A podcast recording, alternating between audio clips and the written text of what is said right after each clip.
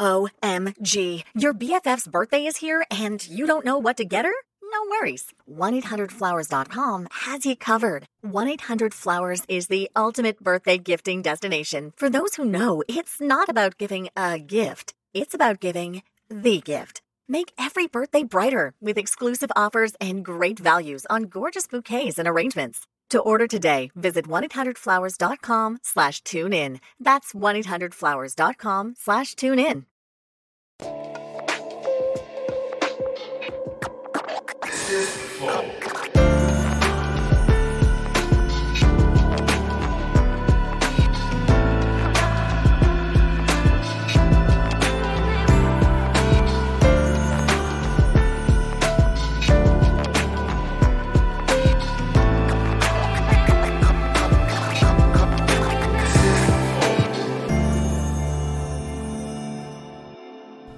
Salve, salve família, bem-vindos a mais um Flow Podcast. Eu sou o Igor, aqui do meu lado tem ele, El Monarcon.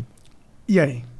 E hoje vamos conversar com o Tico Santa Cruz. E aí, salve, cara? Salve, boa noite, boa noite a todo mundo aí. Obrigado pela moral, cara. Obrigado Eu que pela presença. aí, cara. Pô, foi super esperada essa oportunidade de estar aqui com vocês. Pô, da hora demais. A gente tá aí com um cara que, pô, fez a história e fez a. a Hoje ele enche o saco do, do, do presidente. É. Tu foi bloqueado por ele, não foi um negócio assim? Não, ainda não. Isso até me dá até um certo receio. né?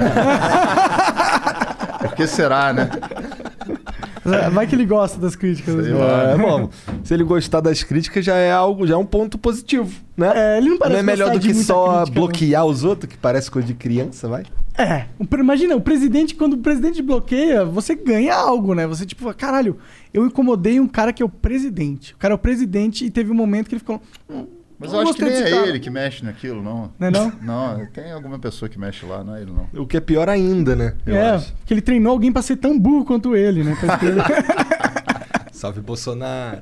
Boa sorte. Bom, antes da gente continuar esse papo foda, a gente precisa falar dos nossos patrocinadores, que é a LTW Consult. Se você tem dinheiro aí parado na poupança, um erro, porque a poupança já não é mais o melhor investimento para o seu dinheiro. Entre em contato com eles lá no arroba LTW Consult no Instagram ou no www.ltwconsult.com.br e eles têm vários assessores que vão entrar em contato com você, quer dizer, você vai entrar em contato com eles, vão responder, eles vão te direcionar para ver qual é o melhor investimento para o seu perfil.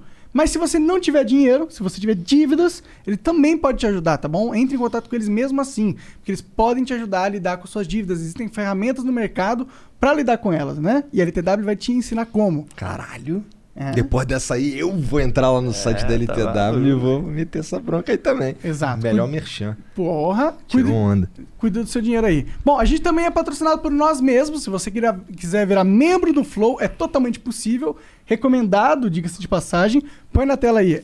A gente tem os concursos ah, de membros, só para membros, tá?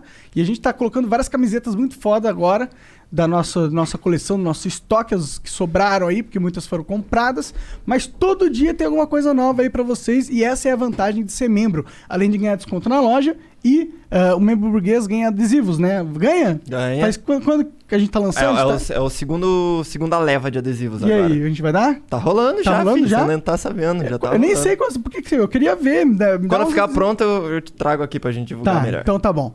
É, então vai lá virar membro. É, e se você quiser mandar uma mensagem pra gente, pra participar desse programa também com a gente, você pode mandar via áudio e vídeo, tá? 15 segundos aí pra você mostrar sua cara pro mundo, tá? São 200 flowcoins as cinco primeiras mensagens, as cinco seguintes são 400 flowcoins e as últimas cinco são 600 flowcoins. Se você quiser mandar uma propaganda, são 10 mil flowcoins, tá bom? E o emblema? E o emblema de hoje? Olha aí, o Caralho. emblema de hoje. Pô, maneiro, hein? Se- Caralho, e tá bem. Está Gostei, tudo na cara aí, tão bem. É, isso é, É. recente. O cara pegou É. É, pior que tá. ontem. Faltou o R ali debaixo da balança. Mas tá É, da hora. Tá quase. Pô, legal, quase. legal, legal, gostei.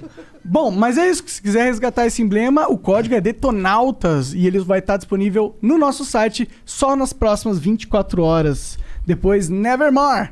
Você nunca mais vai legal conseguir desse demais, emblema. gostei. Ô, Tico, tu encheu o saco dessa música aí? Pô, cara, não, eu, não, eu não tenho o que reclamar, né? Graças a Deus o, o Quando Só Se For foi uma música que, que deu uma visibilidade muito boa pro Detonautas, né? Então, a gente... O primeiro óbvio- grande sucesso, né? O primeiro grande sucesso foi o, o- o outro lugar.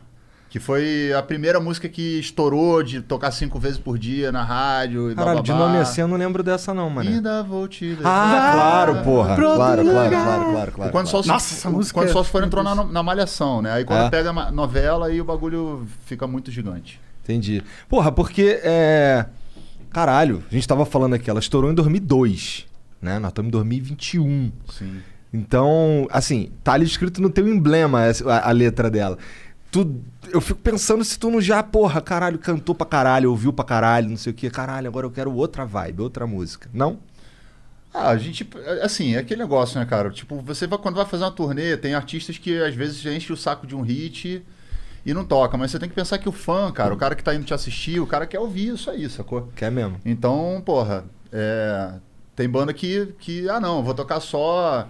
Eu já fui no show, por exemplo, do Queens of the Stone Age lá em Los Angeles, querendo ouvir os hits, os caras só tocaram o lado B. Foi maneiro? Pra caralho, mas eu fiquei na fissura de ouvir os hits que eu queria, que eu tava afim de ouvir, e não rolou. Então não tem por que Aí não dar uma- isso, né, pros fãs. É, por que não? A não sei que, sei lá, se o cara tem uma experiência Traumática com a muito traumática, Ah. afetiva por causa da música, e aí de- decidiu não tocar, mas a gente sempre foi uma banda que gostou de tocar pros nossos fãs, sacou? Assim, tipo, a gente faz show pra galera curtir. Então é claro, a gente quer tocar o lado B, quer tocar uma música que não é tão conhecida, mas a gente faz questão de os hits estarem presentes, porque a gente sabe como público o quanto isso é divertido pra quem tá lá embaixo. Sim, eu. É que eu, eu, eu, eu lembro dos caras do Los Hermanos que não gostam de Ana Júlia, tá ligado? Os caras não tocam Ana Júlia. Aí eu fico, caralho, deve será que é a mesma vibe pra todo mundo? O cara fica de saco cheio da primeira música que estourou, caralho. Não é teu caso, né? Foda-se. Que não é a primeira Não, música também. que O, o, Los Hermanos tem uma história um pouco diferente, assim, porque o Los Hermanos ele optou por um caminho totalmente é, inverso do que a grande maioria das bandas optam. Os caras fizeram muito sucesso com a Ana Júlia, com o primeiro disco, que era um disco mais de hardcore e tal. Aliás, eu, eu adoro o Los Hermanos, sou fã pra caralho da banda.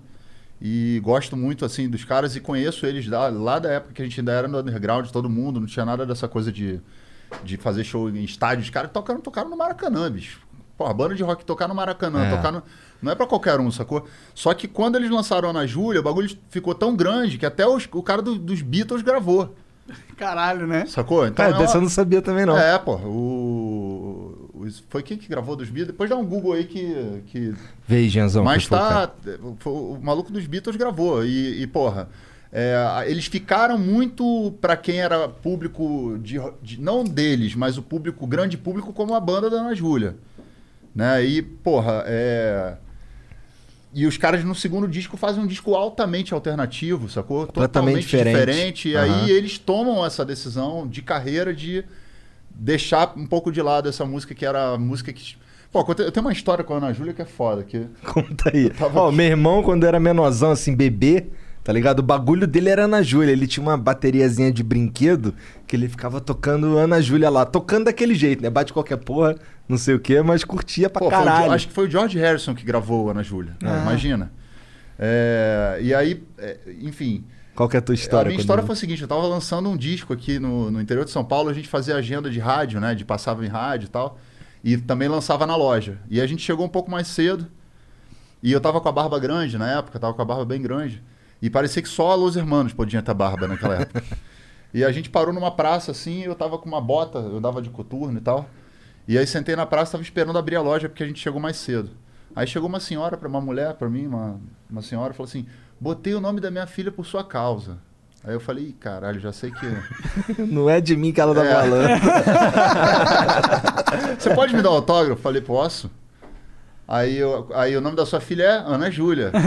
Eu falei, valeu. Aí botei Ana Júlia, um beijo, Marcelo Camelo. Entreguei pra ela. Falei, ah, bicho, não vou, não vou tirar mística. Estragar, Né? né? Ai, vou tirar a mística. Aí já pensou assim: não, não, meu nome da minha filha é Sol. Aí tu, ah, caralho. É um bom nome pra filha, eu acho. É, aí eu tinha que ser parecido com o Vitor Clay, né? Que aí... Mas como que é? Você tá Caralho. falando que você tava lá no underground, o underground junto com o pessoal do Los Hermanos. e tal. Como que era esse underground? Como que foi esse começo da música? Eh, Como você descreveria? Música underground, música pop underground? Não sei. Não, o underground é o seguinte, a gente tem essa coisa dos anos 90, porque nos anos 90 ainda tinha. ah, hoje em dia também tem, mas era diferente. O underground era. Tem o mainstream, que eram as bandas muito famosas, né? Tipo, na época, na minha época, de anos 90 ali, a galera que tava no mainstream era o Charlie Brown, Raimundos, o, o Rapa, Planet Ramp. Essa era a galera que fazia shows grandes, para grandes públicos e tal. A gente fazia o circuito alternativo de, de bares, de pubs, lugares pequenos, lugares que não tinham quase nenhuma condição, às vezes você tinha até quase que pagar para poder tocar. E o Detonautas é uma banda que, como a gente se formou pela internet, a gente é a primeira banda do mundo a se formar pela internet e ter um sucesso comercial. Tipo, vocês não se conheciam? Não, a gente não se conhecia. Cara, isso é, isso é muito louco. Tá falando de 90 e pouco, caralho. Estamos falando de Que 97. loucura, mano. Era Onde? Pelo o ICQ? chat do, No do Mirk? a- o primeiro chat do Brasil que deu esse espaço de, da galera interagir foi o da Folha de São Paulo. Depois virou o UOL. Que tinha aquelas salas de bate-papo do. UOL. Mas lá tinha o Mirk, Irk. no- no- normalmente. É, nessa época tinha o Mirk e o IRC dessa. Mas a gente usava o bate-papo do UOL, que o Mirk e IRC era rápido pra caralho, com aquela coisa descendo e tal. E aí eu perguntei um dia na sala, pô, alguém sabe tocar algum instrumento aí e tal, não sei o quê. Aí o cara, ah, eu sei. Aí outra, mas aquela coisa tipo meio despretensiosa, né? Mas na minha cabeça era, eu queria mesmo fazer a parada. E aí acabamos se juntando lá no, no Rio, num- tinha um lugar lá em Ipanema que tinha um posto de gasolina e tal, que a gente meio que marcou, porque não dava nem pra saber quem era. Não é que nem hoje que você vê foto da pessoa, né? Aham. Era só texto e um anônimo Foto era... Se eu marcava com a pessoa, tipo, foda-se. É. E aí o cara chegou lá, o outro maluco, que era o Cello, que foi o cara que fundou a banda junto comigo. Depois, hoje em dia ele já não faz mais parte da banda, ele saiu em 2013. E aí a gente se juntou e, cara, pô, vamos fazer um som tal, não sei o quê. Nessa época, é, eu tinha um amigo meu de escola que tinha feito sucesso com uma banda chamada Baba Cósmica. Não sei se vocês se lembram, aquela Sábado de Sol, aluguei um caminho. Caralho, peraí, peraí, peraí. Isso não é do Mamonas, essa porra? Não, eles abriam shows dos Mamonas. Entendi. E essa música foi a que fez sucesso. Na batera dessa Caralho, música. Eu achava que era do Mamonas esse negócio. Não, não. A bateria. de- Essa, o essa banda era o seguinte: era, era o Pedro, que era esse meu amigo, que era da minha escola, do, do Baense, que eu estudava lá no Rio. O Rafael Ramos, que hoje é dono da Deck Discos, é um dos maiores produtores musicais. Da hora. Toca batera pra caralho, era o baterista. E tinha o Felipe, que era o baixista, o outro cara. Eu fiz um teste pra entrar nessa banda, mas acabei que não. acabou não rolando. E eles seguiram e fizeram sucesso como Baba Cósmica, que abria os shows do Mamonas. E aí aconteceu aquela tragédia toda do Mamonas, enfim. E aí eles meio que depois, um pouquinho depois, acabou. Eu cheguei pra ele e falei, pô, cara, eu preciso de uns instrumentos, que a gente não tinha grana, não tinha recurso pra comprar instrumento e tal. E ele tinha guitarra, baixo e tal. Ele emprestou tudo pra gente, entramos num estúdio, a primeira vez que a gente reuniu, assim, a primeira formação do Detonautas. Fizemos uma, umas músicas toscas lá que a gente tinha, era tipo, eu quero voltar pro saco do meu pai, eu nunca mais vou sem cueca pra praia, uns bagulho tipo. tudo de zoeira, assim, de coisa de- da época da influência do Mamonas e tal. Pode crer. E aí ele chegou depois do ensaio e falou assim, irmão, isso aí não vai dar certo não, isso é uma merda. aí eu falei, ah, bicho, deixa com a gente aí os instrumentos e, Caralho. e deixa com nós. Aí ele prestou, deixou com as guitarras com a gente, baixo e tal. Eu sou super grato a ele. Hoje em dia ele é um executivo da. Acho não sei se ele ainda tá na Petrobras, mas ele foi durante muito tempo um executivo da, da Tá Petrobras, bem. o cara cabeçudo Entendi, pra caralho, entendi. inteligente. E a gente já ficou nessa, velho. Vamos fazer a banda e vamos ficar ensaiando, ensaiando, ensaiando. E na cara de pau. E aí o Detonautas acabou fazendo uma formação que a base do Detonautas é sou eu, o Renato, que é o guitarrista, Fábio Brasil, que é o batera, o Cleston saiu no ano passado da banda, o Cello saiu em 2013 e a gente infelizmente teve uma perda em 2006, que foi o Rodrigo Neto que foi assassinado lá no Rio de Janeiro. Foi uma tragédia também que a gente viveu, traumático pra caralho, no assalto. Então a gente tem uma história muito longa e a internet ela tá totalmente inserida dentro da nossa história, porque a gente passou desde o bate-papo do UOL, pelo ICQ, pelo MSN, pelo Orkut, pelos blogs, pelas redes sociais todas até chegar aqui. Vocês moravam perto, pelo menos? Não. Caralho. Eu morava na zona sul do Rio nesse período, o Renato morava em Bom Sucesso. Aliás, ele só entrou na banda porque morava em Bom Sucesso, porque eu tinha um pagerzinho, lembra aquele? Aham. E aí o cara, eu botei, quem quiser participar da banda, quiser fazer teste e tal, não sei o que, aí ele mandou uma mensagem. Eu falei, tu mora onde? Bom sucesso. Eu falei, opa, sinal. Sinal do universo, bom sucesso. Chama o cara aí pra tocar. Ele nem sabia tocar guitarra. Ele tocava teclado. Bom sucesso fica, fica no Rio ou Fica bom no sucesso, Rio, sucesso fica no subúrbio Rio. do Rio. Ah, é? Ah, É. tá, entendi. É que tem, bom, tem um, um distrito de Teresópolis que chama Bom Sucesso também. Caralho. E aí ele entrou É pra onde, to- é onde a família do Venom mora, só por isso que eu Entendi. sei. Aí ele entrou pra tocar te- teclado. E aí ele viu que ninguém da banda tinha experiência. E ele já era um cara que já tinha tocado em algumas bandas e tal. Aí ele falou, porra. Já que. Mas ele sentiu um espírito dentro da banda ali Uma que era uma vontade. parada que tinha uma força ali, né? Aí ele falou, pô, quer saber? Eu vou tocar então guitarra, porque eu também não sei tocar, todo mundo aprende junto. Entendi.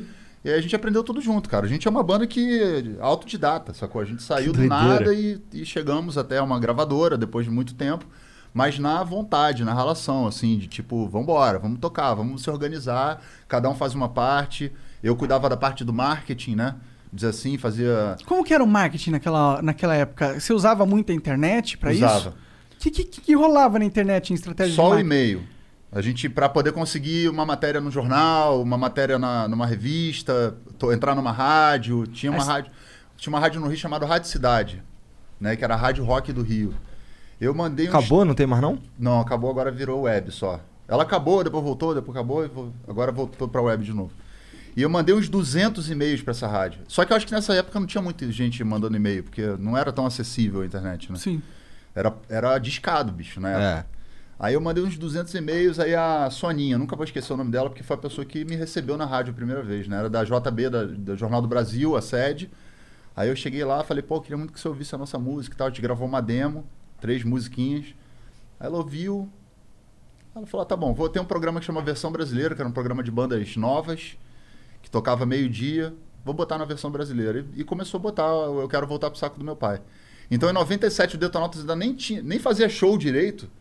A gente conseguiu na cara dura, na cara de pau, por causa das insistências e por causa da internet, colocar a música na rádio. Aham. E a música começou a tocar e de repente entrou na programação da rádio.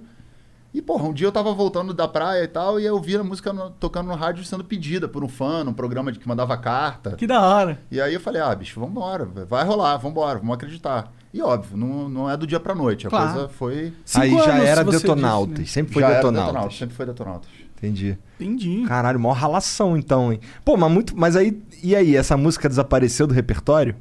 Ela, cara, os fãs do que são muito fãs do Detonautas, eles têm isso aí, os arquivos de demo que tem no YouTube, sei lá, em alguns lugares e tal. Mas aí a gente mudou a temática, porque mais ou menos em 99, eu acho, eu fui fazer. O Gabriel Pensador é meu amigo de moleque, de infância, Que né? foda. A gente, antes dele fazer sucesso e tal, a gente se conheceu na casa de, de um irmão meu, que foi uma família que eu fui adotado durante um tempo. Fiquei adotado por essa família durante um tempo e ele era amigo da família, do, do, meu, do, do irmão desse meu irmão, né? Que é um grande amigo meu e tal, que eu considero como irmão. E aí a gente andava junto e tal, e eu vi o Matei o Presidente, aquelas músicas todas que o Gabriel lançou, porra, no caderno. Que e da hora. nem tinha gravado ainda, era uma coisa que, tipo assim, o rap tava aqui em São Paulo já com o movimento, que o rap começou forte aqui em São Paulo com Racionais, com várias bandas Aham. que já tinham um certo engajamento aqui. E o Gabriel fazendo por lá. E aí o Gabriel lançou, no- na época o, do Collor, né? O Hoje Eu Tô Feliz, Matei o Presidente, e estourou. E a gente andava muito junto. Né? E aí eu, eu fiquei muito amigo do Gabriel, do irmão dele, do Thiago. E um dia a gente foi viajar para fazer um, uma- um surf trip, né? Que a gente gostava de pegar onda. Ele pega onda até hoje, eu tô meio parado. E aí a gente tava em Porto Rico e eu mostrei a demo pra, pra ele, com essas músicas meio mais de zoeira e tal. Aí o Gabriel chegou pra mim e falou assim: meu irmão, isso é. Isso é ah, o instrumental é legal, mas a letra é muito ruim, cara. E foi bom que ele tenha falado isso. maneiro. Porque quando você ouve uma crítica de uma pessoa que é teu amigo e te dá uma crítica, um feedback. Tipo, ele podia ter falado, ah, é Sincero, legal honesto, e tal. é. E eu ia continuar naquela porra e não ia dar em nada. Aham. Ele falou, pô, cara, tenta melhorar a letra, tenta dar uma. Entendeu? E aquilo ficou na minha cabeça. E dali pra frente, quando eu voltei pro, pro Brasil e, e comecei a escrever, eu comecei a tentar melhorar. Óbvio, não, não foi do dia pra noite que a gente melhora a escrita, mas aí comecei a ler pra caralho, comecei a procurar outros meios.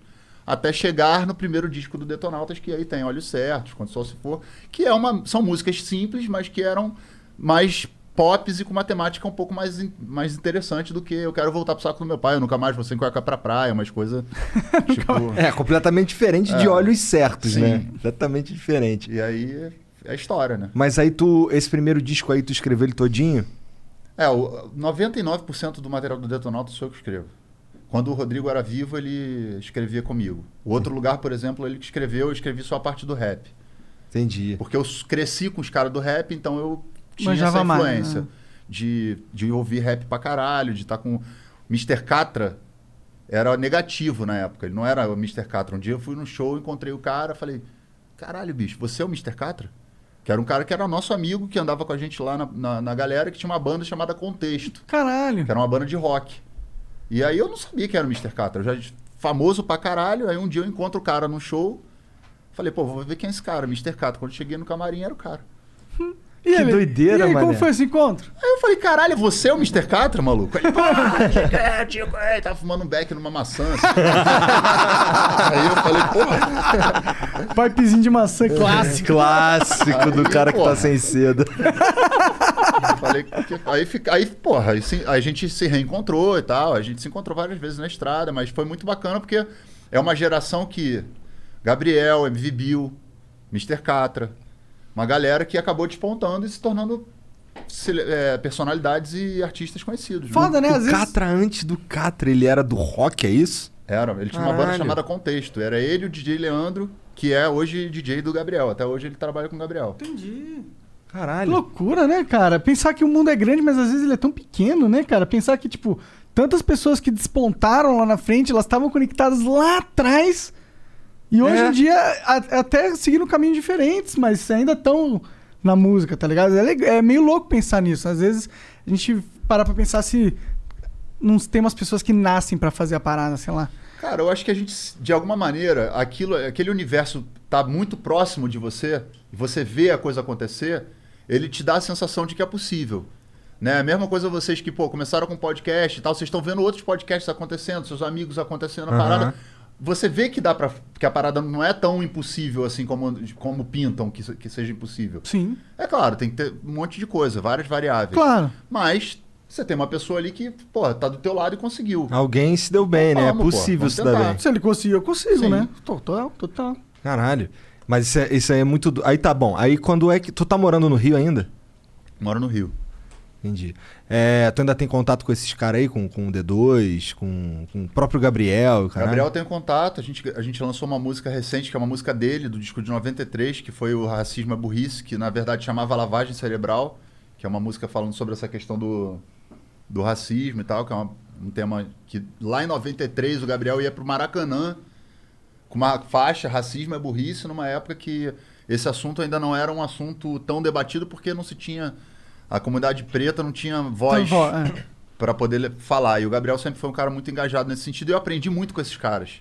Esses caras todos aí, com quem eu convivi, formataram muito da minha visão crítica de sociedade, de política, de música, porque eu tava ali no universo que eu morava num nesse esse meu camarada que me, me abrigou durante um tempo, que eu- me adotou a família dele, morava num condomínio de classe média alta da Barra da Tijuca, mas ao mesmo tempo eu transitava dentro das comunidades, sabe? via os shows dentro das favelas, a realidade que era muito diferente daquele condomínio que a galera ficava cercada ali vivendo no mundo Perfeito. paralelo, É. entendeu? E aí isso me deu, obviamente, a o discernimento de que, porra, o mundo não é o condomínio da Barra da Tijuca. Ele Tu é em um- show de rap? Ia em show de rap, ia em show de. Ia, tinha os, os funks, né? Porque na época não era rap como é hoje. Aham. Era misturado, funk com. Num baile funk rolava um rap, sacou? Assim, era um artista, dois de rap. Tu ia. é, Isso aí tá falando de que ano? Mais ou Ah, menos. isso é 97, 96, Caralho. 95.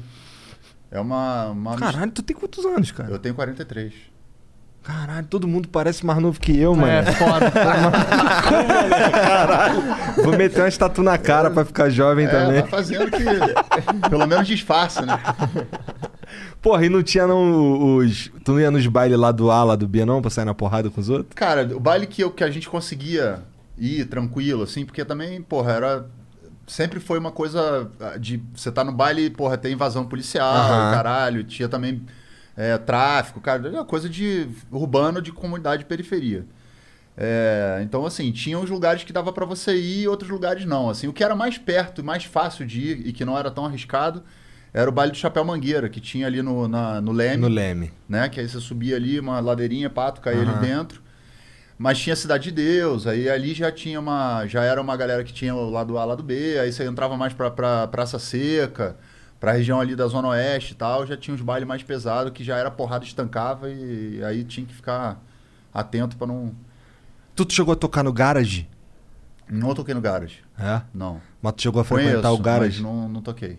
Tu, tu ia lá curtir o garage? Foi algumas vezes, porque o Detonautas a gente tinha essa coisa. Pelo fato do Detonautas ser uma banda que se conheceu na internet, a gente não tinha aquela coisa da galera que se conhecia, todo mundo, que era, era turma e o caralho. Então a gente se sentia até um pouco marginalizado, vamos dizer assim. O Detonautas era tipo banda de playboy, entendeu? E a galera do underground lá era tipo as bandas que estavam lá ralando no garage, o caralho, bababá. A gente não era muito aceito por essa. Banda por de essa playboy, é. galera. Era. Que era Zona Sul, internet.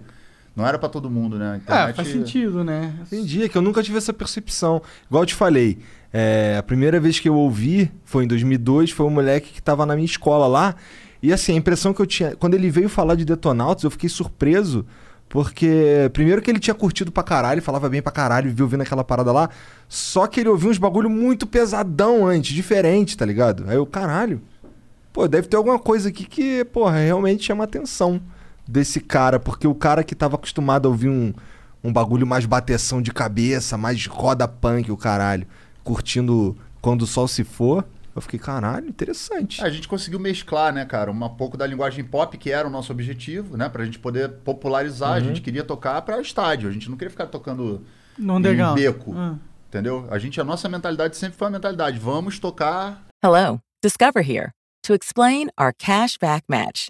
Here's how it works we give you cash back for using your Discover card on the things you were going to buy anyway. Then we match that cash back in your first year. And that's why we call it Cashback Match. Now to recap and say cashback one more time. We match all the cash back you've earned at the end of your first year automatically. Discover. Exceptionally common sense. Learn more at discover.com slash match. Limitations apply. So we're here at Marshall's with Liz for some holiday shopping. She's really nailing it this year, isn't she? Oh, yep. She got a record player for Amy A gorgeous cozy sweater for Jason. and some hot pink fluffy slippers for her sister. the perfect gift. Wait a sec. She's getting a pair for herself. Well, with prices this good, it would be rude not to. You know what? She totally deserves it. oh, totally. Happy holidays, everyone. See you at Marshall's. Fabulous brands. Feel good prices at, Marshall's. pra muita gente, desde a galera da periferia até o playboy do, do condomínio. Então a nossa visão de negócio era uma visão de porra, a gente, porque tinha uma coisa que era o seguinte, a banda, você, você era uma banda comercial, se você se vendesse para a indústria. A gente entendia o seguinte, que se a gente quisesse viver de música, a gente tinha que passar por um processo que passava pelo fato de que você estava trabalhando com um produto que era uma música. E aí você fazia desse produto o que você quisesse. A nossa música era acessível para as pessoas. E a gente conseguiu atravessar a arrebentação, cara. Quando foi. co- Desculpa, vai.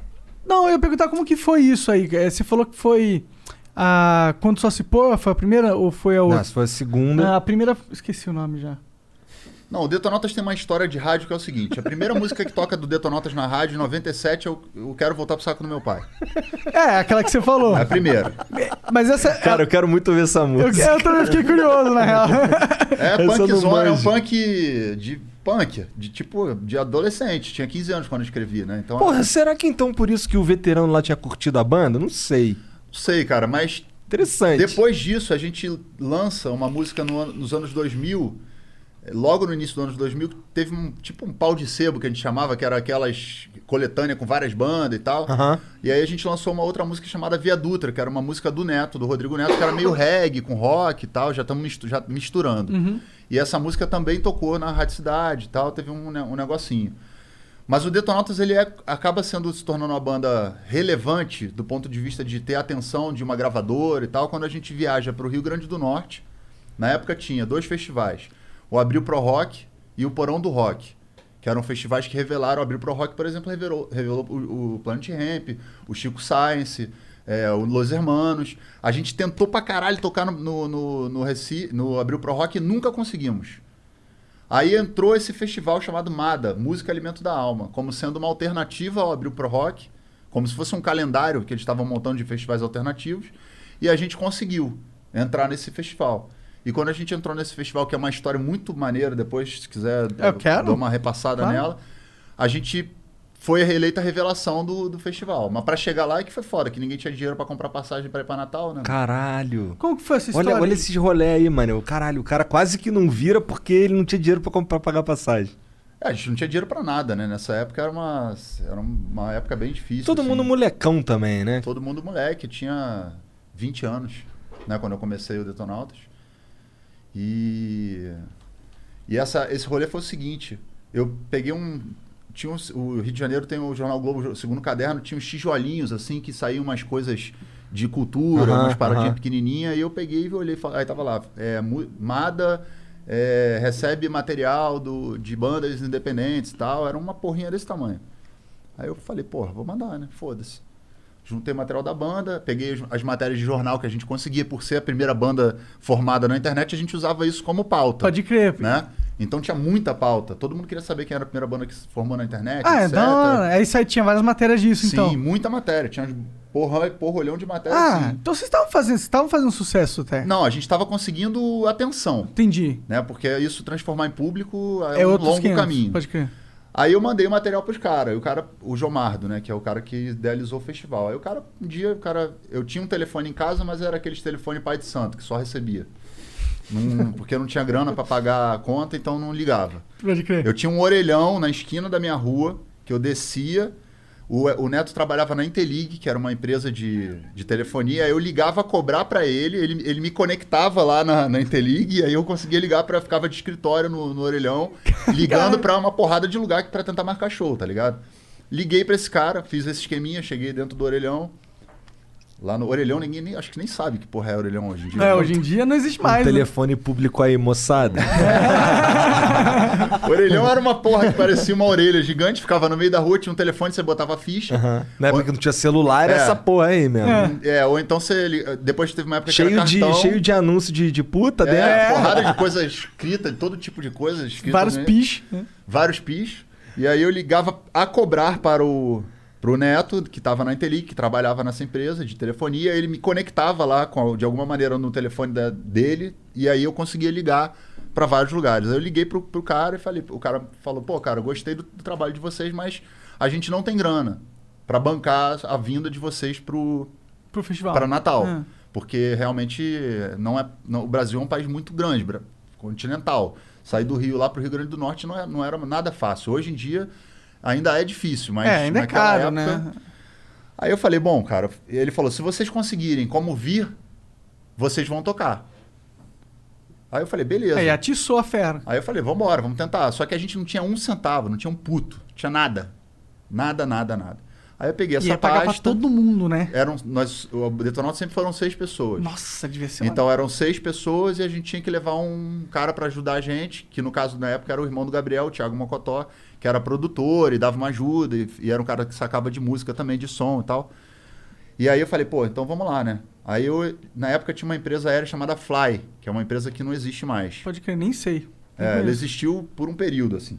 Aí eu mandei o material falando pros caras, ó, a gente é uma banda, fiz um. Escrevi um uma parada maneira. É, esse era o meu trabalho na banda. Mandei o material, um projetinho pros caras. A gente precisa de seis passagens de ida e seis passa sete passagens de ida e sete passagens de volta. E aí mandei material pros caras. E a gente divulga lá no, no show, a gente bota, fala que vocês deram pra gente, e o caralho, bababá. Uma, uma marca que eu tenho a, bermuda até hoje, que eu guardo tipo como se fosse um amuleto, assim, que é a Marizia, que é uma marca de roupa muito das antigas de surf. Mandei para os caras também. O Gabriel me botou em contato com o dono da marca que, que me dava roupa para eles. E aí eu falei, cara, preciso de 50 prata pra gente comer aqui, galera comer, só pra gente se alimentar os dias que a gente vai ficar. Aí o cara, pum, disponibilizou, deu umas roupas pra gente, pra gente poder usar no show. A gente tocou todo mundo vestido de Marizia. Pode crer, da hora. Liguei pro cara da Secretaria de, de, Cultura? de Turismo De turismo. do Rio Grande do Norte. Falei, ó, a gente é do Rio de Janeiro, a gente não tem como pagar hospedagem, não tem como a gente... E a gente tá querendo ir pro festival. O festival era já um início de chamariz pra cidade, que depois do festival virou uma parada gigantesca. O cara falou, não, vem pra cá que eu boto vocês num hotel aqui, numa pousada, mas só tem um quarto. Vai ter que ficar os sete num quarto só. Caralho. A gente falou, beleza, vamos embora. Então a gente conseguiu a passagem com a Fly, a comida com a Marizia e o hotel com o cara do. Caralho, você você era Da parada. botando essa porra, hein? Pô, eu não tô aqui, porra. Né? Mas se liga, esse. Tu só mandou pra Fly e a Fly rodou, rolou assim mesmo? Não, eu mandei pra Fly, aí os caras viram. Aí, eles, aí tinha toda aquela coisa, né, cara, de ser uma, uma banda da internet, que a internet estava muito no começo no Brasil, então tava chamando muita atenção. Era uma forma também dos caras, de alguma maneira, estarem com uma galera jovem, a companhia era nova. Então foi uma conjunção Tudo de, casou na de sorte certa. e, obviamente, de luta. Porque a sorte, ela tá muito atrelada, obviamente, a Com você certeza. criar as oportunidades. É. Né? Né, Não é todo mundo que tem a manha de ligar pra vários rolês e fazer acontecer. Isso É. é, tem, um- tem, um, tem que saber fazer Sim. isso. Se der isso na minha mão, fudeu, nada vai ser feito. É, eu me fudi numa parada. Não me fudi, mas assim, teve uma época que o Flow acontecia aqui em São Paulo, mas eu morava em Curitiba. Aí vinha eu e o Jean toda semana. Aí a gente ficou cantando os caras da Boozer lá um tempão, os caras cagaram pra gente. Cagaram. Eu fiquei, caralho, mano, é mó bronca. e tu se dá bem assim? Eu fiquei, caralho, maneiro. Maneiro. É, a gente. a Os gente- caras da Marizia tudo bem, porque tinha um Tinha um certo contato contato, legal ali. aí, Sim, o mas, caralho. pô, os caras foram muito legais com a gente, né? Porque podia ter falado, ah, a banda eu não conhecia, Ah. não, era, não era nada. O Detonautas não tinha nenhum conhecimento. É você pegar uma pessoa e falar, porra, vou dar uma força. É legal a índole, Aham. entendeu? De olhar pra um artista que não é conhecido, que. E vamos lá. E aí vocês E aí- montaram um mega. Tu montou um megazord pra ir nessa porra Fomos, desse. tocamos no festival. E aí eu me lembro perfeitamente. A gente tocou nesse festival, a gente tocou na, na sexta-feira, era sexta, sábado e domingo. E aí, tipo, quando foi no domingo, na segunda-feira, quando a gente estava chegando no Rio, na, na contracapa do segundo caderno, que era um espaço muito privilegiado, onde todo mundo queria estar, saiu uma matéria gigantesca de meia página dizendo Detonautas Rock Club é revelação do festival, caralho, papapá. Caralho. Aí a gente, opa, as gravadoras ficaram de olho, a gente já tinha passado o material muitas vezes pelas gravadoras e nunca ninguém tinha. Falou, olha aqui, aquele cara aqui Aí- que veio falar isso aqui, olha lá, tá na parada- capa da revista agora. Aí chamou atenção. Aí quando chamou atenção, eu fiz o trabalho de novo, de juntar material, levar nas, nas gravadoras. O cara não é. Não é um processo como é hoje em dia, que você coloca no YouTube, que também tem um processo, não é tão simples. Mas naquela época tinha uma, uma correria que era muito difícil, né, cara? Caralho, maneiro. Mas aí. Você lembra que você tocou no, no festival? É. Isso que eu te perguntar. O que, que eu toquei? Quais, quais as músicas que você tocou? Ah, a gente tocou as músicas praticamente do primeiro disco, porque no- quando a gente lançou, quando a gente fez esse festival, a gente foi revelação e aí a gente gravou esse, esse disco. Esse disco também tem uma história muito louca. A gente gravou esse disco que a gente foi, num primeiro momento, contratado pela Top Tape, Top Tape. que era uma, uma produtora, uma tipo uma como se fosse uma gravadora, só que era uma coisa de cinema, assim, uma Entendi. produtora de cinema, que abriu uma gravadora. Pode crer. E aí os caras apostaram no Detonautas, mas a gente ainda não era conhecido. Entendi. Aí o Foi cara depois desse festival ou antes? foi antes do festival. Entendi. O, o antes do festival. Aí a gente convenceu o cara. Na verdade, aí a gravadora falou assim: assinamos um contrato e o cara tipo o cara que trabalhava lá hoje é, é diretor artístico da, da Warner. Caralho. Marcos Kilzer. Mas ele estava no começo da carreira. Entendi. Ele é padrinho da minha filha. Caralho. Depois, né? Mas naquela época era moleque. Pode crer. E aí, tipo, ele assinou o contrato, assinamos um contrato, a gente foi para um estúdio e aí a gravadora fechou. Caralho. Caralho. Faliu. Os caras resolveram não, não mais, Não não, dar continuidade. Aí eu cheguei no Marcelo Guapiaçu, que era o cara que estava de diretor da, dessa gravadora, e convenci o cara a fazer o disco. A não. Falei, meu irmão, investe na parada que a gente vai conseguir vender, depois você vende pra gravadora. Aí o cara gravou o disco, brother. Botou grana no disco, quem produziu foi o Fernando Magalhães, que é, era, é guitarrista do Barão Vermelho. Aí a gente fez o disco legal pra caralho, pá. Aí lançamos, fomos pro festival, fomos, revelação. No ano seguinte, voltamos para o festival com o disco independente. Com essas músicas. Aham. Outro lugar, Quando Sol Se For, Olhos Certos, Ladrão de Gravata. é, Enfim, as músicas do primeiro disco, Bem e o Mal e tal, uma porrada de música que não é tão conhecida, mas que fizemos o festival, lançamos o disco lá. E aí ficamos com esse disco, chamava Silver Tape o disco, porque eu peguei a capa, peguei um Silver Tape, enrolei o Silver Tape todo na capa, é, peguei uma fontezinha, porque não tinha esses recursos de tecnologia, o caralho, botei em cima, fiz uma Xerox e, e foi. Caralho. Caralho. Maneiro. Entendeu? E aí, tipo, meu irmão, é criatividade, né, cara? Quando você não tem recurso. E aí, quando você percebeu que, caralho, o Detonautas virou, tipo, virou a banda do momento? Quando que você percebeu isso? Quando você começou aí na, na, na TV, da entrevista, qual que foi? A gente, depois desse festival, a gente foi. é, rolou essa parada da gravadora, que foi uma coisa assim, tipo, caralho, gra- quando você assina com uma gravadora, é como se você tivesse resolvido tua vida. Teoricamente, a gente achava, né? Só que, porra, bicho, não é bem assim, né? E a história da gravadora é engraçada. O cara me ligou, o cara da Warner, o Wagner, que trabalha lá também, acho que trabalha lá até hoje. Tico, traz o material aqui porque vai ter uma reunião, a gente vai fazer uma, uma audição com várias. Most pancake syrups contain artificial flavors, artificial colors, and high fructose corn syrup. But there's an all natural option free of additives in the same aisle.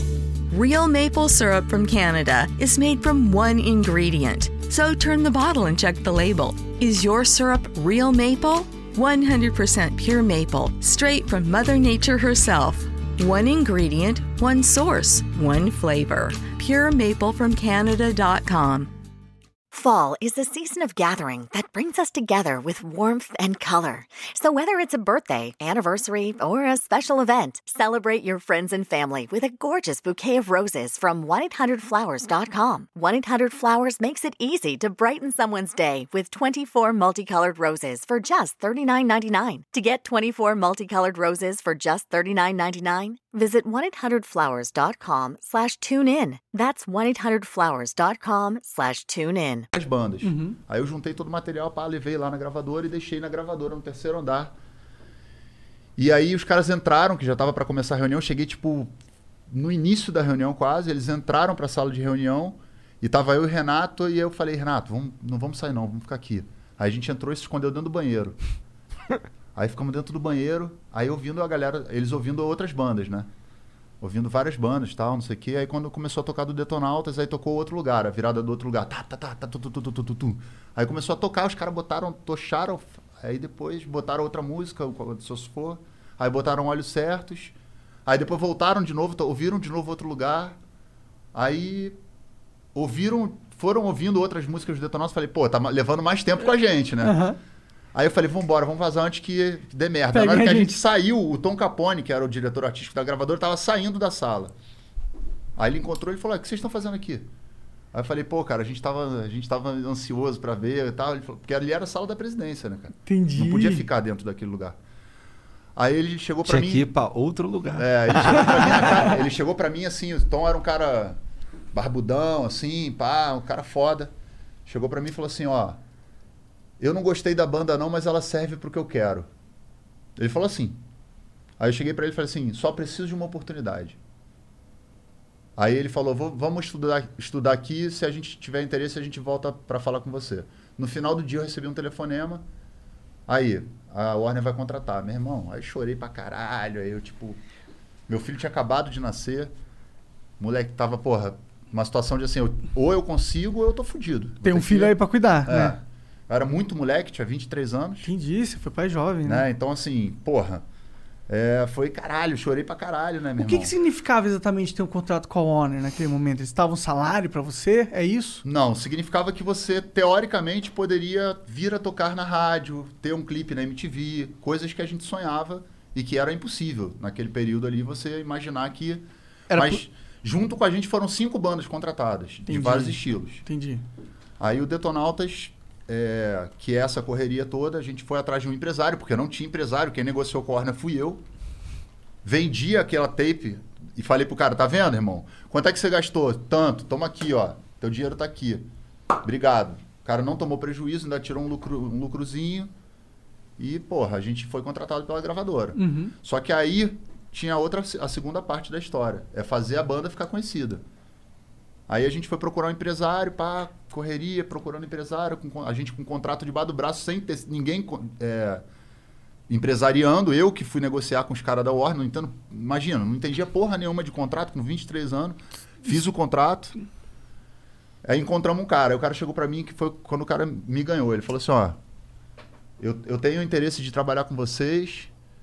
E quanto mais dia você demorar pra decidir quem que você vai botar como empresário, mais dinheiro você tá perdendo. Ih, caralho. Aí eu falei, esse é o cara. Caralho, pô, tô pressão. Aí ele hoje é nosso empresário ainda. Ele saiu Maneiro. durante um tempo, mas ele pegou o Detonautas, o Camilha.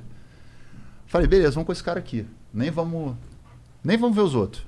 Pega os caras. Aí o cara, meu irmão, arm- armou um esqueminha, montou um kitzinho, tipo um CDzinho do Detonautas com duas músicas, uma camiseta, um kitzinho tranquilo, porque naquela época era uma parada muito legal para dar pra rádio.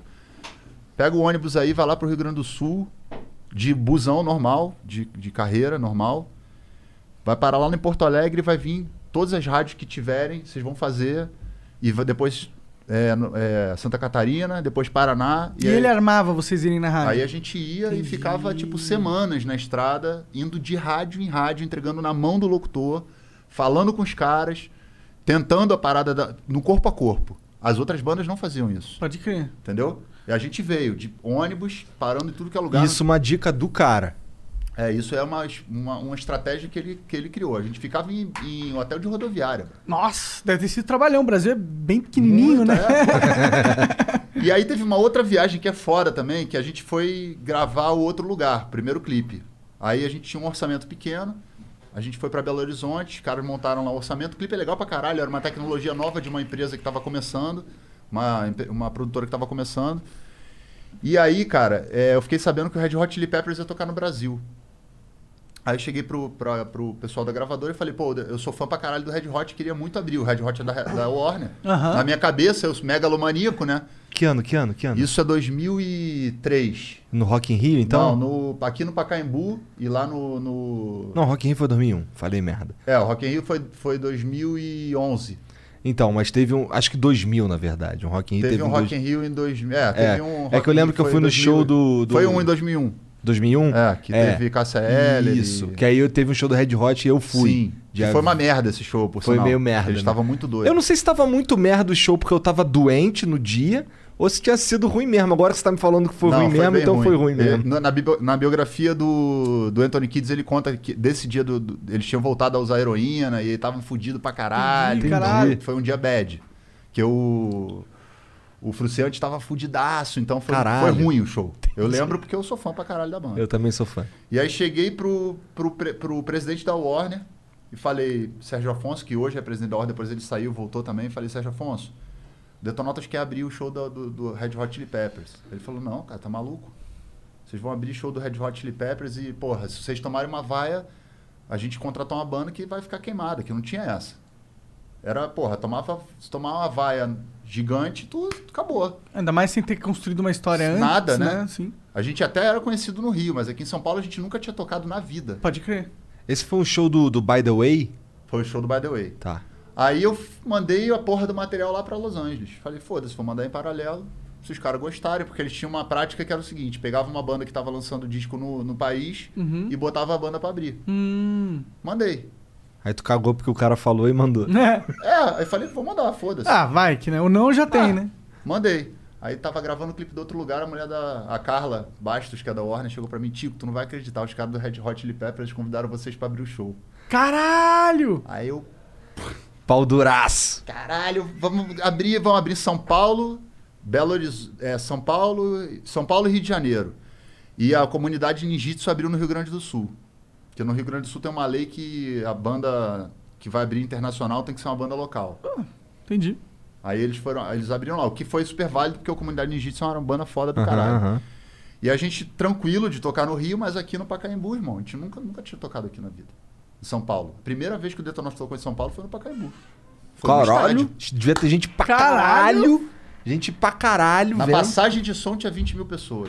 Aí. Perdeu a virgindade com uma puta gostosa, tá ligado? E foi maneiro pra caralho, porque assim, a gente tava, obviamente. Ô, Tico, puxa o microfone receio. pra tu. A gente tava com receio, né, de entrar Dá no show merda, e tomar uma vaiada fudida aqui. Aham. pa- e, Porra, ninguém conhecia o Detonautas, banda carioca. Mas eles não conheciam em São Paulo mesmo? Não conhecia, a gente nunca tinha Porque tocado eu, aqui. eu vi essa música pra caralho quando eu era pequeno. Mas ela começou a tocar pra caralho depois desse show. Entendi. Porque aí a gente entrou no show, a gente fez um show foda pra caralho. O Chad Smith entrou no palco, tocou percussão, porque o cara ele tava no backstage e se amarrou no som e entrou. Aí a galera veio ao delírio. Nossa, cara. E aí, quando acabou aquele dia, cara, a gente saiu da- dali e fomos pra uma festa na casa da Fernanda Lima. Que viagem, A gente cara. nunca tinha conhecido as pessoas assim, né, famosas. A gente Sim. era só um bando de moleque que tava indo ali tocar a primeira vez em São Paulo. E a MTV, aquela coisa toda da MTV, o Aham. caralho, a gente foi pra... Fernanda Lima já tava na MTV? Tava, né? No início, Aham. assim, ela tava bombada na MTV. Aí a gente foi pra casa da Fernanda Lima, né? Recebemos um convite, pô, vamos lá na casa da Fernanda Lima. Então, chegamos lá na casa da Fernanda Lima, entramos, ficamos num canto que a gente não conhecia ninguém. Porrada de artista, gente famosa, o caralho. A gente, caralho, maluco, a gente tá aqui na casa da Fernanda Lima. Porra, que Eu, tipo, viagem. peixe fora d'água. Caralho, tipo, só passo. olhando, né? Tipo, Onde eu ponho minha observador. mão? É, tipo, né, bota a mão no bolso, bota a mão no... Né, já passei por isso várias vezes É também. muita loucura e, e eu não- a gente não tinha caído essa ficha, né, cara? Daqui a pouco uma burburinho na festa, caralho, não sei o que, os caras do Red Hot Chili Peppers chegaram, ah. aí vem uma galera assim, aí passa uma galera e a aí concentra uma galera no Anthony Kidd, né? Porque aí a coisa do vocalista e tal, não sei o que. Aí o, o Flia passa, passa o Shed, chega pra gente, que a gente é conhecido no camarim, chega pra gente e fala assim, pô, a gente pode ficar com vocês aqui que a gente não conhece ninguém. Caralho! A gente ficou a noite inteira trocando ideia com o Chad. Smith e com o Flia, cara. Que foda, E mano. o Anthony lá, curtindo a festa e tal, mas os O caras... Flea é malucão mesmo? Nada, cara. Ele é sangue bom pra caralho, tranquilaço, velho. Ele e o Chad Smith... Eu tô lendo até a biografia dele agora. A biografia dele é bem maneira. Nossa, cara, isso daí, pra mim, se fosse eu, e eu imagino que pra você também deve ter sido, um sonho realizado ali de um jeito que tu nem esperava. Não, foi muito Porra, foda. imagina, imagina, eu fico pensando eu, tô num lugar, de repente chega os caras do Red Hot, eu fico trocando ideia com eles a noite inteira. Que foda, muito foda. Hum. E tinha um, um adendo aí, porque o Flia tocou baixo numa banda que eu gostava pra caralho, além do Red Hot, que era o Janis Addiction. Tô ligado. E o Flia tocou no, no Janis Addiction. Então eu, eu fiquei trocando ideia com o Flia um tempão, no meu inglês rudimentar, falando sobre o Janis Addiction, sobre o Perry Farrell, sobre o Dave Navarro, o caralho, trocando uma ideia. E o cara ficou, ficou amarradão porque eu conheci um trabalho que não era o trabalho mais famoso dele. Você conhecia o trabalho do coração o dele. trabalho que ele curtia, que ele curtiu fazer, uma Sim. fase que ele ficou no Janis Addiction e tal. Então foi assim, a gente depois trocou e-mail. Aí ficamos um tempo trocando e-mail com o Flia. O Neto falava inglês bem, então falava Aham. pela banda. E ficamos trocando um tempão de ideia com ele, mais, uns, mais um ano, dois anos. A gente ficou se comunicando por e-mail, dentro do possível. Ele sempre muito atencioso. E Que maneiro, e foi cara. isso, cara. Assim, aí o que- que que vocês depois falavam desse dia ele? estourou a banda. Entendi. Que é, chegando na tua pergunta. Tá, então foi nesse dia que você falou, caralho, aconteceu alguma coisa É, diferente aí aqui. nesse dia deu um brilhinho. Como que foi esse rolê? Como que foi essa época pra Fiquei você? famoso. É, aí começou a tocar pra caralho no rádio, né, cara? Aí você ligava a Direto rádio, era de- toda hora tocava no rádio. Era tipo cinco vezes no dia. Era, era, o Detonautas foi a banda mais tocada, junto com- na época com a Lacraia. Vai Lacraia, vai Lacraia. Era, era Detonautas e Lacraia. A disputa. Pô, eu lembro, mano. Nossa, é, eu ouvi muito e eu gostava das músicas, pra ser sincero. Eu não gostava de todas as músicas que tocaram na rádio, mas das suas eu gostava. E na Malhação, como é que foi? Foi logo depois? A Malhação, aí outro lugar estourou. Aí logo depois entrou, a gente foi convidado para fazer parte da, da Malhação. Aí eh, o Detonautas entrou com a música na Malhação. Aí, aí no dia, o dia que a gente se ligou que tinha acontecido, ele era molequinho, cara. É, a gente tinha se chamado pra fazer uma sessão de autógrafos no New York City Center. É um shopping que tem no Rio de Janeiro. E era pra, tipo, sei lá, o Nat Roots tinha feito lá na época e tinha dado 200 pessoas, 300, que era um número muito bom. Né? Tipo, 300 pessoas numa Num sessão shopping? numa Nat, Nat shopping- Roots é do Rio também? Não, Nat Roots é de Brasília. Tá. Mas eles tinham ali, fazendo turnê de divulgação e tal, passaram pelo Rio. Aí a gente foi, chegamos, chegamos nesse shopping pra fazer tipo uma, uma versão acú- um acústico, voz e violão, e fazer a tarde de autógrafos. Quando a gente chegou no shopping, cara, tinham 10 mil pessoas. Caralho! Aí, meu irmão, foi tipo Isso é um show Caos, grandão, assim, tá 10 mil ligado? pessoas, cara. O shopping, Acústico, você lá com violão. a gente tocando com violão, o neguinho fazendo roda. Não, rolou o show, Rolou, então, pras 10 Cloud is powering tomorrow's transformative missions. Federal agencies are partnering with SAIC to help them meet these critical moments, where bold moves require confident blueprints, where you can accelerate transformation through consistency, where you can innovate forward and never look back. SAIC quickly and securely migrates large scale workloads to the cloud with the confidence you need to assure your mission. Learn more at saic.com/cloud.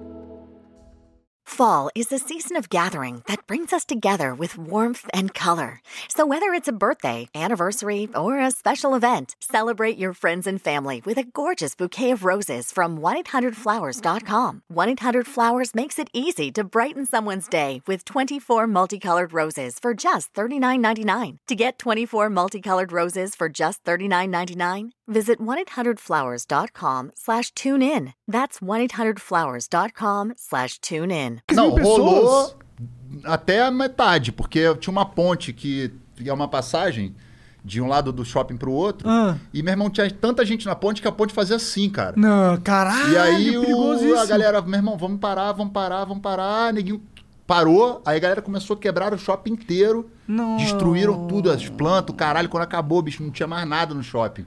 Aí nunca mais teve nenhum evento desse no shopping.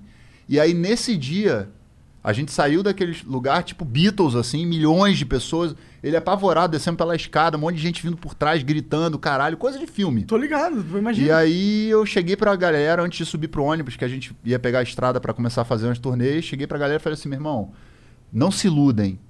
Isso aqui é uma parada que é... não, não acreditem nisso aqui. Vamos manter a nossa Tu cabeça... teve essa, essa mente de falar isso Sim, naquela falei, não hora? acreditem nisso aqui. Vamos manter a nossa cabeça no lugar e vamos seguir porque isso aqui é... É o começo. É, estamos aqui. Não dá pra achar que aquilo ali era... Virou do nada. É, Virou então a- esses são, sei lá, o Iron Smith. É. Beatles mesmo, É o assim, Beatles, que era é. um bagulho muito poderoso. 10 mil pessoas dentro de um shopping, Nossa cara. senhora, mano, isso é Entendeu? loucura demais. Aí a gente começou a pegar a estrada. Aí você começa a entender que você é uma pessoa que tá fazendo alguma coisa que leva pessoas a, pra te assistirem. Sim, sim. E aí também vem as críticas, né? Ah, é. Quando você vira, se desponta, né? você vira um pregão aí pra Sim. sociedade martelar, né? Aí começam a vir as críticas também. Que tipo de crítica te incomodava? Ah, os caras falavam, banda de uma música só. Aí estourou a segunda, banda de um disco só. Aquelas coisas que tinham na época, tinha muito coisa de crítica de revista. Hum. Tipo a revista Bis, Aham. revistas de rock, revistas de música. Pode e, crer. e Aí os caras sempre desciam o mais crítico de tudo é sempre um filho da puta. É malhado Se o seu caralho. trabalho é ser crítico, mano, procure outro trabalho.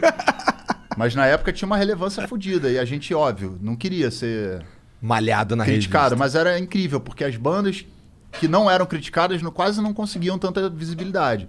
E quem conseguia muita visibilidade tomava pau. Era difícil conseguir conciliar as duas coisas, né? Tipo, você ter visibilidade E e, não ganhar, tomar pau, E é. ganhar boas críticas. Mas a gente tava...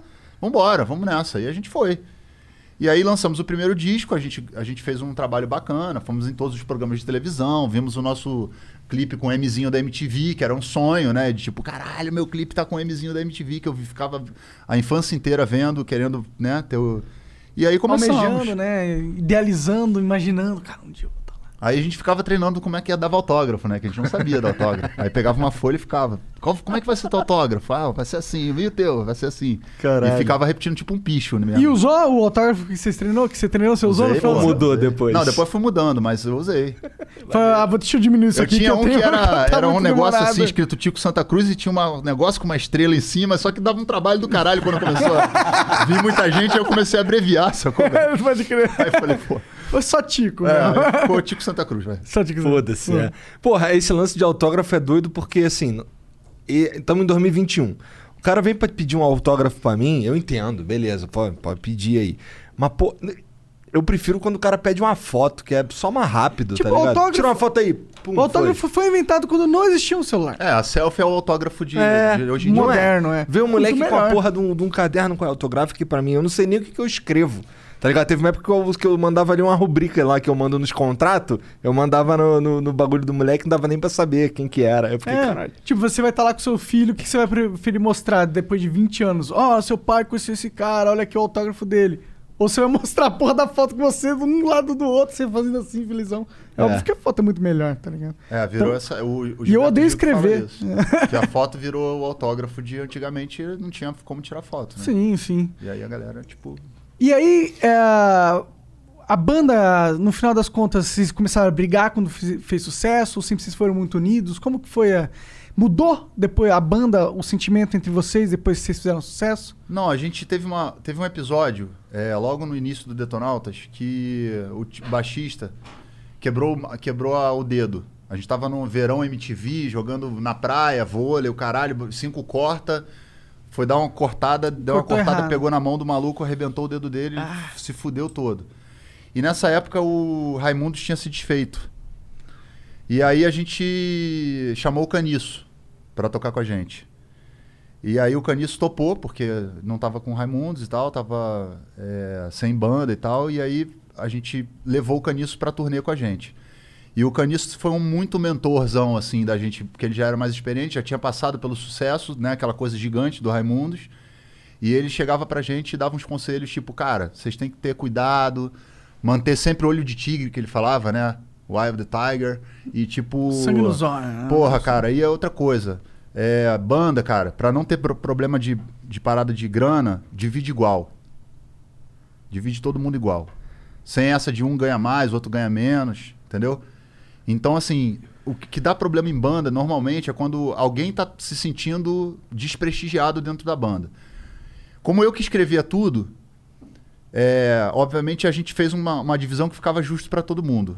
Se eu fiz, normalmente quando o cara faz a, a música, a música eu faço uma música no violão. O autoral a música é minha, direito, é. né? Se eu fosse assim, eu- a gente desde o início da banda por conta dessa coisa do Caniço ter dado esse toque e tal, era 50% era de quem botou a letra e os outros 50% dividido por todo mundo igual.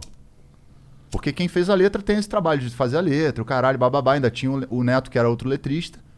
Então era razoável que o letrista trabalha ganhasse. mais, ganha é, mais. Ganha porque a gente que tá ali tocando, caralho. Agora, em várias bandas, o cara que ganhava mais grana era o cara que, que tocava a música. A música era dele.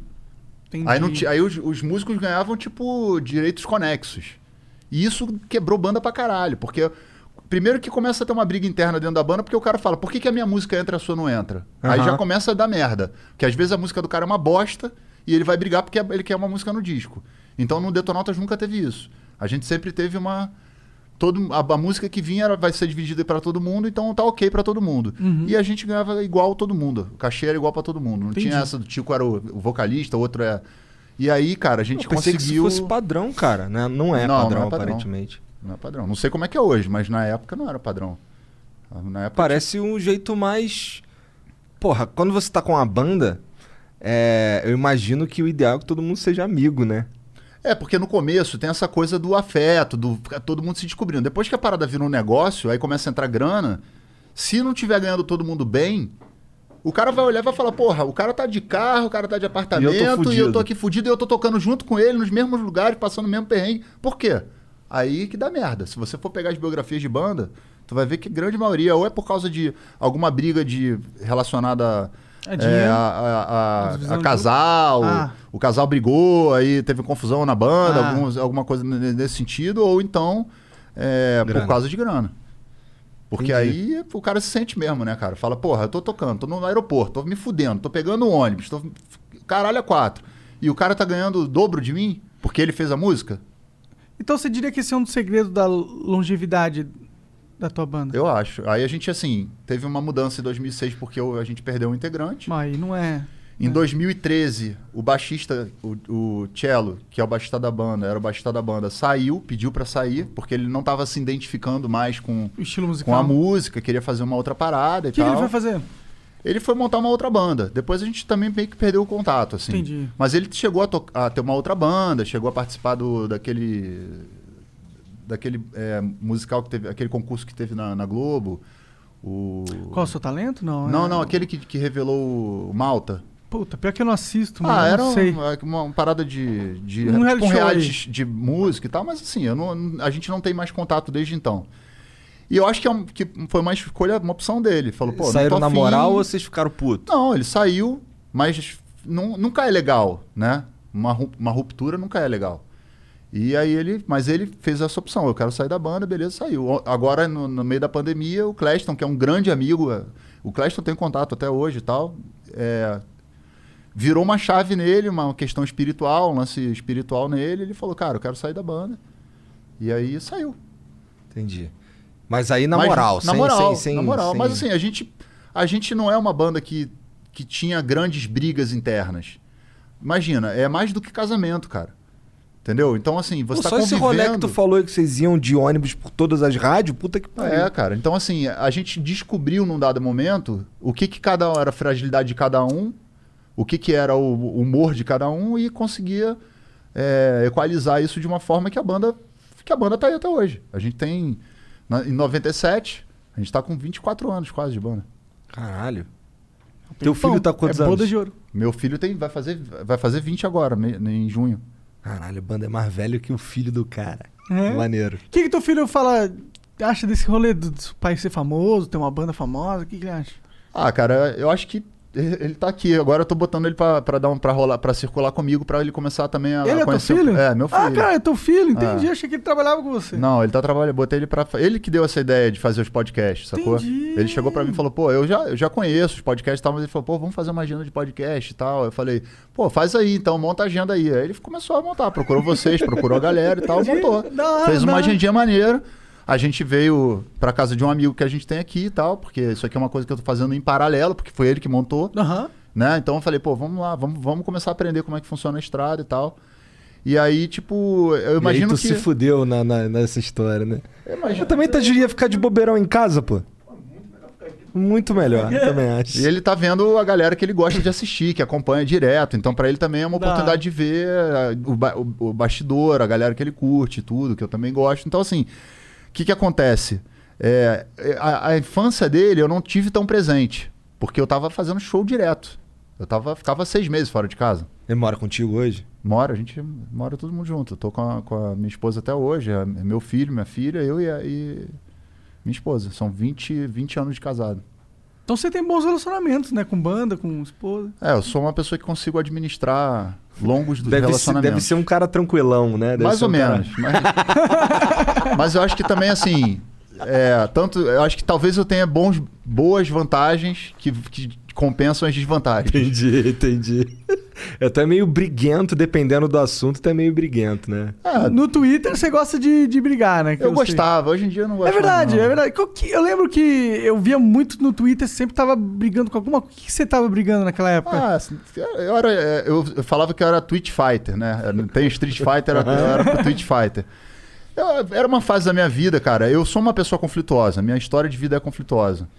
E eu, durante muito tempo, achava que o rock era essa coisa, do rock conflito, por causa daquelas coisas que a gente vê na MTV, do Oasis brigando com não sei quem, e fulano de tal brigando com não sei o que lá. Achava que era isso Aham.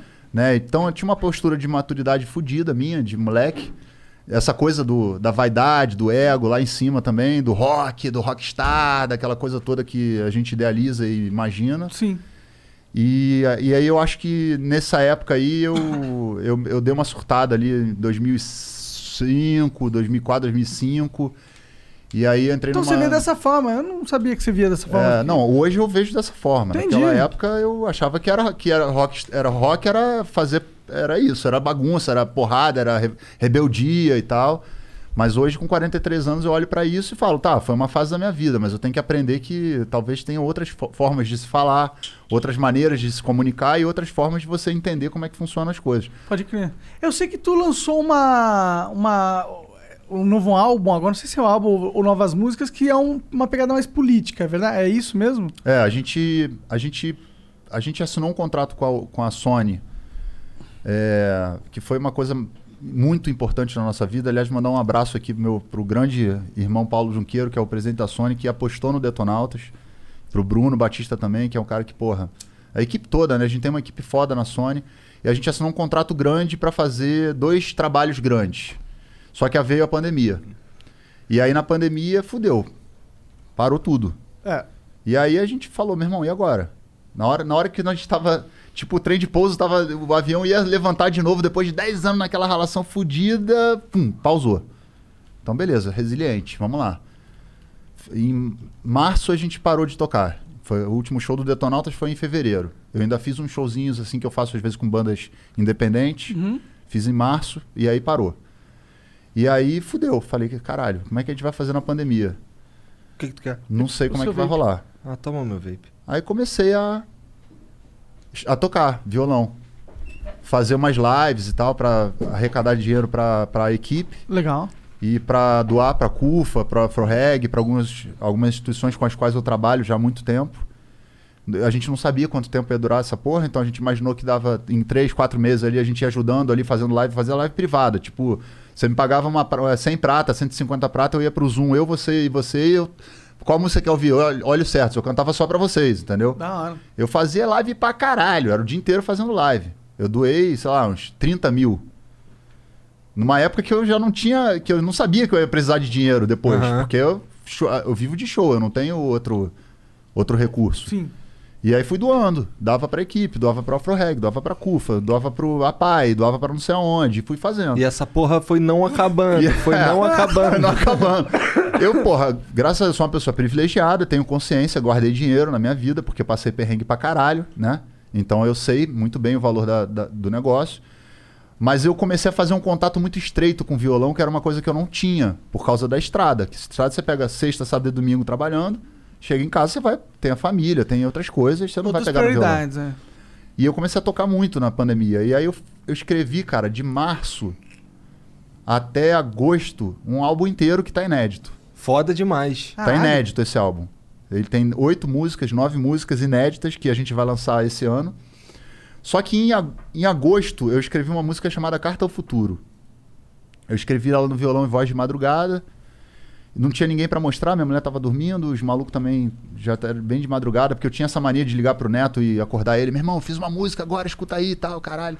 E o cara putaça. Não, tá ele bom, vai, gostava, ele, mostra, pô, porra, ficava da amarradão. Ele fazia isso comigo também. E aí eu falei, pô, não tem ninguém pra mostrar a música. Eu falei, ah, vou botar no Facebook, foda-se. Aí gravei uma versão, violão e voz da música, e botei no Facebook. Fui dormir. Quando eu acordei no dia seguinte, tinha mais de 100 mil visualizações. Caralho, explodiu. Aí eu falei, opa, tem alguma coisa aqui. Porque a letra falava de política. E aí, eu- aí se você for fazer uma análise do rock, mainstream principalmente, você vai ver que não tem ninguém falando de política musicalmente falando, poucos falando abertamente. Até tem uma galera que começou a se posicionar. Mas eu sou um cara que já me posiciona há muito tempo atrás, né? Já há muitos anos. E não tinha feito músicas com esse conteúdo ainda tão assim. Eu já a história do Detonautas tem músicas políticas em todos os discos, desde 2002 até até hoje. Mas aí essa música, ela foi muito na, na veia. A letra dela é muito foda. Não conheço, cara. Ela é muito Também não foda. ouvi ainda. Porra, é animal. O clipe é um clipe que a gente conseguiu fazer um clipe de animação cheio de referência, que ele deu várias referências legais de, de livros, de documentários, o caralho. Mas é tipo um desenho? O clipe? É, um desenho, Que é foda, uma animação. que da hora. Como é que chama aquelas animações é, estáticas, motion? né? Ah, stop fica- motion. É. Ah, E a gente conseguiu uma galera pra fazer a Seven Content, que são os caras que trabalham com a gente e tal. Eles juntaram uma galera de ilustrador também novo, que topou entrar no projeto, que não tinha grana. Não era obrigação nenhuma da gravadora. Sacou? E aí, aí eu fiz aquele movimento de lá do começo, do Detonautas. Falei, pô, essa, essa música é maneira, eu vou pedir pra alguns artistas declamarem trechos. Aí eu fui na cara dura, velho, chamando todo mundo. Liguei pra Anitta, liguei pro Wagner, caralho. Wagner Moura. Liguei pra pra. Liguei pro, pros caras que, que eu não tenho tanta intimidade, Matheus Nastergalli, Thiago Lacerda. Aí juntei uma galera foda pra caralho e, reci- e consegui fazer um- uma, um- a, a letra toda Recitada pelos recitada caras. por vários artistas que eu admiro pra caralho. Que da hora, mano. Entendeu? Tá no YouTube. Galera entrar no YouTube agora, botar é, Carta ao Futuro, recitando, caralho, vai ver Tá todo canal- mundo. qual Tem, canal desde, tá? Tem no canal do Detonautas, Detonautas. oficial, é. Beleza. E aí, tipo, tem desde a Anitta, que é uma artista foda pra caralho, que, que é minha amiga, que é uma pessoa que eu tenho uma admiração, um carinho profundo, até a, a Sônia Guajajara, que é uma liderança indígena foda, mundialmente conhecida. Então eu consegui botar artistas de TV, personalidades, ativistas, é, gente de todos os lugares. Tem, Tem a quantos Maju, cara? tem... Quantos cara? Ah, cara, é, é chato não falar o nome de todo mundo, Não, não, né? não, não. Chuta aí o número de. qu- Quem, quantos, quantas pessoas estão ali? Ah, deve ter umas 11, mais 11 pessoas, uns 11 artistas fodas, Caralho, assim. maneiro, cara. que gravaram e mandaram pra mim e tipo, pode ser que tenha um pouco mais, um pouco menos, mas é só gente foda, não tem só tem gente foda. Até aquele moleque do TikTok eu, eu consegui O colocar lá, o Mário. Caralho. Ele foi gente boa pra caralho, moleque. Ele é gente boa, É, cara. foi Ele é gente, gente boa boa, pra gente caralho. boa. A gente ficou trocando as ideias e tal. Aham. E mas eu, eu, eu, eu conheci ele porque minha filha usa TikTok pra caralho e tal e aí eu falei Falei, pô, esse moleque é maneiro, cara. Vou chamar ele, vou botar ele no meio dessa galera toda aqui, que já é uma galera que já é cons- consagrada. Aham. E ele super topou e participou e foi muito legal. Caralho, que doideira, maneiro. E aí viralizou antes da música. Porque tinha toda essa galera faz- falando. Aí quando a gente lançou a música, o último clipe do Detonautas tinha dado 50 mil views no lançamento. Porque o rock não é tão grande quanto o funk, quanto o sertanejo, caralho. Essa música deu 500 mil. Bah, aí a gente falou, caralho, aqui tem alguma coisa. Aí a gente foi pegando crônicas do que veio acontecendo de 2020 pra cá e musicando. Tipo, depois foi a Mi- a Michek, que aí deu aquela porrada gigantesca. Que aí foi parar em Michek. quarto lugar no, no, no Spotify. Que foi uma parada muito gigante, que não, nenhuma banda de rock conseguia entrar no top 50 É, o do rock, Spotify. o rock não tá exatamente num momento de alta, né? Não, muito tempo pois que é, não. muito tempo que não. E aí a gente estourou o Michele, muito também porque a Michelle Bolsonaro fe- fez um movimento errado, foi tentar denunciar para retirar a música dos lugares e aí repercutiu ao Esse, contrário. é, esse é o Ah. melhor jeito de promover alguém, É. né?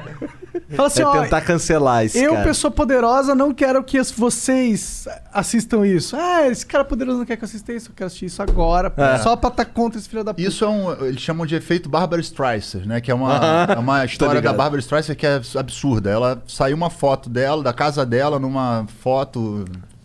Uma porra qualquer. Ela viu a foto, que ninguém sabia que era a casa dela. Aí ela entrou na, na justiça pra tirar a, a casa dela da foto.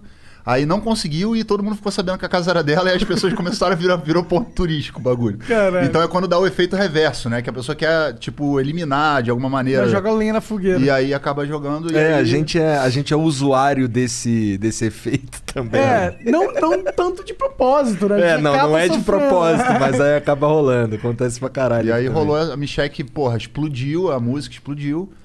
E aí fomos parar no, no Spotify lá no quarto lugar, o caralho, ficamos.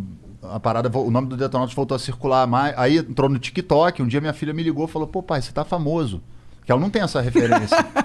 a referência de fama pra ela é o É TikTok. o TikTok, pode crer. Tua filha tem quantos anos? Minha filha tem 12. Vai fazer 13 agora. Ela falou: Pai, você tá famoso. A cada, sei lá, cinco vídeos que eu viro no TikTok, três são seus. Caralho. Aí eu falei, pô, viralizou no TikTok. Aí procurei o pessoal da Sony pra poder me. Porque eu também não conheço muito de TikTok. Ele falou, não, pegou.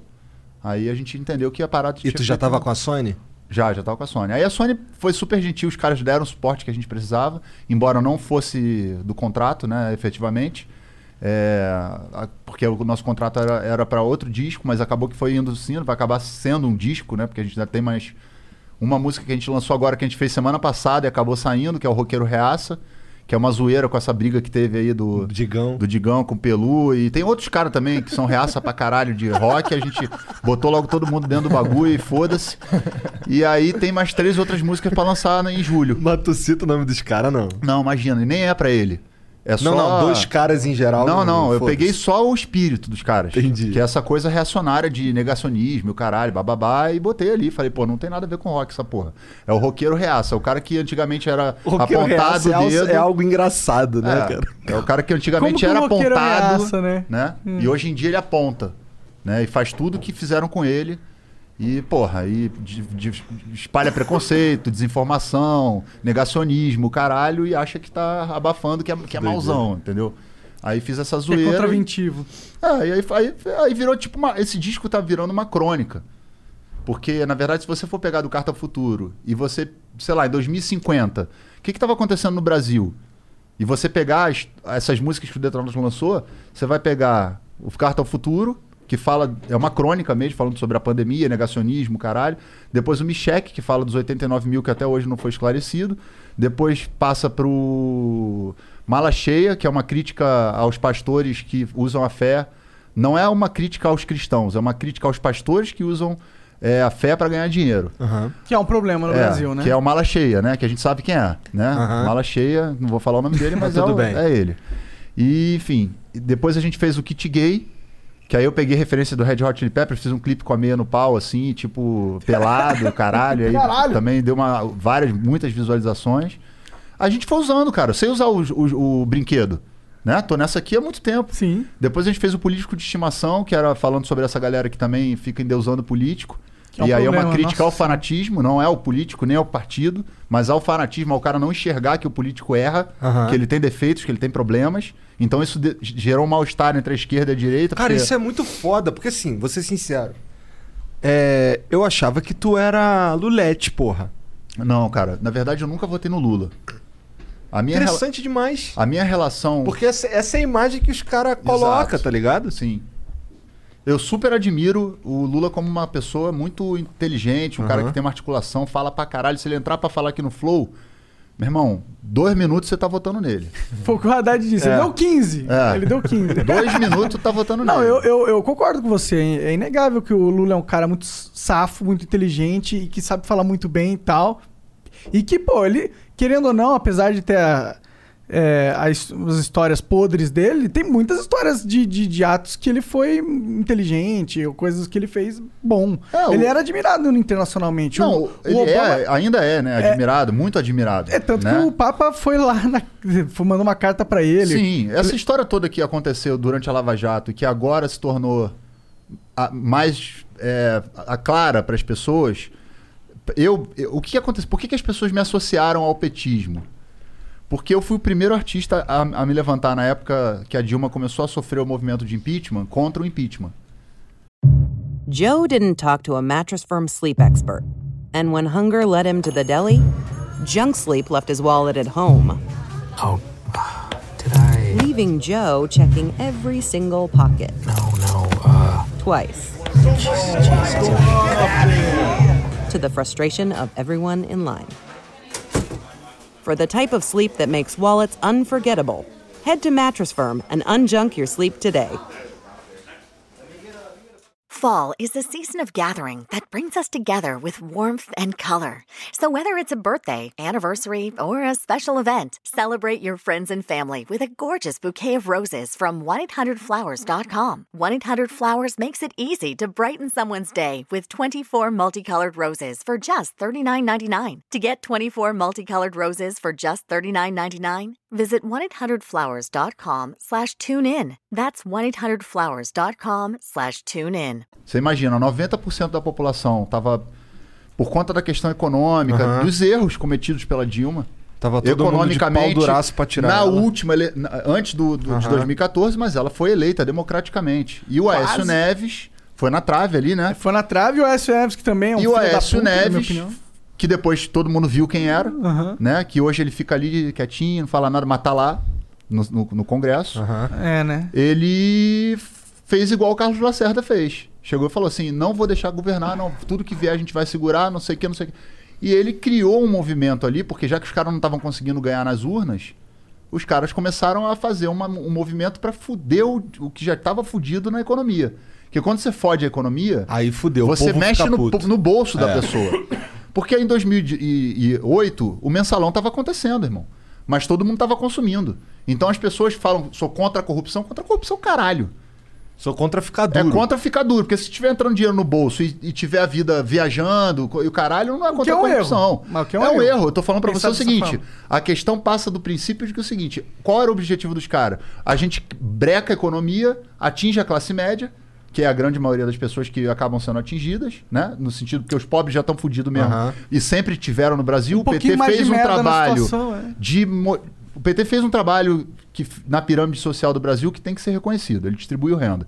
Não foi o ideal, mas ajudou bastante Algo gente a- aconteceu ali. a, se Eu acho mobilizar. é bem justo falar né? isso. Então, assim, tenho críticas ao PT, sempre tive, fiz músicas críticas na época, mas as pessoas não tinham esse interesse por política, então passou despercebido. Eu fechava a Avenida Paulista aqui sozinho, irmão. Sozinho. E neguinho ficava me zoando no Twitter. Falando, ih, o cara lá, tá lá sozinho, o cara, 10 pessoas, o caralho. Eu fazia mobilização. Eu ia pra frente do Congresso Nacional fazer protesto sozinho. Sozinho. Eu fiz um. O, o Renan Calheiros, que agora tá aí de. de caralho, bababá. eu- o Renan Calheiros me mandou, me mandou me prender, meu irmão. Em 2007, sei lá. Caralho. Porque eu fiz um laranjal, uma bandeira do Brasil de laranja, na frente do Congresso Nacional, sozinho. Quem me tirou foi o Gabeira e o Chico Alencar. Que chegaram lá e falaram: não, não vai prender o cara, não, vai prender por, por quê? Que não é a casa do povo?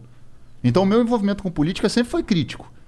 Eu nunca fui tipo, ah, esse cara é Deus, não sei o quê. Eu reconheço as coisas boas que cada um fez. O Fernando Henrique fez coisa boa, pô. Então fala uma coisa boa aí que o Bolsonaro fez. Não, aí. Aí nem os bolsonaristas conseguem. Ah, teve um tempo aí que ele ficou quieto. Mas se você pegar a história do Brasil, vamos lá. Eu não vou falar do Sarney, porque também Sarney é outra, outra criatura que é difícil de você. E o Collor também não dá.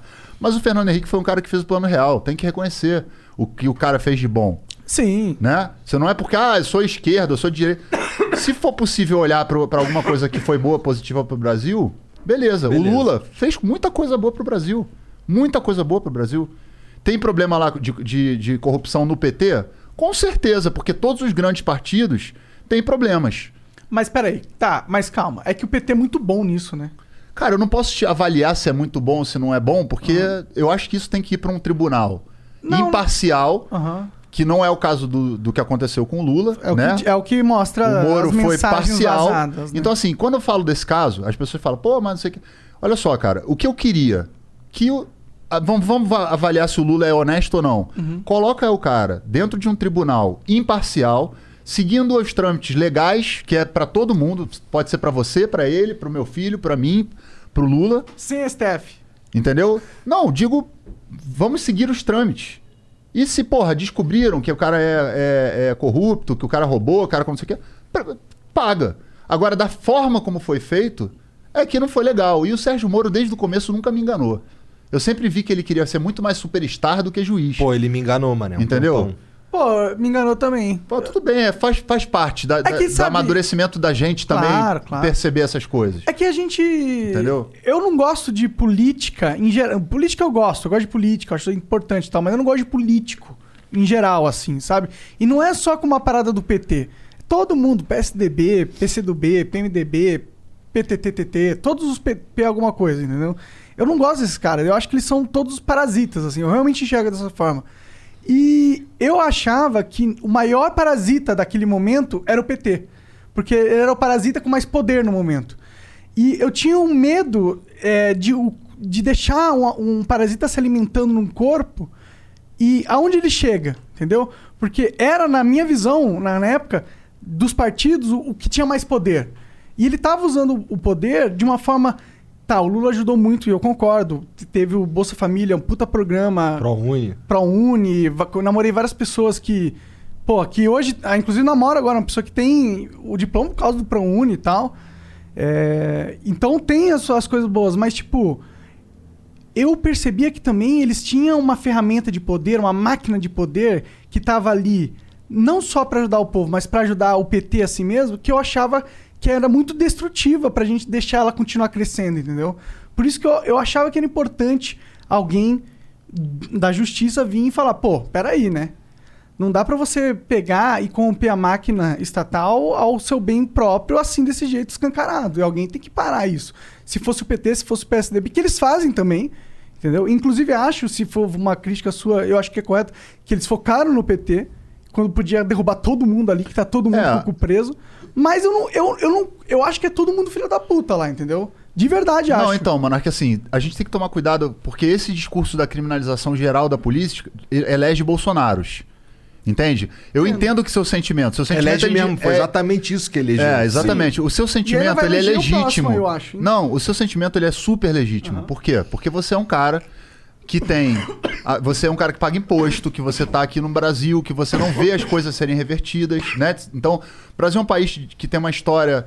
Colônia de exploração, capitania hereditária, patrimonialista pra caralho. A gente sabe que o sistema não, não é um sistema é, honesto.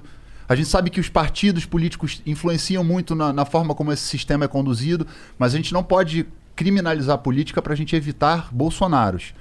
Tinham outras opções à direita que poderiam ter entrado e que com certeza não estariam fazendo esse negacionismo que o Bolsonaro está fazendo.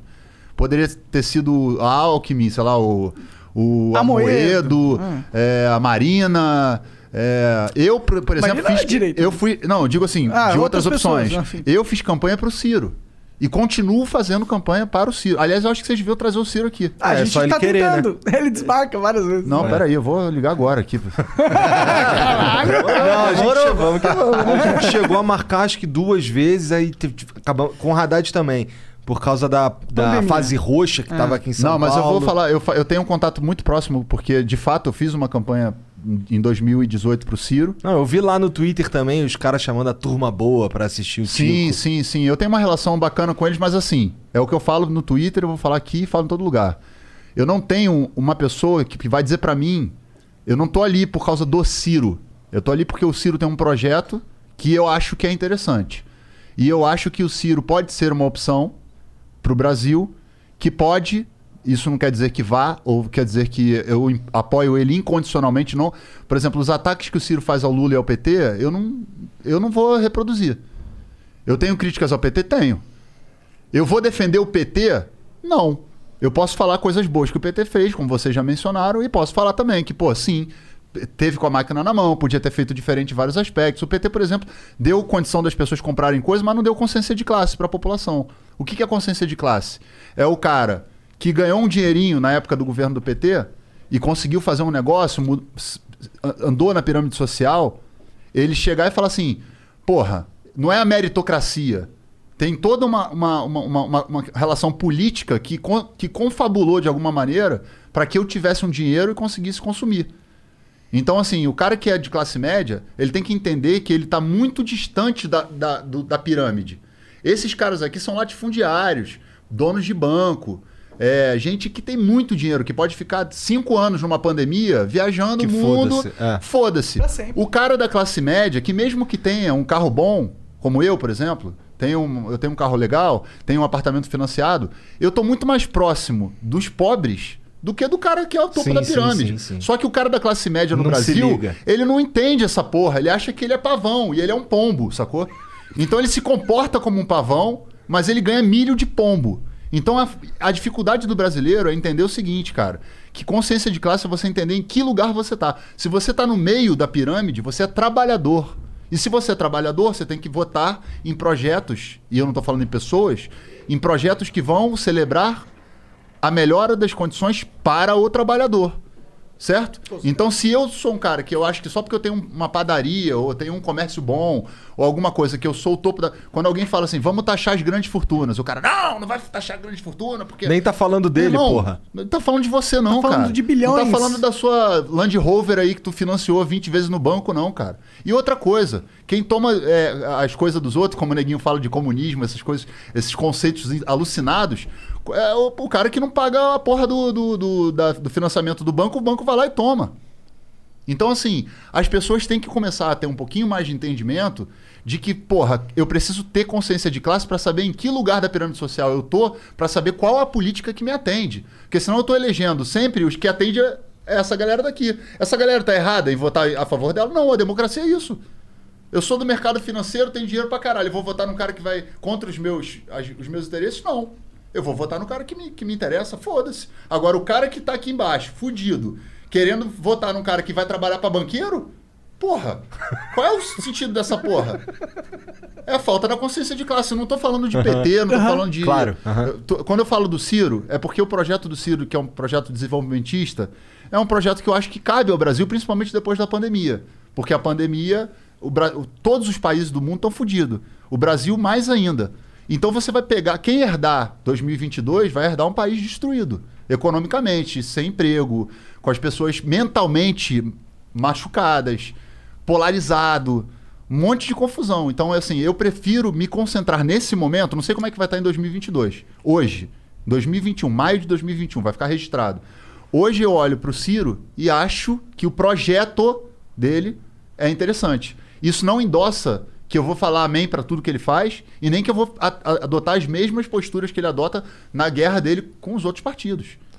O projeto dele tem a ver com, com desenvolver a indústria brasileira, né? Exato. Fazer. é, acho que o que. Talvez eu esteja falando merda, tu, tu manja mais que eu nesse caso. É, mas o, o projeto dele tem a ver com, com colocar mais dinheiro na praça também, não é? Pra galera? Pra fazer É. acontecer algumas coisas. Na verdade, assim, é, quando você Por que, que tu gostou do projeto dele? Porque o Ciro tem, tem essa. Primeiro que eu acho o Ciro um cara muito inteligente. É um cara, é um cara que não tem, por exemplo, se você procurar um processo contra o Ciro, não, não dá pra inventar uma fake news contra o Ciro em relação à corrupção. O cara não é processado de porra nenhuma em corrupção. Entende? Ele tem a história dele, tem os problemas dele. Eu não sou advogado do Ciro nem nada, mas eu olho pro projeto dele e acho o projeto dele um projeto interessante. O Ciro é um cara que propõe, por exemplo, taxar as grandes fortunas. Só que aí ele- Herança tal. ele mexe num lugar que o cara que é pobre ou classe média às vezes não enxerga que não é com ele que ele tá Hello, Discover here to explain our cash back match. Here's how it works we give you cash back for using your Discover card on the things you were going to buy anyway. Then we match that cash back in your first year. And that's why we call it Cashback Match. Now to recap and say cashback one more time. We match all the cash back you've earned at the end of your first year automatically. Discover. Exceptionally common sense. Learn more at discover.com slash match. Limitations apply. Tú sabes, cuando ordenas un videojuego o unas sábanas nuevas y luego llegan a tu puerta, te emocionas un poco, ¿no? Ahora imagina lo emocionante que es ordenar un auto nuevo y luego aparece en tu casa invitándote a conducirlo. Con Nissan at Home, compra el auto perfecto en línea desde donde quieras y el concesionario te lo envía directamente a tu cochera. Esto seguro supera cualquier orden. Así comienza la emoción. Los servicios pueden variar en los concesionarios participantes, sujeto a la ley aplicable. Consulte al concesionario para obtener más detalles. mexendo.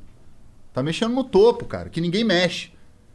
Quando a gente tá falando do PT, que ninguém fala, ah, porque o PT é comunista. Comunista do caralho. Comunista é o caralho, pô. A época do PT foi a época que os bancos ganharam dinheiro pra caralho. Todo É. mundo consumiu, ganhou dinheiro. Foi Comunista. bom pro Brasil, no sentido da galera que, que, que conseguiu se mobilizar na área.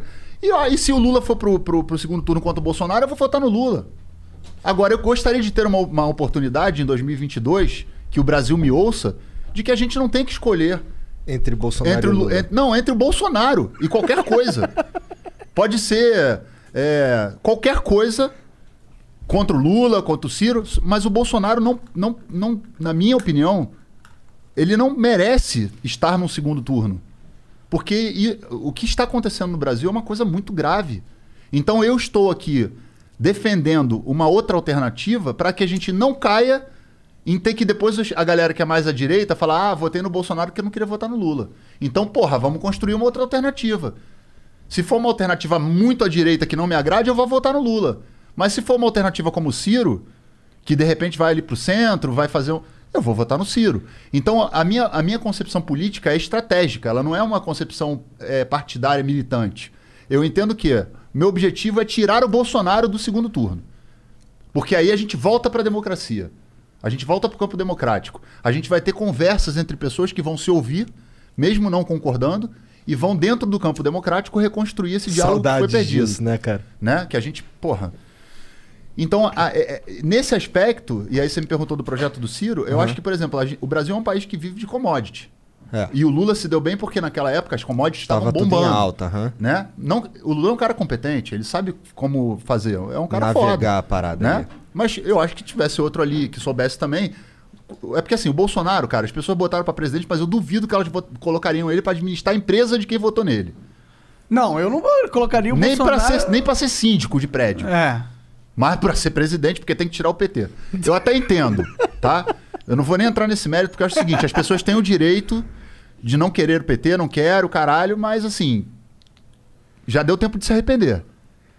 Não dá pra em 2021 agora, com o cara fazendo passeata no meio de uma pandemia, dizer que o cara negando vacina, tudo errado, falar que ah, porque o Paulo Guedes, Paulo Guedes não fez porra nenhuma. Porra nenhuma Quem mesmo. é liberal de verdade? Porque o Brasil tem uma esquizofrenia, que é o liberal conservador. É.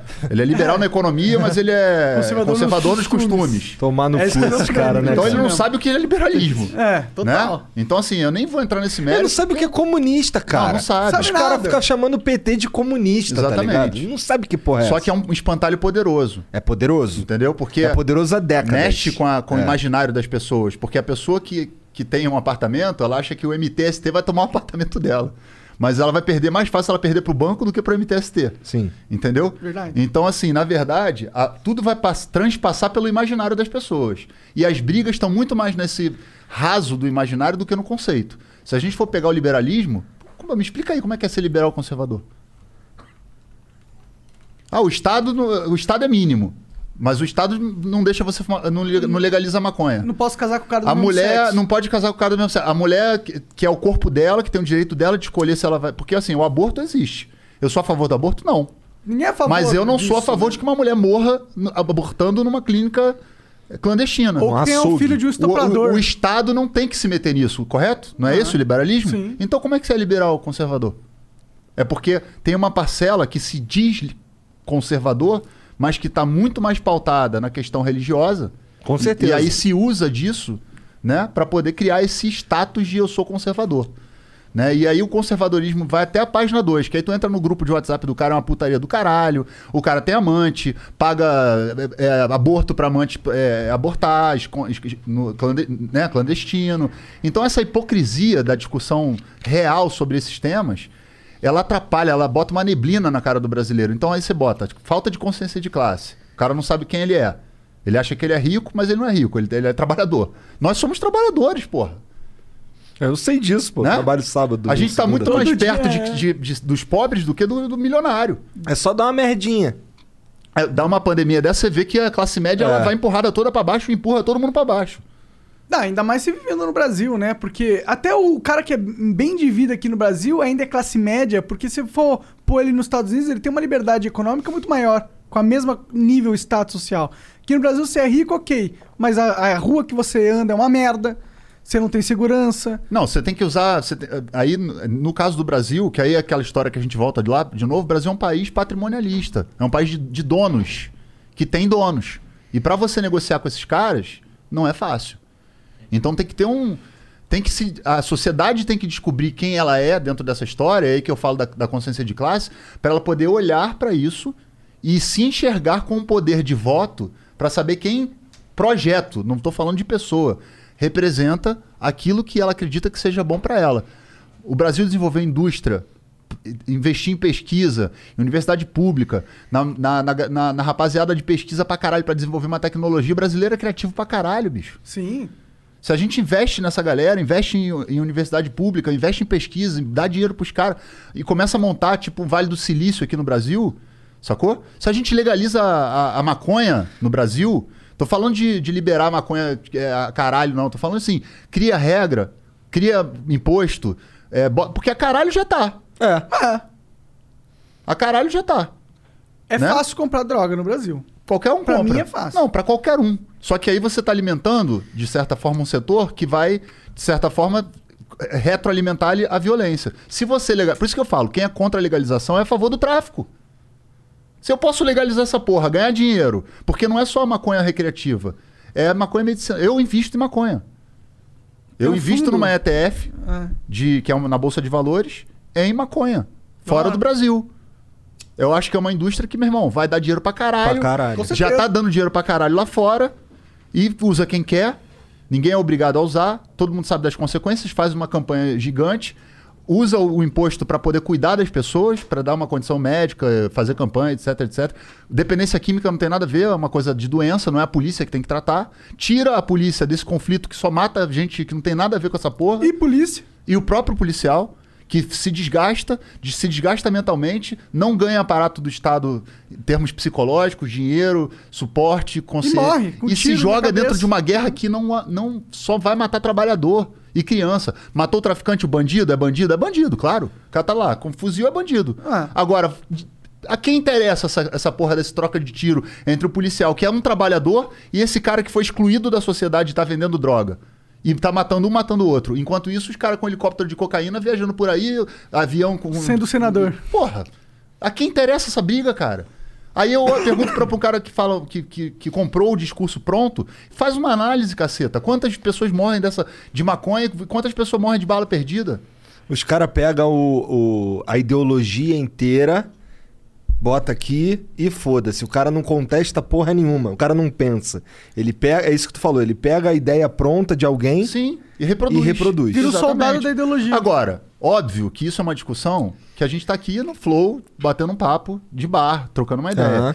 Essa pauta não é uma pauta que vai entrar pra para ser discutida, por exemplo, na próxima eleição. O Brasil tá com uma pandemia, tem uma Claro. porrada de coisas coisa que a gente mais tem que resolver importante. Vai ser perigoso. Pra chegar numa pauta. Não, eu tô falando pra gente chegar numa pauta de discussão social sem tabu, Aham. pra poder botar o papo nas claras e as pessoas não virem com fantoche.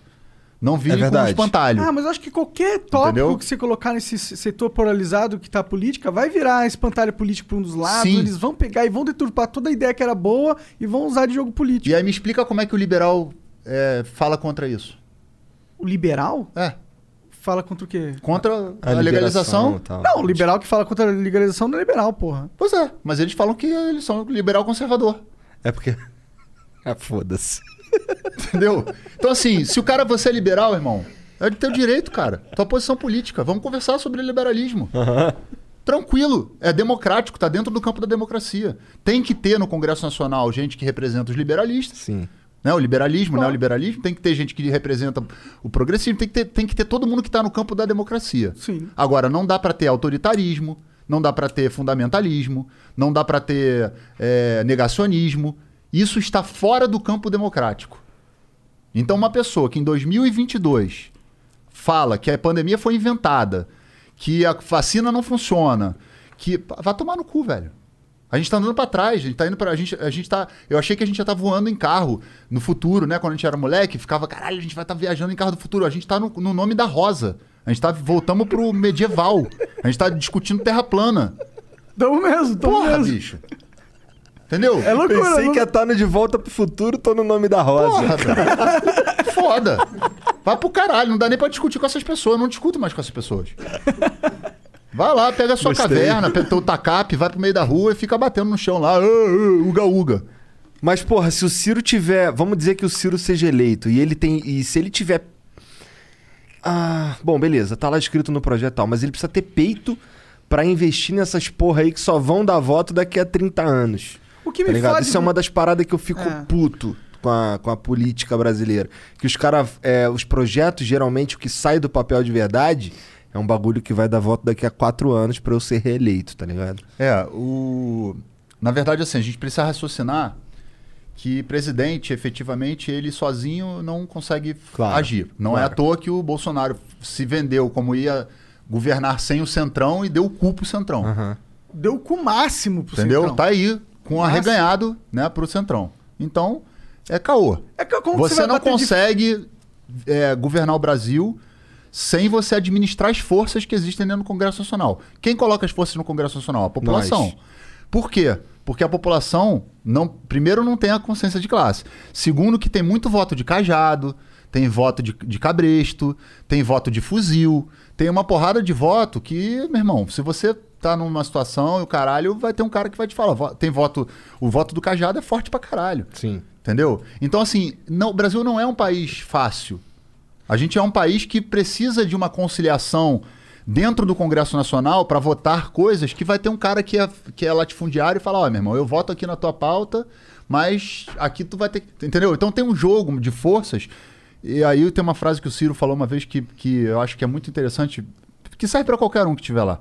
Fala assim, ó, eu sou o presidente, eu vou negociar com quem vocês colocarem no Congresso. Se vocês botarem bandido, eu vou negociar com bandido. Se vocês botarem gente, gente que esteja disponível para poder fazer o Brasil andar para frente, eu vou, eu vou negociar com essas pessoas. Certo? Então, assim, eu acho os nomes importantes, mas eu acho que os projetos são importantes. O projeto que, o- que o Lula representa também me atende. Mas o Lula já esteve no poder. Se ele tiver contra o Bolsonaro, eu vou votar nele. Mas se eu puder ter uma, a, a esperança de ter uma outra pessoa que não esteve ainda no poder e que também é competente, que eu, que eu- porque o, o, o- o Ciro é um cara competente, eu acho que não custa nada, entendeu? Tentar. Eu sei que vai ter que fazer aliança com o centro, vai ter que fazer aliança com a direita, porque assim é a política.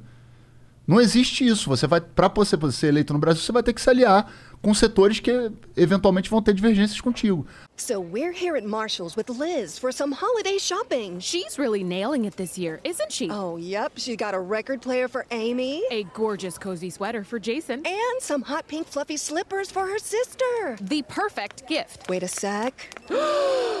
She's getting a pair for herself. Well, with prices this good, it would be rude not to. You know what? She totally deserves it. Oh, totally. Happy holidays, everyone. See you at Marshall's. Fabulous brands. Feel good prices at, At Marshall's. Cloud is powering tomorrow's transformative missions. Federal agencies are partnering with SAIC to help them meet these critical moments, where bold moves require confident blueprints, where you can accelerate transformation through consistency, where you can innovate forward and never look back. SAIC quickly and securely migrates large scale workloads to the cloud with the confidence you need to assure your mission. Learn more at saic.com/cloud. Agora, algumas divergências são mais fortes, econômica, economicamente falando, né? Porque a gente está falando de economia. Aham. Aí vai, vai a questão do neoliberalismo. Talvez essa seja são- a mais forte. Essa é a mais difícil É. de conciliar. Agora, eu, é- eu repito. é, primeiro, eu acho que legal trazer o Ciro aqui, porque eu não sou é, militante do Ciro. Eu só admiro o Ciro e o projeto dele. Então, acho que ele que tem que vender o projeto dele aqui. É, e eu quero um segundo turno em 2022 que sejam pessoas democráticas. Ponto, cara. Pra gente não ter que dar essa desculpa, ah, votei no Bolsonaro porque o outro era o Lula. Porque isso é uma justificativa inaceitável. Mas eu confesso que se vier Bolsonaro e Lula no segundo turno, eu vou ficar muito decepcionado com o Brasil, cara. Eu vou me sentir, tipo, num reality show de, de merda, assim, tipo, mano, não é possível. Olha o tamanho do país e a gente, de novo, vai colocar essas duas pessoas que já provou É, que não Brasil, dá, tá O? Brasil é bem polarizado. Agora, assim, o que a gente não pode fazer, com todas as críticas que eu tenho ao Lula, o Lula sempre respeitou o jogo democrático. Então, assim, eu- é, o Lula é uma pessoa que a gente sabe que respeita Mas não o jogo democrático. do PT e o Lula ficar falando com o Hugo Chaves que o cara é foda. Não, os, os a o política Maduro. internacional que, que os caras vão falar e etc., a maneira como vão conduzir a política internacional, é, o, o Maduro, para mim, é uma pessoa que é um autoritário. Eu, eu também acho. se eu for discutir geopolítica com você, a gente vai entender que lá na Venezuela tem o, o petróleo, tem uma porrada de coisa que interessa ao- aos Estados Unidos, então tem toda uma porrada de outros interesses que vão gerar. Não vou justificar. Mas aí tem que aprofundar o debate, não é tipo, vai pra Venezuela e foda-se. E acho que nem é o caso, porque a gente tá com um problema gigante no Brasil que a gente precisa resolver. E a Venezuela é. A Venezuela. Foda-se, não é o Entendeu? Brasil. É, eu não vou ficar discutindo o governo Maduro. Eu não, eu não concordo com o autoritário de lado nenhum, nem de esquerda nem de direita. Sim, sim. Mas eu compreendo determinados contextos geopolíticos que você tem que minimamente entender para poder falar. Senão você vai ficar repetindo de comunismo, vai ficar repetindo esse discurso raso. Então eu acho que assim, o Lula é um cara que já esteve no poder e respeita o jogo democrático. Então isso para mim já é uma já é uma vantagem de, por exemplo, tá Lula e Bolsonaro, eu vou votar no Lula porque é a democracia. Porque se for Bolsonaro e o é, fala um nome aí que você de qualquer nome, de direita, de esquerda, qualquer um. João Moedo? João Moedo, eu vou votar no João Moedo. O Danilo Gentili, que tá aí no Trending Topics. Não, aí o Danilo Gentili, é- aí, aí, a gente- aí a gente tá brincando de novo com o Brasil. É, é. Bom, ele é um aí que a comediante, criminalização da política a- vai pegar.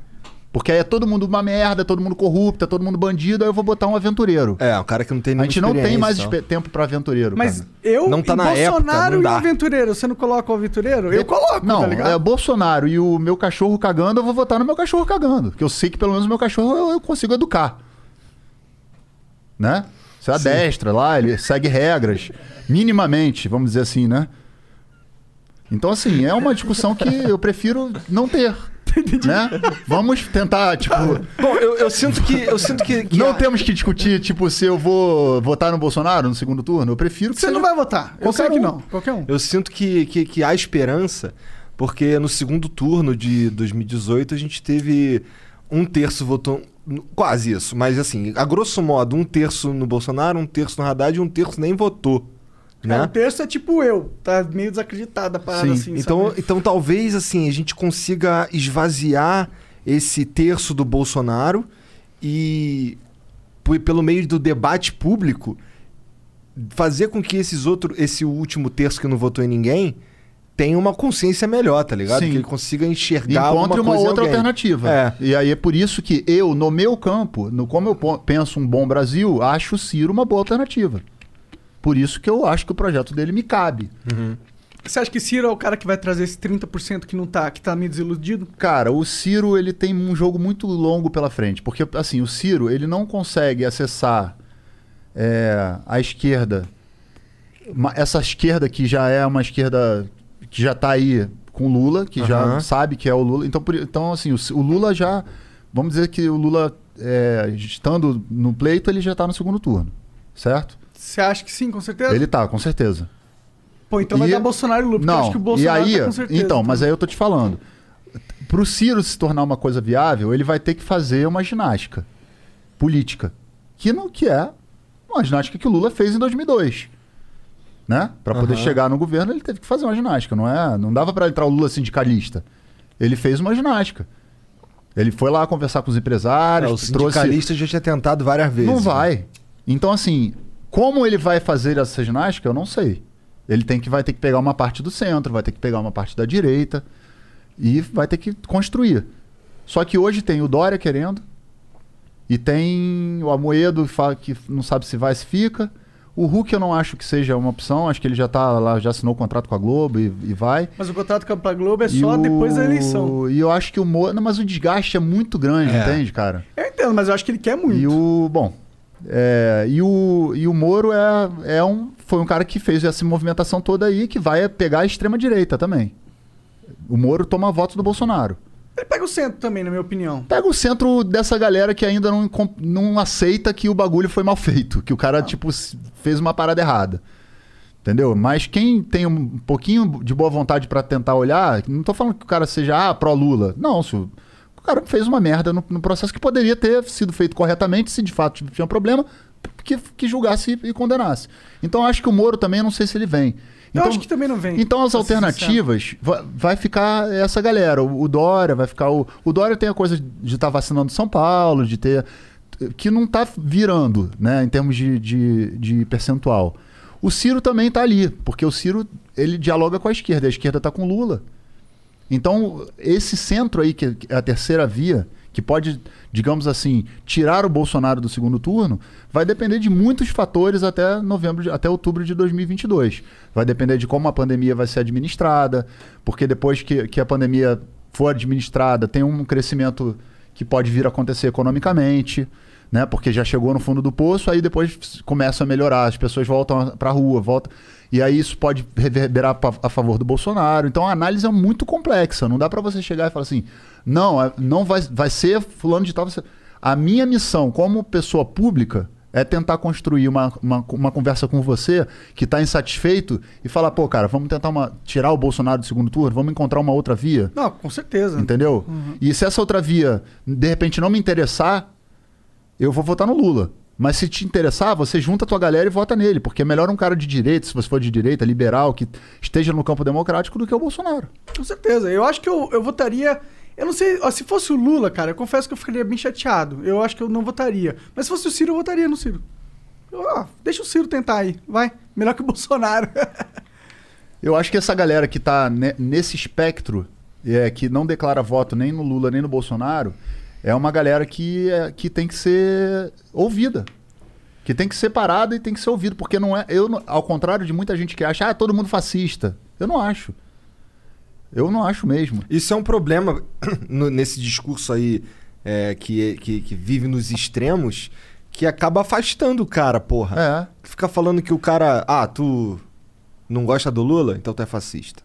Tu, gosta, tu, tu não gosta do, do Bolsonaro? Então tu é comunista. E aí isso não agrega pra nenhum dos dois. Não. E a gente não, convence pode ninguém. E nem pode criminalizar, como falei, para não dar espaço pra aventureiros. Já foi.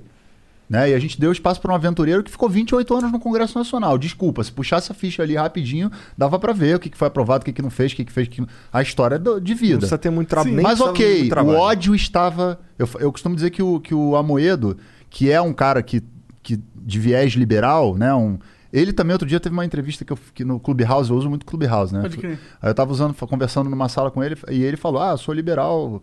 É, conservador, mas eu não, não fui entrar no mérito do, do que a gente entrou aqui pra não, não Ele é desse. esgarçar Ele é o... liberal conservador também? Não, cara, porque esse é o, é o, é o discurso que atende a, a essa galera do Brasil que É. que é liberal conservador, entendeu? Então a gente tá no Brasil, cara. O Brasil é um país que, que tem uma coisa do conservador, entendeu? Assim, ah, eu sou conservador, eu sou por causa da família, por causa dos costumes. Eu acho que, tipo, isso. se você for olhar a teoria do conservadorismo na prática, na prática, é uma coisa legal. Tipo, você conservar as coisas boas que a comunidade já produziu. Óbvio, nem. Tipo, você não pode descartar tudo que a gente fez desde, sei lá, 10 mil anos que a gente tem como sociedade e dizer que essas coisas não têm valor. É importante valorizar a nossa base.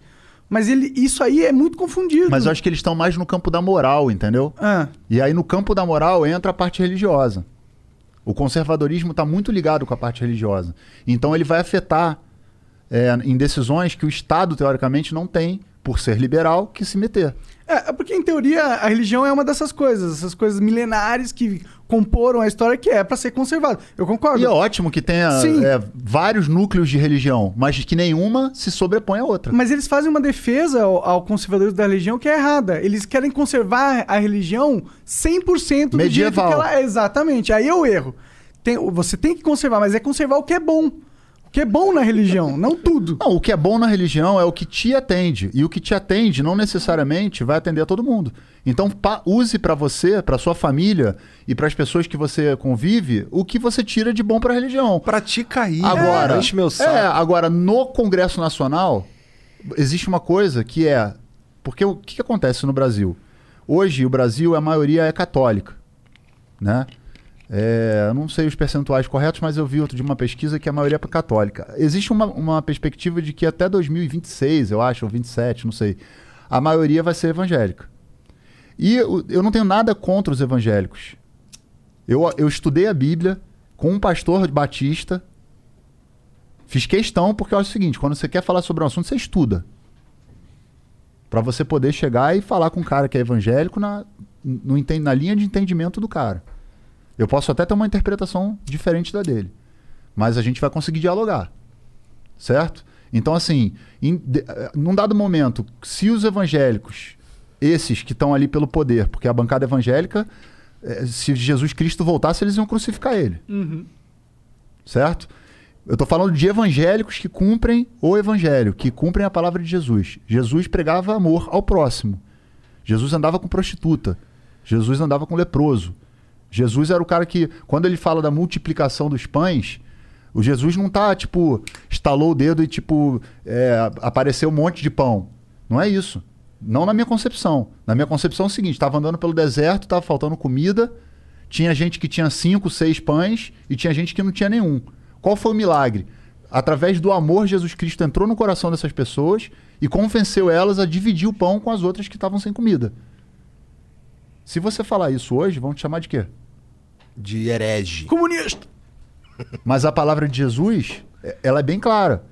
Ela é amor. Ela é uma revolução através do amor. Não é a revolução através de preconceito, ódio, matança, armamenta... Os caras... ar- É tortura. Pô, o cara foi torturado, bicho. Como é que você é, é, é, exalta algo que- algo que matou o, O Salvador, a, a em pessoa mais importante da tua religião?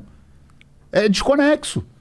Então, assim, existem muitos evangélicos que, que, que são pessoas que estão conectadas com a palavra de Jesus mesmo. E eu respeito. E tem budistas, e tem hinduístas, e vão ter muçulmanos, e cada um na sua. Porque senão vira conto de aia. Me Handmaid's Tale. Eu não sei que porra é essa. É o Handmaid's Tale, depois assiste. É uma série que começa com essa parada de que um fundamentalismo entra e começa a, a mandar no, no- no- numa nação que antigamente era. E eles, eles pegam as mulheres e criam uma, uma casta. Eu não vou contar a história, senão vai. É um filme? É uma série. Como é que é o nome? Handmaid's Tale. No ou então Netflix? Cont- Contos de Aya. Acho que tá no. é, tem na Globoplay, tem no é, HBO, eu acho, não sei. Tá. Mas é fácil de achar. É, é, o, é o o Irã, que já foi a Pérsia, que já foi centro de, de, de medicina na época que a Europa era medieval e estava fazendo é, charlatanismo. O Irã estava evoluído pra caralho em, na medicina. Em Tem umas fotos do científico. Irã de 1950. Que antes da Revolução, É, que as mulheres. andando não- de calça jeans, E tudo bonitinho. Universidade. Ó, procura essa foto aí, Irã 1950. Pô, velho, vou te falar, não brinca com fundamentalismo não, porque pode parecer inofensivo, mas há um projeto de poder que depois você ele- elege uma maioria na Câmara do no, no- no Congresso Nacional e os caras têm uma maioria e você mete essa maioria, muda a Constituição, fudeu. Fudeu mesmo. É 70? Acho que é 50 mesmo. Aí, ó. Aí, ó, as minas de saia no Irã, caralho. É, ó, Olha lá. 50. Caralho. É, e então hoje, não, não hoje brinca é com fundamentalismo não, diferente. deixa a igreja onde ela tá. A igreja tem que cuidar da alma das pessoas que estão interessadas em serem cuidadas pela igreja, que a igreja faz um trabalho excelente. Conheço várias pessoas que saíram da droga, saíram do crime, saíram de por conta da igreja. Eu reconheço isso nos pastores. Tenho amigos, muitos amigos. Pastor Eriovaldo é um cara que eu admiro. Pastor Henrique Vieira é um cara que eu admiro. Pastor José Barbosa, que foi o que me deu aula. Eu estudei a Bíblia, cara, na geopolítica da Bíblia. Não foi a Bíblia, tipo assim, um pastor lendo pra mim dizendo que era aquilo ali, não. Peraí. Quando Jesus Cristo faz o cara, o cego ver, ele não tá necessariamente fazendo o cego ver no sentido de pisquei e agora você passou a enxergar. O cego é uma metáfora. É alguém que tava muito. é, Bitolado. bitolado e cego de alguma coisa, de raiva, de ódio, de algum pensamento, um sentimento, de ganância, de alguma coisa, e ele foi lá, entrou no coração da pessoa e pum, conseguiu fazer o cara enxergar o mundo de uma outra maneira, em outra perspectiva. A, a Bíblia é feita de parábolas. Não dá pra você levar no pé da letra. Entende? É, eu, eu vejo dessa forma também. Então, assim, se um cara que não consegue ler um texto no Brasil da prova do Enem, né? Não por culpa dele, mas por conta desse sistema de ensino brasileiro que forma é, pessoas que reproduzem con- conceitos e conteúdos. Elas não entendem os conteúdos. Você pega a Bíblia e dá com aquelas palavras difíceis e você acha que aquela pessoa vai entender o que está sendo falado ali, ela tem um intérprete. Quem é o intérprete? O pastor. Para quem esse pastor trabalha? Qual é a intenção desse pastor? Se ele começar, a se ele está trabalhando com, com finalidade política, fudeu. Ele tem um poder nas mãos muito, Muito. forte. Ele tá falando do cora- com o coração das pessoas, cara. Uhum. Então tem que tomar cuidado. Eh, Ninguém. eh, Se você elegesse um pai de santo, né? Vamos pegar uma, uma religião de matriz africana que é super.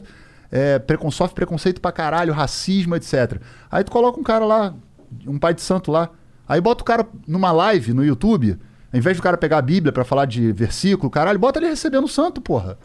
Vê como é que os brasileiros vão se sentir. Por que, que uma religião pode e a outra não pode? Então não pode nenhuma. O Estado é laico por isso. Não é a religião que comanda, é o Estado é laico. Não tem religião envolvida. Você quer ser conservador, a religião serve pra você? Ótimo, irmão. Só não vem me dizer o que eu tenho que viver. O que eu, eu sou agnóstico. Eu não vou dizer nem que Deus existe nem que não existe. Eu já tive experiências espi- espirituais incríveis, mas eu não vou ficar aqui tentando convencer vocês dois. Eu guardo pra mim e vivo. Se for alguma coisa que é legal e se eu puder ajudar alguém, ótimo. Se não puder, eu não vou ficar atrapalhando a vida dos outros. Ah, você tem que fazer isso, você tem que fazer aquilo. Meu irmão, faz o que você quer. Só não prejudica as pessoas. Que aí tem uma lei, aí tem outras coisas que vão influenciar na tua conduta. Agora, ficar cagando regra e dizendo que eu sou melhor porque eu sou isso, eu sou aquilo, eu não, não, não, não- eu não consigo entender. Eu acho que dá para cabe todo mundo no Brasil, dá para respeitar a crença de todo mundo e a gente não precisa que essas pessoas imponham leis através do Congresso Nacional para privilegiar um grupo de pessoas que podem usufruir da vida delas sem precisar necessariamente.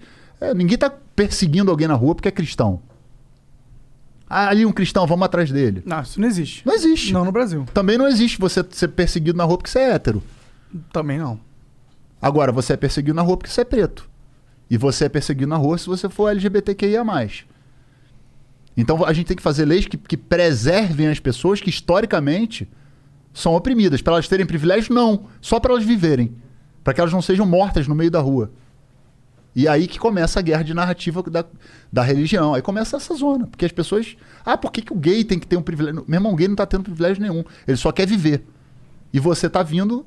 É, não tá vendo. Você tá vendo que as pessoas morrem porque estão. Porque tem uma orientação diferente da sua. Ah, porque vai ensinar na escola é, é, é, ideologia de gênero. Porra, vai estudar gênero primeiro.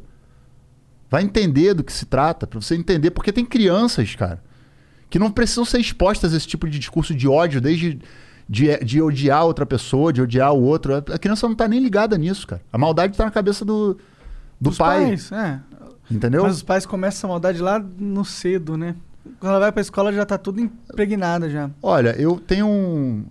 Não que eu, que eu concorde 100% com isso, mas tem um filósofo que eu gosto muito, que é o André Comte de Ponville, que ele fala o seguinte: na minha opinião, ele fala no livro, na minha opinião, não deveria existir crianças católicas, comunistas, capitalistas, é, evangélicas. Crianças são crianças. Quando elas tiverem capacidade, discernimento para escolher o que elas querem seguir, elas vão, vão fazer uma escolha. Mas é claro que isso a gente está falando num, num nível de filosofia, materialista, etc., que está muito longe de ser debatido num campo razoável. Porque o pai, naturalmente, quer passar para o filho dele a tradição, que é o conservadorismo. Ok, passa para o seu filho. Mas não enche o saco. Mas não enche o saco dos meu- outros. É. Entendeu? Nenhum problema. Se a minha filha. Ah, porque a. Cara, cuida da sua família, cara. A família não é o pai, a mãe e a, e a- criança. A família é quem você ama, cara. O amor é quem você. As pessoas que, que são da sua família são que. Às vezes você tem uma pessoa do sangue que nem é, nem é a tua família. Um amigo é muito mais sua família do que essa Sim, pessoa. sim, bem comum isso. Ah, e, e assim, ah, tem duas mulheres com uma criança. Foda-se. Tem dois caras com uma criança. Foda-se. Tem porrada de criança que tá sem pai, porque teve um filho da puta que largou o filho no mundo e foi. E aí ninguém reclama. Enquanto tem dois pais, por exemplo, Paulo Gustavo, que Deus o tenha, que é uma pessoa muito especial. E, o- e, o, e o Thales eram dois caras que tiveram um, um relacionamento e tinham dois filhos. E que amavam seus filhos e que estavam dando uma criação para seus filhos bacana, re- respaldado no amor, no respeito. Aí vem um cara que diz que é católico, ou cristão ou qualquer coisa, abandona o filho, vai pra puta que pariu, o moleque cresce sem nenhuma referência, o cara quer cagar regra de o que, que é família e o que, que não é. Ainda fala mal do Paulo Gustavo. Ainda ah, fala não mal. tá certo. Porra, vai pro caralho, né, bicho? É um problema recorrente no Brasil aí. É. né? Então a gente tem que evoluir, a gente tem que sair do medieval. Sim, sim. Né? Não, eu, eu lembro de estar crescendo, mano, e falar assim, mano, eu não vou sair na rua. O Brasil não parece um lugar seguro de estar, tá ligado? Várias vezes eu fiquei, tipo, eu falo assim, porra, parece que, parece que eu, eu nasci no tempo errado, assim, às vezes eu pensar. É, mas a gente tem essa sensação, e é aí que eu te falo, que a indignação é legítima.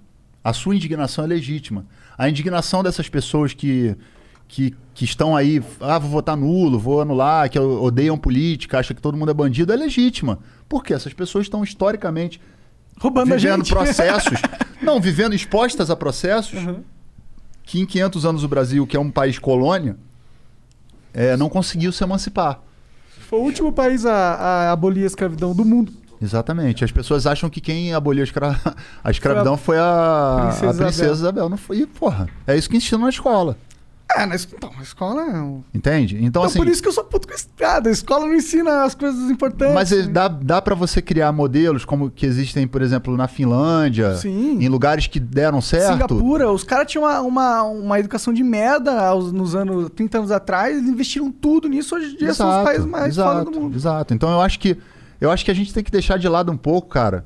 é, reconhecer a nossa, a nossa limitação do que, que a gente sabe exatamente de conceitos e, e ser um pouco mais humilde na hora de discutir coisas, porque a gente pode estar discutindo coisas que vão afetar diretamente na nossa vida sem que a gente tenha noção de qual é o conceito que a gente está discutindo.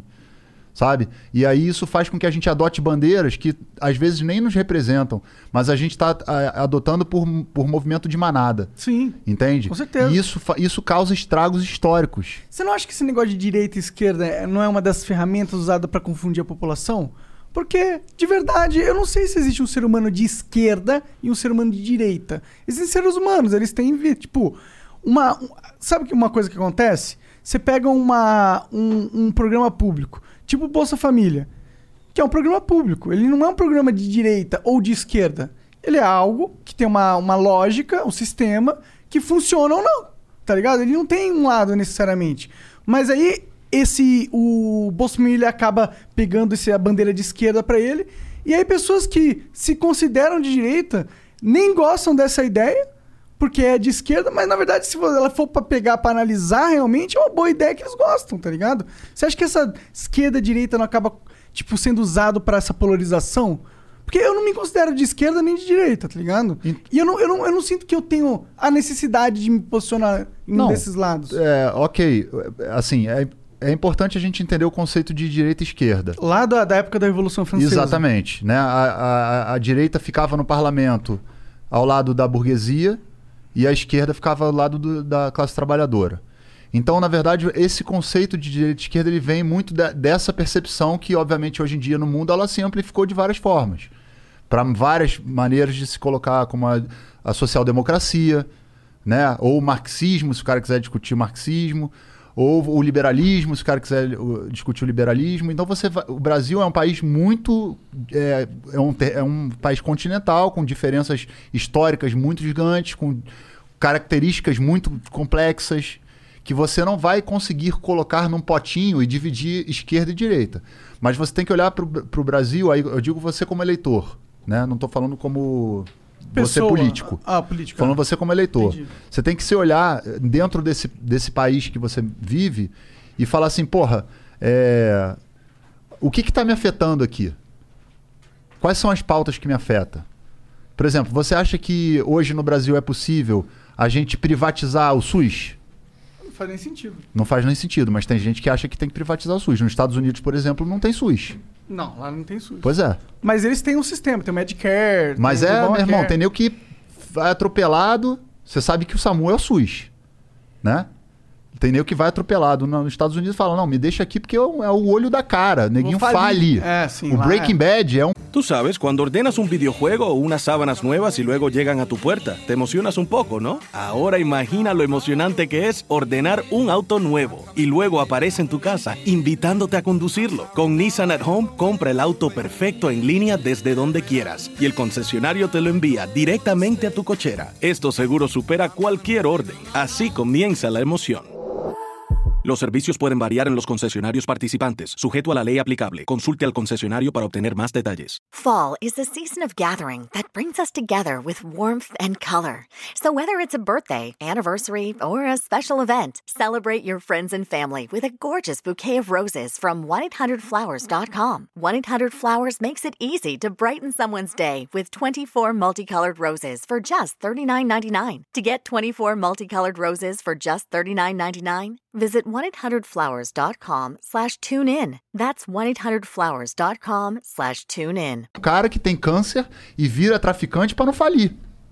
Porque o tratamento de câncer dele é uma fortuna. O, Não, isso é um grande problema lá mesmo. É. O, o SUS vai tratar o câncer. SUS tem problema? Tem. Tem problema. Por quê? Porque tem gest- pessoas que- o- o- é, espalhadas pelo, pelos setores públicos, que são pessoas que estão ali para benefício próprio. Isso chama-se patrimonialismo. O cara entra para poder garantir alguma coisa que vai dar benefício para ele.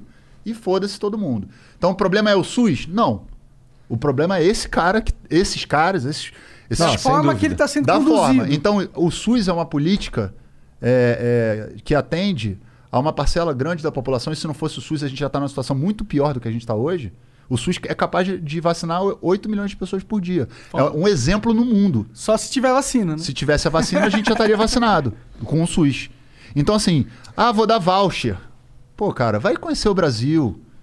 Dá uma olhadinha no Até Nordeste. o cara entrar no sistema de voucher já Vai tem dar várias um, barreiras. é, né? o- o- de certa forma, o Bolsa Família é uma espécie, né? Que eles, o cara De que voucher. defende voucher Ah. fala isso. Mas a realidade é muito diferente. Não dá pra gente ter a, a realidade da, da- de São Paulo e, e descobrir como é que funciona o Brasil no, no- no Norte, no Nordeste. Eu conheço o Brasil, cara. Eu rodo o Brasil há 23 anos. Eu já fui em lugar que, que artista nem vai. Pego 5, 6 horas de, de barco pra dentro do Amazonas. E que, porra, tinha uma cidade lá que era todo mundo vivia de Bolsa Família. Aí eu cheguei pro cara e falei, qual é a economia aqui? Ah, todo mundo aqui vi- vive de Bolsa Família, mas virou um bando de vagabundo, porque começaram a ganhar Bolsa Família e não querem mais trabalhar. Eu falei, mas qual era o trabalho que tinha aqui? Aí o cara tinha que cortar cana, sei lá, cortar. fazer um trabalho braçal. Quanto é que você pagava pros caras? Uma miséria. Aí o cara não vai, óbvio que o cara não vai, o cara não vai, o cara se toca que ele tá sendo explorado. Entendeu? O cara fala, pô, eu tô ganhando aqui o Bolsa Família, o cara tá querendo me explorar, me botar debaixo do sol, não tem direito a porra nenhuma. E, e tá ganhando dinheiro pra caralho, e eu tô ganhando uma miséria. Então, assim, você tem que tentar entender quais são as políticas que te atendem. Por exemplo, a universidade pública. Você é contra ou a favor?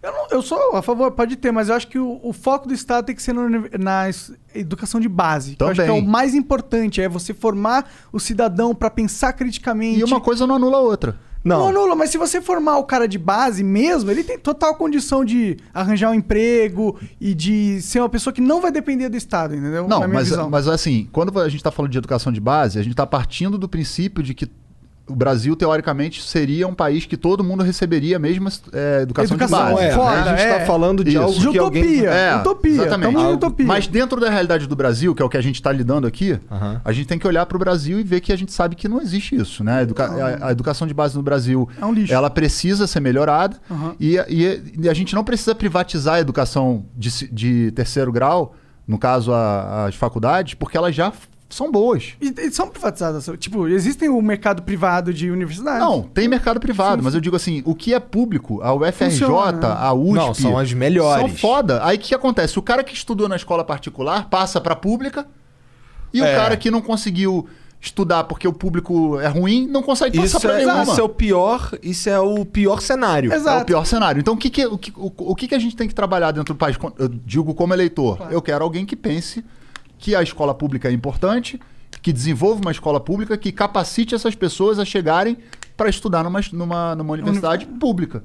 E aí eu tenho um ensino público de qualidade dentro do país. Sim, total. Para quem é mais à direita, o cara de repente vai falar: não, eu acho que cada um tem que. É meritocracia, cada um vai no seu. E, porra, quem conseguia se destacou. Eu me esforcei, eu consegui. Na cabeça do cara que é da meritocracia. Mas, tipo, lá nos Estados Unidos, a escola pública é super valorizada, o de ensino fundamental. E não é uma po- política, política de direita nem esquerda, tá ligado? Não, a- Se o cara a- de esquerda tem a visão que uma escola pública de base forte é uma política de burra ou de, ou de esquerda, ele é que é meio burro, né? Não, não. a- a- os Estados Unidos ele tem. Os republicanos e os, e os democratas, eles. Ah, e os Estados Unidos é um império, é uma colônia de, de desenvolvimento, é um país desenvolvido. É um país que os caras. Não dá pra botar têm, a esquerda né? e direita como se pensa Brasil na- Lá. Porque, Entendi. por exemplo, o Biden agora fez uma. mandou para um projeto pro, pro, pro Congresso americano, que é um projeto mais à esquerda que você pode. que você já viu. Nem, que nem o PT fez aqui no Brasil. De desenvolvimento Ele tá, de infraestrutura. ele tá é, taxando as grandes fortunas, tá dando é, recurso para as pessoas, agora durante a pandemia, e fez um pacote gigantesco lá para poder movimentar, obviamente, depois o, a economia. E, e, meu irmão, é um, isso é um programa que é à esquerda. No Brasil não foi adotado. Entendi. É. E o Biden nem é um cara à esquerda. Mas por que, que esse programa é esquerda? Por que, que só não é um programa inteligente se funcionar, entendeu? Não, mas olha só, você tem políticas que Por são- exemplo, o, o- Quando você pega uma coisa- Universal Basic Income. É, a renda básica universal. Você diria que são, é um. É uma política progressista de esquerda. Mas não, tipo, essa, por exemplo, essa política, ela foi primeiro pensada. É pelos- liberal. Tá ligado? É isso que eu tô falando. Mas a, a, a- a esquerda também pode ser liberal. Entendi, entendi. Mas por que, que é esquerda, tá ligado? Eu acho só. É esquerda porque quando você olha pro país. Não, eu entendo. É esquerda porque todo mundo vai identificar como esquerda. Eu- Olha eu só, não, a questão é a seguinte: a- a- vamos, vamos colocar aqui assim, do ponto de vista é, das políticas públicas, tá? É, quem está mais à direita tem um pensamento mais individual e quem está à esquerda tem um pensamento mais coletivo. Então, assim, é, pra- todo mundo é de alguma maneira é influenciado por um pensamento. Ou você é excludente ou você é inclusivo. Então vai depender da tua, de, de que tipo de política você quer adotar. Você quer incluir mais as pessoas ou você quer eu vou defender o meu e cada um vai resolver com o que tiver? Mas Tem pode gente ter um que meio termo assim. Tem, e nisso, por isso né? que existe o centro-esquerda, centro-direita. E por isso que você vai compor dentro de um congresso políticas que vão passar mais à direita.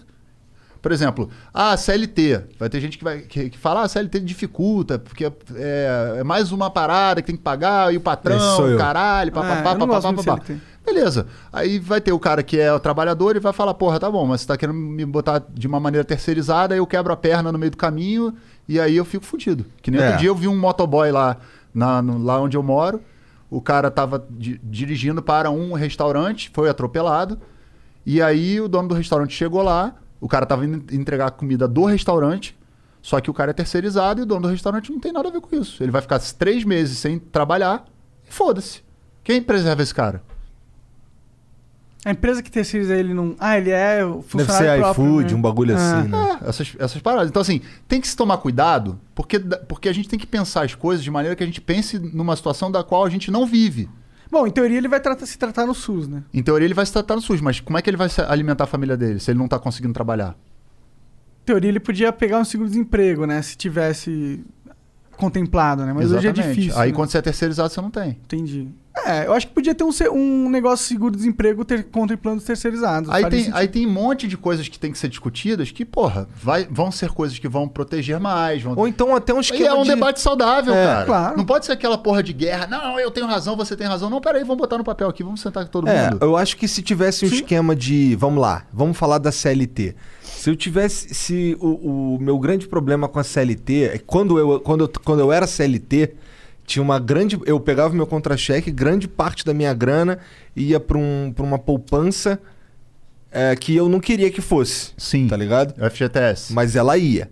E, porra, é- é- aqui com a gente, por exemplo, os caras que trabalham pra nós, é, a gente contrata as empresas dele e a gente paga o que o que a gente consegue pagar. Então imagina, se eu só consigo pagar isso aqui, é, eu consigo pagar, sei lá, 3 mil reais pro cara, e aí ele é CLT, na verdade ele vai ganhar 1.500, 1.600, vai.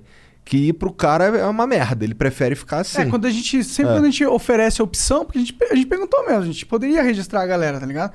Mas eles não. Eles preferem ganhar mais, tá ligado? Não, tudo bem. Eu acho assim, por exemplo, essa questão do, da onde é aplicado, que não rende nem o dinheiro da Aham. poupança, caralho, eu acho que isso aí tem que teria Tem que ser revisto. Eu não tenho competência Nem de eu. economista pra dizer de que maneira.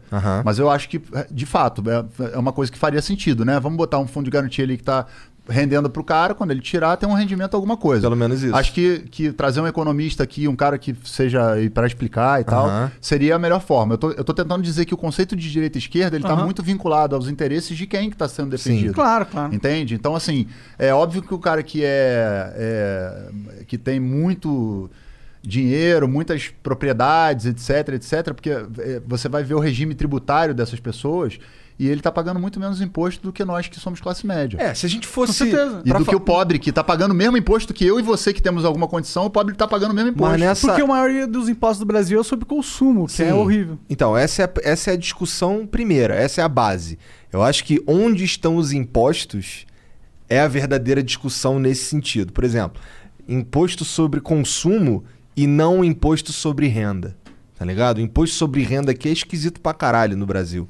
Então, aí você vai ter que. Aí você vai entrar numa seara que você vai pegar uma elite do. A elite não é, a- não é a gente que tem uma coisa.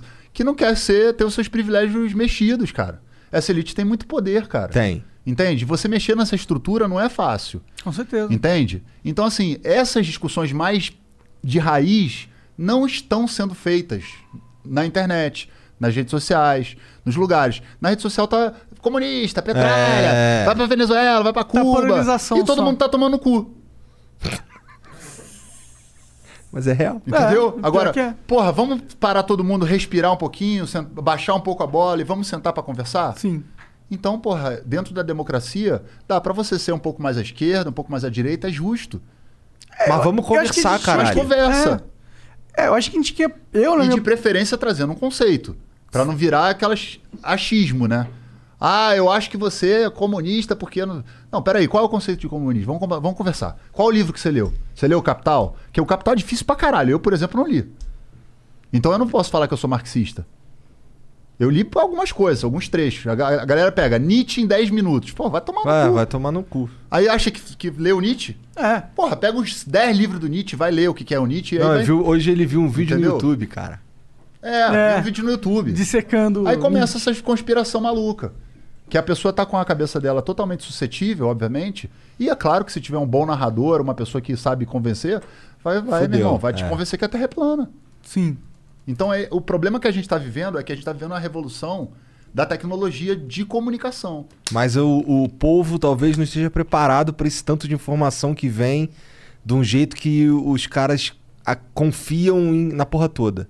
Por exemplo, aquelas correntes de WhatsApp lá, tem gente do meu círculo social próximo que o cara acredita em todas aquelas porra daquelas correntes É, de WhatsApp, é- cara. Isso é um perigo, né, cara? Tá ligado? Isso é muito perigoso. Então é o lance do, do cara que ele não, ele não. Ele tá sendo bombardeado com informação que ele não tava há uns anos atrás.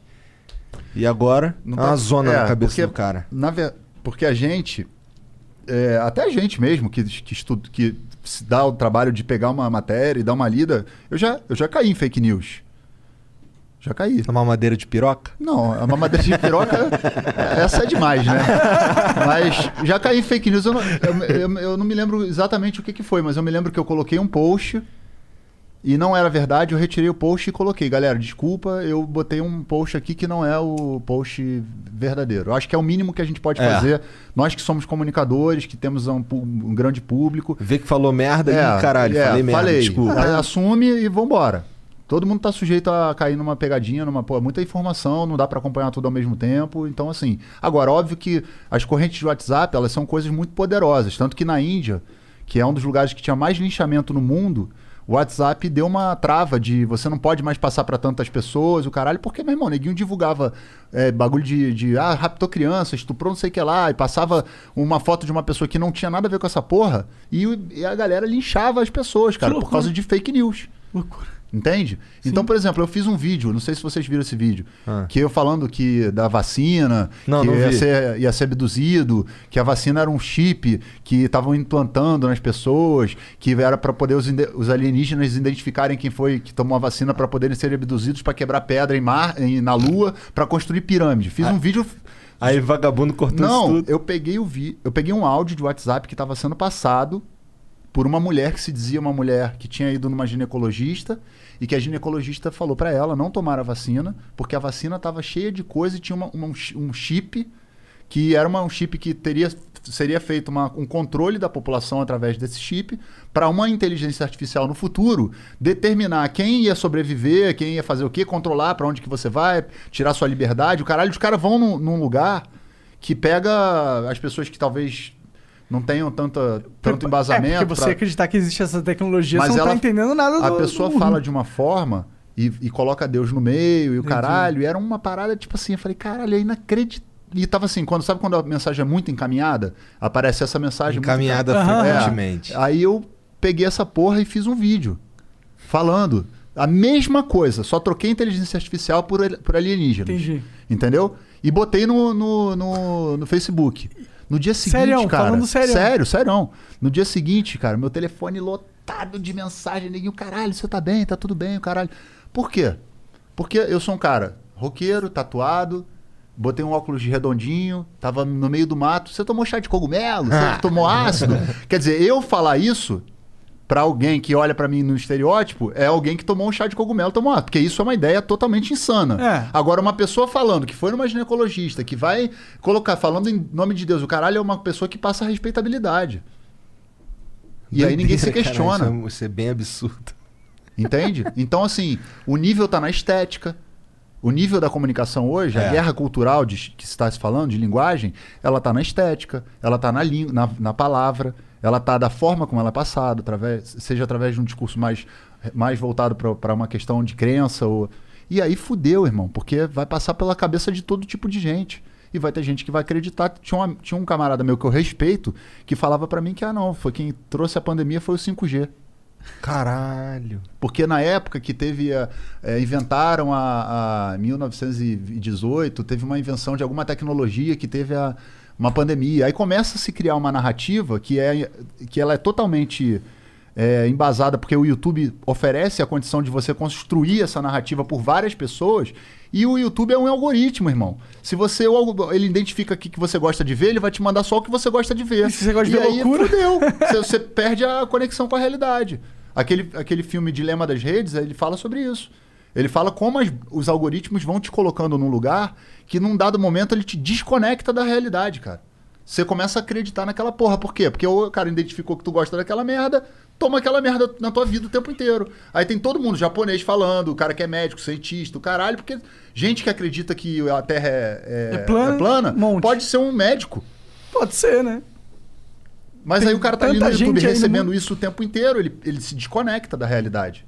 E aí, cara, pra você voltar essa pessoa pra realidade, é quase como se fosse uma coisa de hipnose. Até porque dentro dessas teorias das conspirações, todas elas dizem que a mídia tá tentando de, É. de dominar e tal. E aí todo mundo que fala, pô, você é meio maluco, é a mídia. A mídia está tentando. Que merda. Cara, a gente tá indo pra um, pra um caminho, e a tecnologia. Eu acho assim. é, passou- a Revolução Industrial deve ter sido bastante problemática para quem viveu na Revolução Industrial, porque você está passando de um sistema manufaturado ali, feito à mão, para uma indústria que é uma parada que, porra, mexe com um monte de coisa. Então, para quem é da geração, as pessoas que viram aquilo acontecendo, entender aquela transformação, vivendo ela, é, mais, é muito difícil. Eu acho que para nós que olhamos no livro de história e vemos a parada, a gente consegue identificar. Sim. Agora, eu acredito que, por exemplo, daqui a 50 anos, as pessoas, ou menos, que hoje em dia é mais rápido também a, a tecnologia, as pessoas vão olhar pra nós hoje e vão falar: caralho, olha só esses malucos.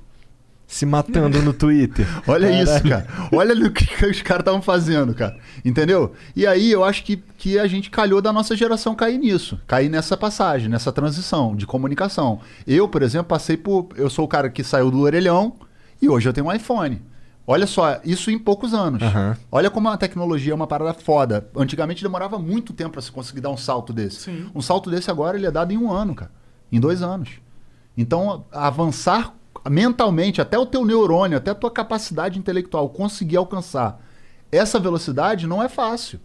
Então, é natural que tenha todo esse tipo de confusão. E a gente tem que agir como pessoas que tenham cuidado É. com que tipo de informação a gente vai disseminar, para a gente poder não não cair nessa mesma armadilha, porque ela tá aí. A armadilha tá o tempo inteiro aí. É molinho de cair.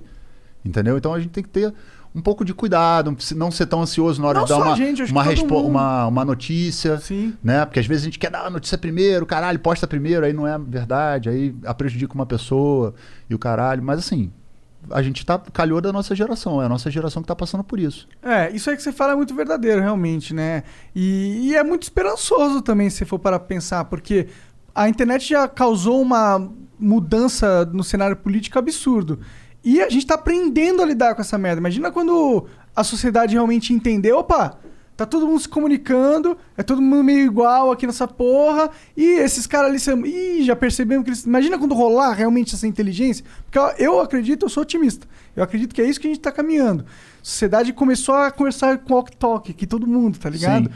E agora a gente ficou muito mais unido e forte, e ficou mais difícil de controlar a gente. É, assim, é, existe um paradoxo nisso, né? Que é esse paradoxo, que é o paradoxo de, ao mesmo tempo, é mole você juntar uma galera, inventar um caô e fazer a- o negócio virar verdade, após verdade. Agora, é, É por isso que eu falo- fazendo uma leitura mais assim, é, vou trazer para o meu campo mental, que é a, a parte de música. Imagina que, tô falar de política, tá? Não vou falar de, de tecnologia. Imagina que em 2007, quando eu estava lá na porta do Congresso Nacional fazendo o movimento sozinho, praticamente, as pessoas não conversavam sobre política. Eu era o chato, que chegava no lugar e lá vem o cara que fala de política. Imagina isso, em 2007. Pode crer. Tá?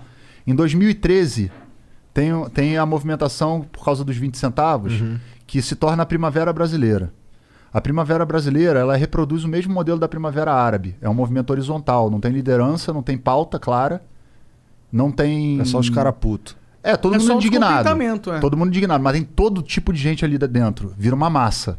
E uma massa pode ser manobrada. O que, que aconteceu no Egito? Regime autoritário. O que, que aconteceu no Brasil? Regime autoritário. Descambamos para um regime autoritário, para autoritarismo, né? A gente tem um regime hoje que não, que não é um regime que a gente... A gente tem democracia, é, outras formas de, de, de se silenciar. o Bolsonaro é Né? um cara muito autoritário. É, eu diria isso. mas- Com personalidade. Mas o Brasil, eu não sinto que a gente O Brasil é tá regime ainda, autoritário. tá ainda ligado? se sustenta em algugens pilares. Mas, porra, hoje em dia jornalista é perseguido, é agredido, é, artista é perseguido, é agredido. É, as pessoas que estão falando. Você tem é, é, gente sendo assassinada ou então é, sofrendo retaliação por causa de, de posicionamento político. Isso é fruto de autoritarismo. eu isso quero não impor. é novo, e né? se eu não quero impor através da. Eu quero impor através da violência. Entende? Tipo, flerta com golpe militar, flerta com ditadura, flerta com, com revisionismo histórico. Então é muito perigoso isso, porque Não, isso vai levar para um caminho que daqui a pouco a gente está sendo aqui, ó. Tam- entra um- uma galera aqui e fala, ó, não pode ficar conversando sobre o que vocês estão conversando, não. Bom, Né? a gente foi chamado no Denarc porque eu fumo tabaco orgânico. Cheque, eu- a galera fala que sempre fala dessa É, já porra. virou, já É, virou já um cheque. virou, né? Já virou cheque, seus filhos da puta. Então, assim, a É que gente. tem, que tem que ser falar dessa porra o É, tempo não todo é mesmo. absurdo. Eu, eu tenho que ir na polícia dar um depoimento porque eu estou no meu programa tendo a minha liberdade aqui. É. E aí, assim, dentro dessas coisas que são autori flertam com o autoritarismo, é, aguçam, atiçam nas pessoas o autoritarismo que existe, o Brasil é uma história. Historicamente, o Brasil é uma república. É, um- é uma história de golpes. Se você for pegar É a história do Brasil, é um golpe atrás do outro. A proclamação da República foi um golpe. E depois é outro golpe. Aí é golpe. é Todo golpe, toda hora é um golpe. Essa porra desse país foi, cresceu em cima de golpe. Então, assim, a gente tem que entender primeiro qual é o valor da democracia. Aí eu tava falando lá daquela hora lá que a gente já deu uma viajada aqui, mas eu tava falando, pô, por que, que as pessoas acham que o Tico Santa Cruz é petista? Eu não sou petista.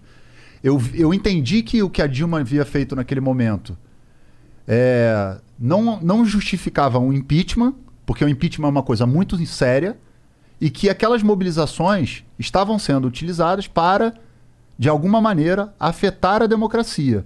E como eu sou uma pessoa que tem o respeito pela democracia e acredito que a democracia seja fundamental, ainda que eu acho que a Dilma não seja talvez a pessoa mais adequada para fazer aquela aquela o que ela estava fazendo, a política que ela adotou, a, a política econômica que ela adotou, ela chegou a chamar o Levi pra ser ministro da, da, da Mas economia. isso é quando tava dando tudo errado, ela tentou mudar, né? Eu tô te falando assim, Ah. a coisa tava descambando pra lugares, Ah, por conta, obviamente, de políticas anteriores, etc., porque é um, é um efeito de, co- Uma de questões. né? Até globalmente, Mas as isso não se justifica tal. um impeachment, ah, você tirar uma pessoa por causa de uma pedalada.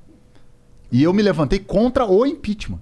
E aí, obviamente, quando você se levanta sozinho, você vai ser rotulado, você vai ser estigmatizado, você vai tomar bloqueio. Eu Eu fui tô- bem sozinho. Eu lembro que o Cauê Moura também falou contra. Não, eu digo assim, eu fui Sim. o primeiro artista, enfim, Tá, entendi, em entendi, 2014, que, 15, que foi lá tirar foto com a Dilma. No dia que eu botei a foto com a Dilma, cara, eu, eu tinha 3 milhões de seguidores no, no, no Facebook. Eu apertava F5, menos 50 mil. Apertava F5. E fora que minha vida virou uma loucura. Eu tô escrevendo um livro agora, junto com o Bruno Levison, que é um jornalista que fez a biografia do Yuka. É um cara foda, que, que, que jornalista fodão, pra contar o que, que aconteceu do momento em que eu levanto pra falar, olha, eu sou contra o impeachment. Pior que eu acho que eu fiz um vídeo falando contra o impeachment também. Eu, eu, eu, eu era contra por causa desse mesmo motivo. Que você falou, pô, não, eu não gostava da Dilma, eu odiava o PT. é, Mas eu falei, pô, e aí, vai, vai pôr quem? Vai pôr o Temer, tá ligado? Vai mudar o quê? Eu não achava que isso era uma solução pra nada. Eu achava que era só, tipo, pessoal só não, aguentava mais e queria trocar o mais rápido possível pra ver se dá certo. E tinha muito descontentamento. E as pessoas que eram inimigas políticas do PT no momento aproveitaram desse contentamento pra conseguir o impeachment. Mas eu não achava que ia mudar nada, pra ser sincero, eu fui contra. Eu acho que em 2017 eu fiz um. 16 ou 17 eu fiz um vídeo pra tomar cuidado com o Bolsonaro, porra. Fica chamando o cara de mito aí. 30 anos de deputado, porra. Caralho. Olha, e aí, eu, bicho. pelos mesmos argumentos, eu fui chamado de coxinha na época e de comunista. É, eu- Pelos mesmos argumentos. A parada é foda porque, assim, como, como isso aconteceu de tal forma que a minha vida ficou, virou uma loucura, entendeu, cara? Então, tipo, as milícias digitais, né? So we're here at Marshall's with Liz for some holiday shopping. She's really nailing it this year, isn't she? Oh, yep. She got a record player for Amy. A gorgeous cozy sweater for Jason. And some hot pink fluffy slippers for her sister. The perfect gift. Wait a sec. She's getting a pair for herself. Well, with prices this good, it would be rude not to. You know what? She totally deserves it. Oh, totally. Happy holidays, everyone. See you at Marshall's. Fabulous brands. Feel good prices at, At Marshall's. Cloud is powering tomorrow's transformative missions. Federal agencies are partnering with SAIC to help them meet these critical moments, where bold moves require confident blueprints, where you can accelerate transformation through consistency, where you can innovate forward and never look back. SAIC quickly and securely migrates large scale workloads to the cloud with the confidence you need to assure your mission. Learn more at saic.com/slash cloud. Elas começaram a, a atuar naquela época de uma maneira é, que hoje as pessoas entendem o gabinete do ódio, mas naquela época os caras colaram, por exemplo, que eu ganhei dinheiro da Lei Rouanet para defender a Dilma. Isso virou, eu tive que processar várias Uma fake pessoas. news famosa. Uma fake news famosa. Então, assim, eu tomava. é, os caras eh, se organizavam e iam nas- no- nos, nos contratantes que estavam contratando um show do Detonautas ou meu show, entravam no post do cara, botava mó terror, aí o cara, não, caralho, não sei o quê. Os caras fizeram isso, cara. Entendeu? Os caras, os caras tentaram me dar uma, uma, uma censura Tentaram- financeira. Tentaram cancelar você. Uma, uma censura financeira. É que o ca- cancelamento é isso. É, né? mas só Tipo, que de uma forma. Porque uma coisa. Eu, eu- enfim, o cancelamento por só é escroto, mas eu digo assim: você pegar uma coisa e começar a ameaçar pessoas de morte, pessoas de, de quebrar a casa do contratante, de não sei o que, não sei o que lá, a ponto de, de o cara falar: não, espera aí, não vou contratar o Tico Santa Cruz, não, nem o Detonautas, porque.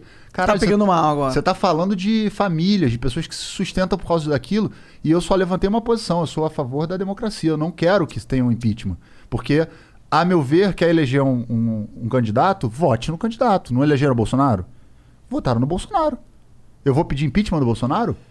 As pessoas me perguntam, você é a favor do impeachment? Pô, agora, nessa altura do campeonato, já nem dá mais para dar impeachment. Mas ele é um cara que já deu muito, muito mais motivo para ter impeachment do que a Dilma. E, no entanto, não foi, não foi levantado em momento algum essa, essa hipótese de, de maneira organizada, etc, etc. Levantado essa hipótese foi. Não teve uma notícia aí que o, a Xuxa, o Felipe Neto Teve o Casagrande? o Casagrande, é. eles, eles entraram com pedido de impeachment, É, tudo bem, já tem 100 caralhada é, pedido de impeachment, mas assim, eu sou um cara que eu entendo de política minimamente pra dizer que um impeachment agora só se tiver alguma coisa muito bizarra, porque o tempo do rito do impeachment ele já vai chegar já no metade de, de 2022, entendeu? Então já tá já chegando para ir para eleição. Então acho muito improvável. É, é importante que a, que a população é, esteja atenta, sim. Para quê? Para construir uma alternativa a essa.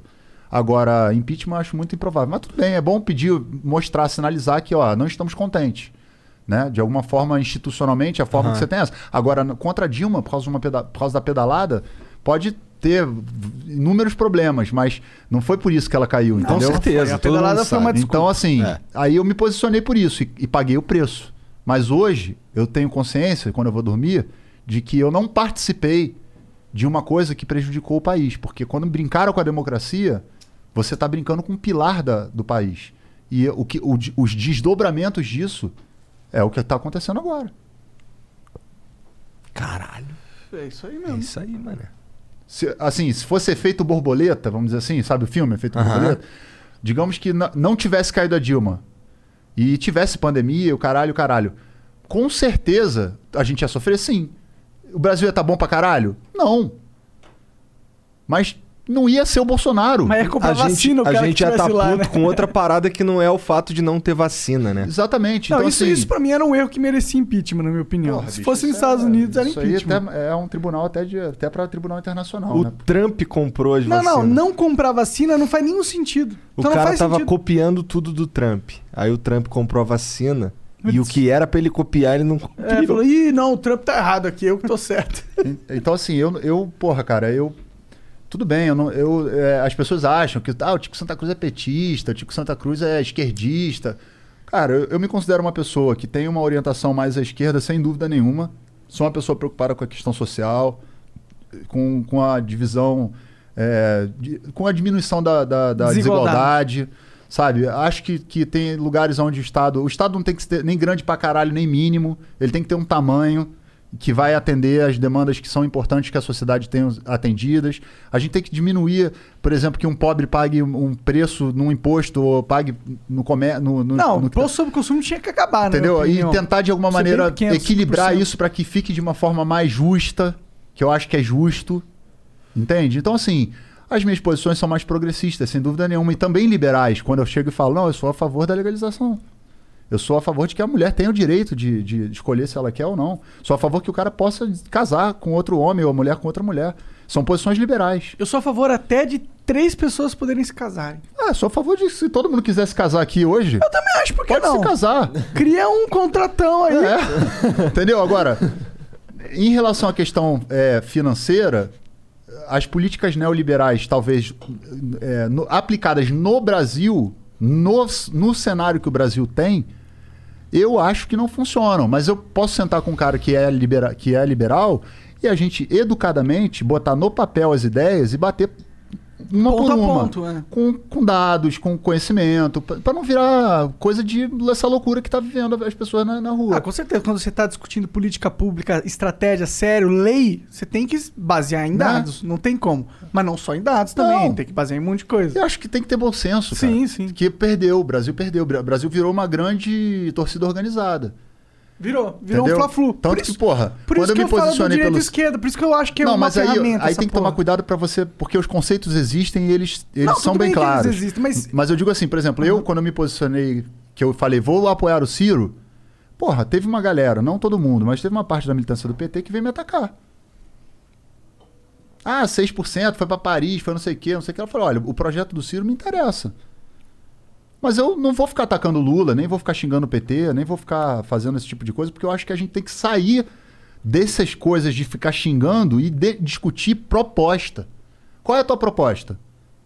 Bota aqui na mesa. Vamos discutir, porra. Qual é a sua? Qual é a do Lula? Qual é a do, a do Amoedo? Qual é a, da, a do Dória? Qual é a do Ciro? Tem que Vamos ter pelo comparar. menos uma porra de um projeto pra, É, pro vamos país. comparar. né? Compara. Isso aqui é legal, isso aqui é ruim. Ah, isso aqui é bom desse aqui, isso aqui é... Isso é fazer política. O que está acontecendo no Brasil é torcida organizada. No dia que o Brasil tomou 7 a 1 da Alemanha, as pessoas deve- deram um tilt tão grande que elas transformaram política em futebol nesse nível. de torcida cega, de fanatismo, de, de coisa que beira loucura. Eu posso reconhecer que o Lula fez coisas boas pro Brasil, mas eu não preciso fechar os olhos para as coisas ruins que aconteceram. Eu posso reconhecer que o Fernando Henrique fez coisas boas pro Brasil, mas não posso. E assim a gente vai dosando as coisas. Agora, eu tenho uma posição. A minha posição é progressista. Eu sou uma pessoa que vejo que no Brasil, com a desigualdade que tem, a política neoliberal não vai funcionar para as pessoas que estão passando fome. Então eu acho que tem que ter uma política até atingir um de- determinado nível, para que aí sim se discuta uma outra forma e tudo bem. Todo mundo está querendo chegar no mesmo lugar, só que alguns têm um caminho, outros têm outro. E é essa discussão que tem que ser feita. Não é a discussão é, do nome só. Personalismo. Entende? Eu acho que a gente tem que sair do personalismo e ir pro projeto. Porque o cara da favela, cara, ele tá se fudendo há um tempão, cara. Na favela não tem democracia, não. Lá é- lá não tem muita controla coisa, é o tráfico, né? Entendeu? Na favela não tem democracia, não. Na favela não se escolhe, não. É. Entendeu? Na favela não tem escolha. Entendeu? Você obedece a lei de o lá. cara tá lá fudido, cara. Não tem, não tem saneamento, não tem casa, não tem a casa direito, Não não tem tem, segurança. escola, não tem seguro, não tem porra nenhuma. E quando o Estado se faz presente, pega a força policial e entra lá dentro pra ter uma guerra. Porra, o próprio policial, cara, não precisa disso, cara. É, ninguém quer cidadãos se matando, cidadãos, sei lá. cidadãos, ninguém quer. Então, assim, eu acho que a gente pode sentar com uma galera que tenha bom, bom senso, que seja de, de direita, de esquerda, e, Disposta e que a tá trocar disposto ideia. a trocar ideia. E é saudável, cara. Essa é a galera que vai fazer o país acontecer. É, saudável. Quem conversa, quem, quem faz as trocas, quem tá na discussão realmente, é quem vai. Os caras que estão nesse Fla-Flu, eu acho que, ó, agora eles são muito relevantes. Porque é uma massa de Fla-Flu tão grande que elas, eles movem totalmente o cenário político. Mas eu espero, eu posso estar sendo otimista aqui, mas eu espero que com o tempo essa força vá se perdendo, as pessoas vão começando a pensar menos no, no, no Fla-Flu e mais no que você fala, nas políticas, na, na- no que exatamente o cara tá falando. É, a gente tá naquela. Eu tava te falando, né, que em 2007 eu tava lá no Senado, não tinha nem. Não se tinha. Aí veio 2013, a gente falou, e acabou no autoritarismo e aí eu me perdi. É, a- até 2013 era raríssimo você ver pessoas conversando sobre política no Sim. Brasil. Raríssimo. Raríssimo. Depois de 2013 começou a ter discussão sobre política. Então eu considero que isso é o quê? Um ruído. A gente está no momento do ruído. Barulho pra caralho, todo mundo falando ao mesmo tempo, todo mundo gritando ao mesmo tempo, uma confusão. Imagina só na tua mente é o, o ruído. Não dá pra entender nada, você só tá vendo aquela coisa ali. Eu acho que a gente pode evoluir à medida que a gente for amadurecendo também as nossas, as nossas, os nossos interesses, as questões, né? Para que daqui a pouco o ruído vá se diluindo para virar uma outra coisa um pouco mais equalizada até que se torne algo viável de ser conversado por todos. Ah, Aí a gente vai chegar num nível de, de, de consciência, vamos dizer assim, de, de conhecimento também, para saber os conceitos, para saber o que, que serve, saber qual é a minha classe, quem eu estou defendendo, qual a bandeira que eu defendo, qual que, que não é legal. E aí as pessoas conversando sobre isso, elas possam chegar num projeto que interesse ao Brasil. É, eu, eu- acho que duas coisas estão acontecendo. Uma, as pessoas estão conversando, portanto, elas estão aprendendo a conversar, Sim. elas estão treinando coisa que elas não tinham oportunidade antes. Exatamente. E segundo, dentro da conversa, as ideias vão emergindo. E rola uma batalha de ideia fervorosa. E eu acredito fielmente que as boas ideias são as que sobrevivem no final das contas. Então a gente tá rolando essa seleção de ideias agora. É, a- a- às vezes assim, dependendo do sistema, vai prevalecer a ideia de quem tem mais poder, né? E a gente, pra gente poder, é, hoje, por exemplo, você olha para o Congresso Nacional, você vê pouquíssimas mulheres, você vê pouquíssimos negros, você vê pouquíssimos é, LGBTQIA+, então você vê pouquíssimos indígenas. Então os espaços de poder ainda estão muito concentrados em homens brancos, héteros e etc. Mas na comunicação aconteceu o oposto. Não, eu tô dizendo assim, espaços de poder no, no No- sentido no político legislativo, sim, sim, né?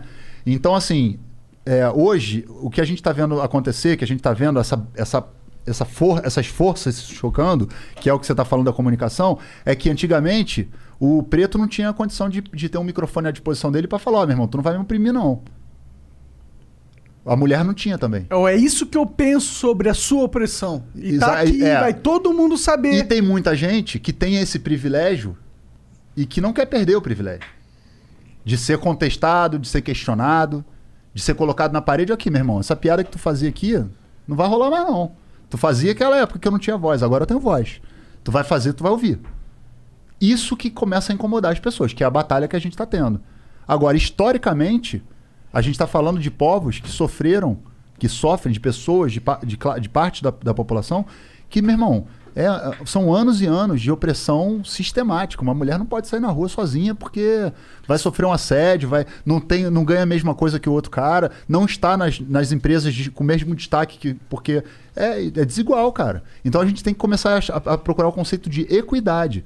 Ter muito, ter, ver pretos no poder, as- os pretos se, se identificando na televisão com uma boneca preta, com um personagem protagonista preto. E, e- e- e tudo para todos esses. Porque aí, quando você tem essa equidade de poder, aí a ideia que vai prevalecer é a melhor. Porque aí todo mundo tem poder para debater. Porque tem mais ideias rolando E no tem mercado. poder para debater. Sim, sim. Senão eu. Pra defendê-las, né? Eu venho aqui, meto a minha ideia e falo assim: essa daqui é melhor. Sobreviveu. Aí é aquela, aquela história, que a história quem conta é o vencedor. Então a história que, que a gente sabe Verdade. dos indígenas foi a que os portugueses contaram. Não- a gente não sabe a versão dos indígenas. E mesmo assim é uma história de merda, né? né? Então, assim, a gente tem que buscar equidade para que as melhores ideias prevaleçam, não porque eu estou impondo, mas porque de fato são melhores. Porque tá todo mundo em igualdade de poder e a gente vai botar na mesa aqui de igualdade de poder. Você não vai me impor porra nenhuma, porque eu também tenho poder. E aí a gente começa a construir essa narrativa. Enquanto a gente não lutar por isso, por isso que é tão importante essas lutas. Né? A luta pela, pela questão da questão racial, a luta da questão LGBTQIA, a luta da questão indígena, a luta da, da, da- De qualquer é, minoria, né? das minorias representativas, porque elas são maiorias. O Brasil é maioria negra. Sim. Entende? O Brasil é 54% do povo Mas brasileiro. não é maioria gay, por exemplo. Não, não é maioria gay, é. mas assim, por exemplo, a representatividade dentro do Congresso Nacional é nenhuma. O Jean Willis era o único parlamentar é, assumido. Sim, né? verdade, né? Que estava defendendo pautas que di- diziam respeito a uma parcela da população que tem que ter representatividade, cara. Entende? Ninguém tá querendo privilégio, dúvida, não. Quer, sim. as pessoas querem ter representatividade. Claro. Né? É justo que tenham. Sim. Então, eu acho que nós que temos esse poder de capacidade de, de conhecimento, de trocar ideia, né? Que a nossa ideia tá maravilhosa aqui, a gente já falou de coisa pra caralho aqui, já circulamos de um monte de coisa. Nós temos é, privilégios, somos privilegiados. Logo, nós temos responsabilidades. As nossas responsabilidades são do tamanho dos nossos privilégios. Se, a gente, se nós temos muitos privilégios, e temos, estamos aqui no meio de uma pandemia, tem gente passando fome. A gente está aqui, tem comida, tem bebida, tem um lugar seguro. Sim. Então nós temos muita responsabilidade. Que nem o tio Ben falaria do Homem-Aranha. É. Com grandes poderes em grandes responsabilidades. Exatamente, exatamente. é exatamente, tio bem. Caralho. Bora ler umas Vamos mensagens? ler as mensagens Vamos, dos outros aqui, ó.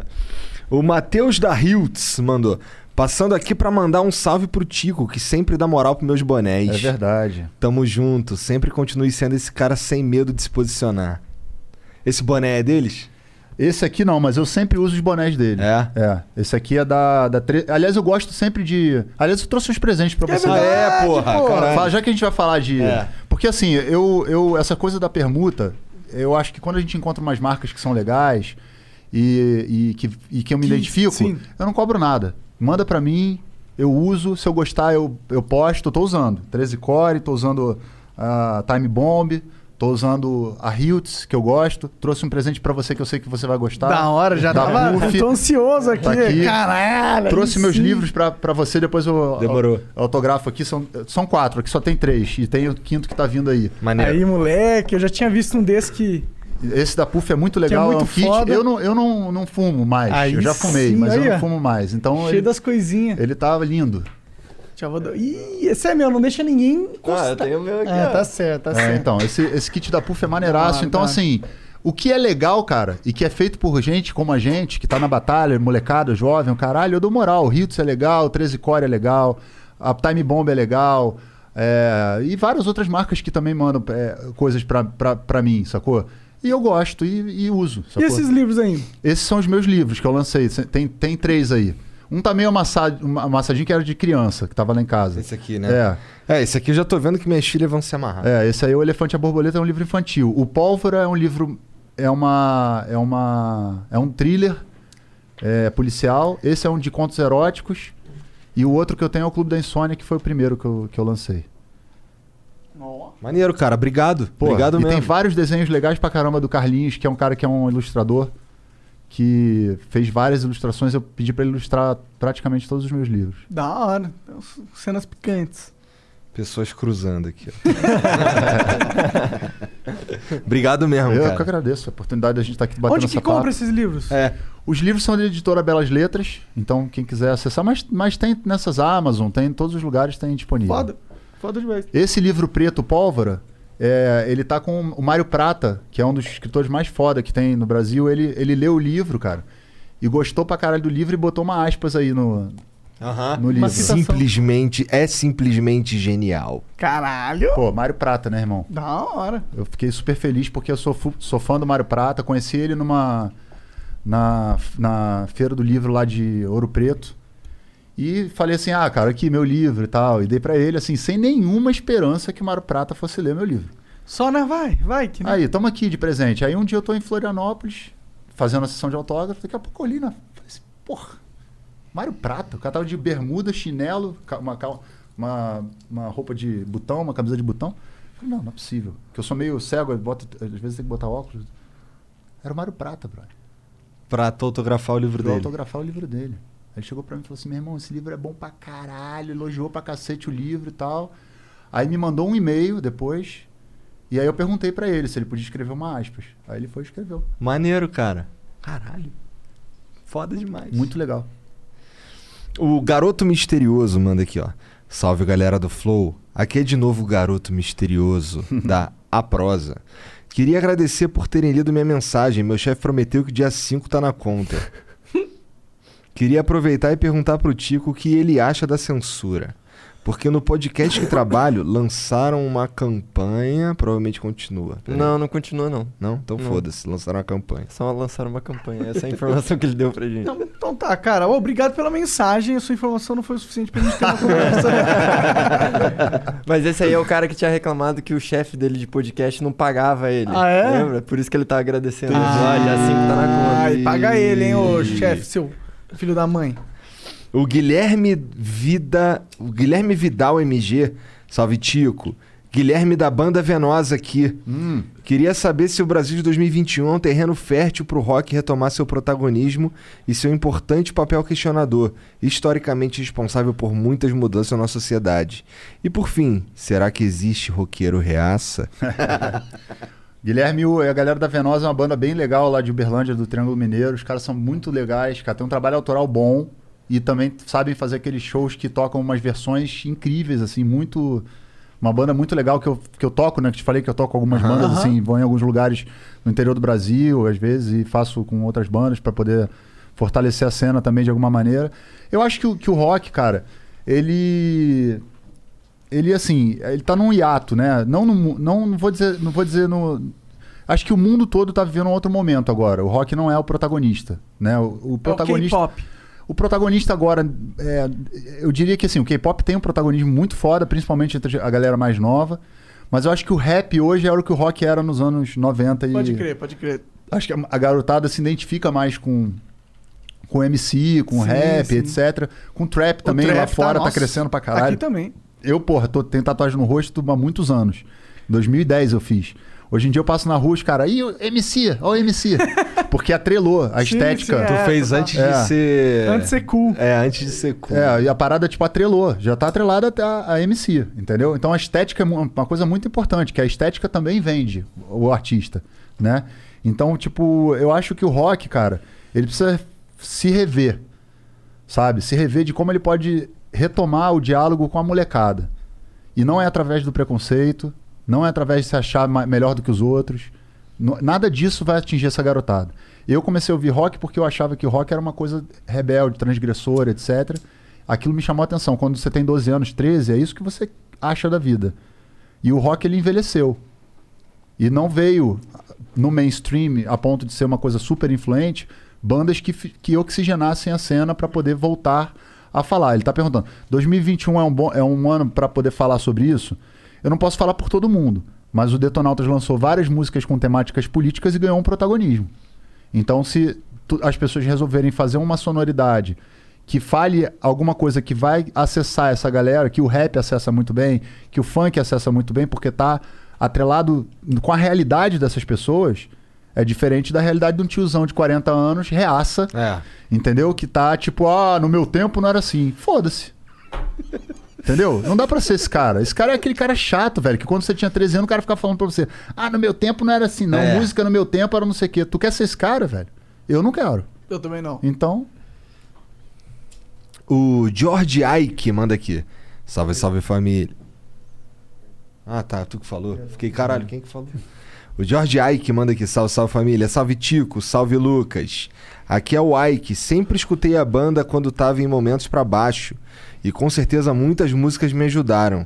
Queria saber se tem alguma que é a sua favorita ou alguma que você considera a mais foda ou a mais importante.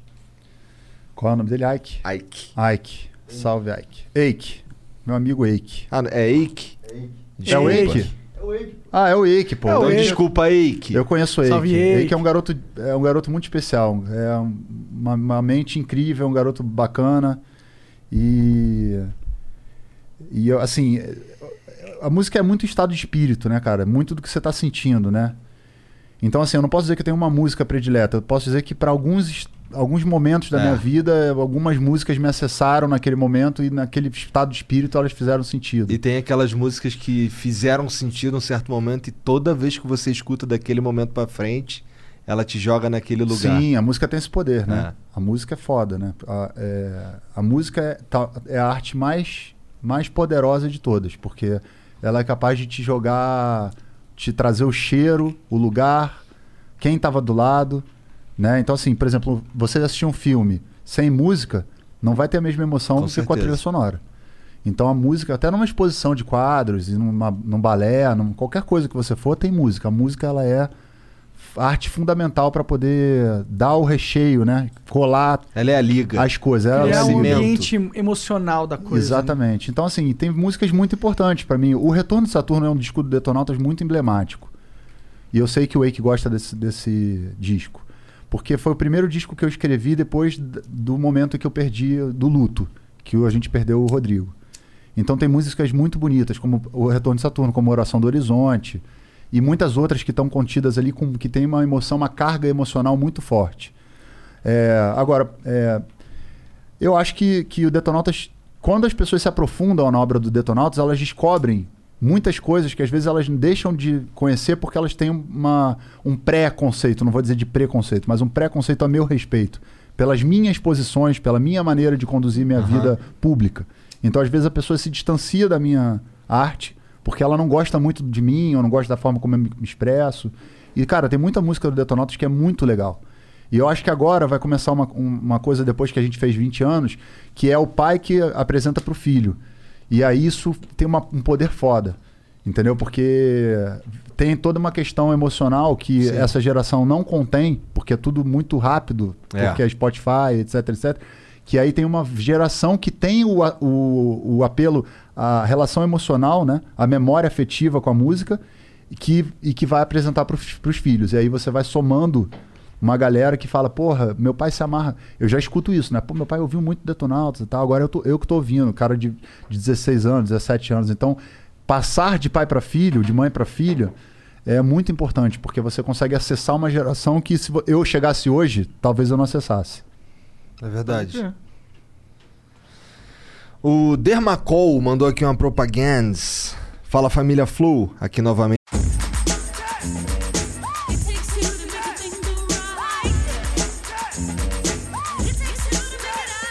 It takes two vaccines to help protect you this season one for the flu and another for COVID 19. And according to the CDC, now you can get both shots at the same visit. Talk to your healthcare professional or visit cdc.gov slash vaccines to learn more.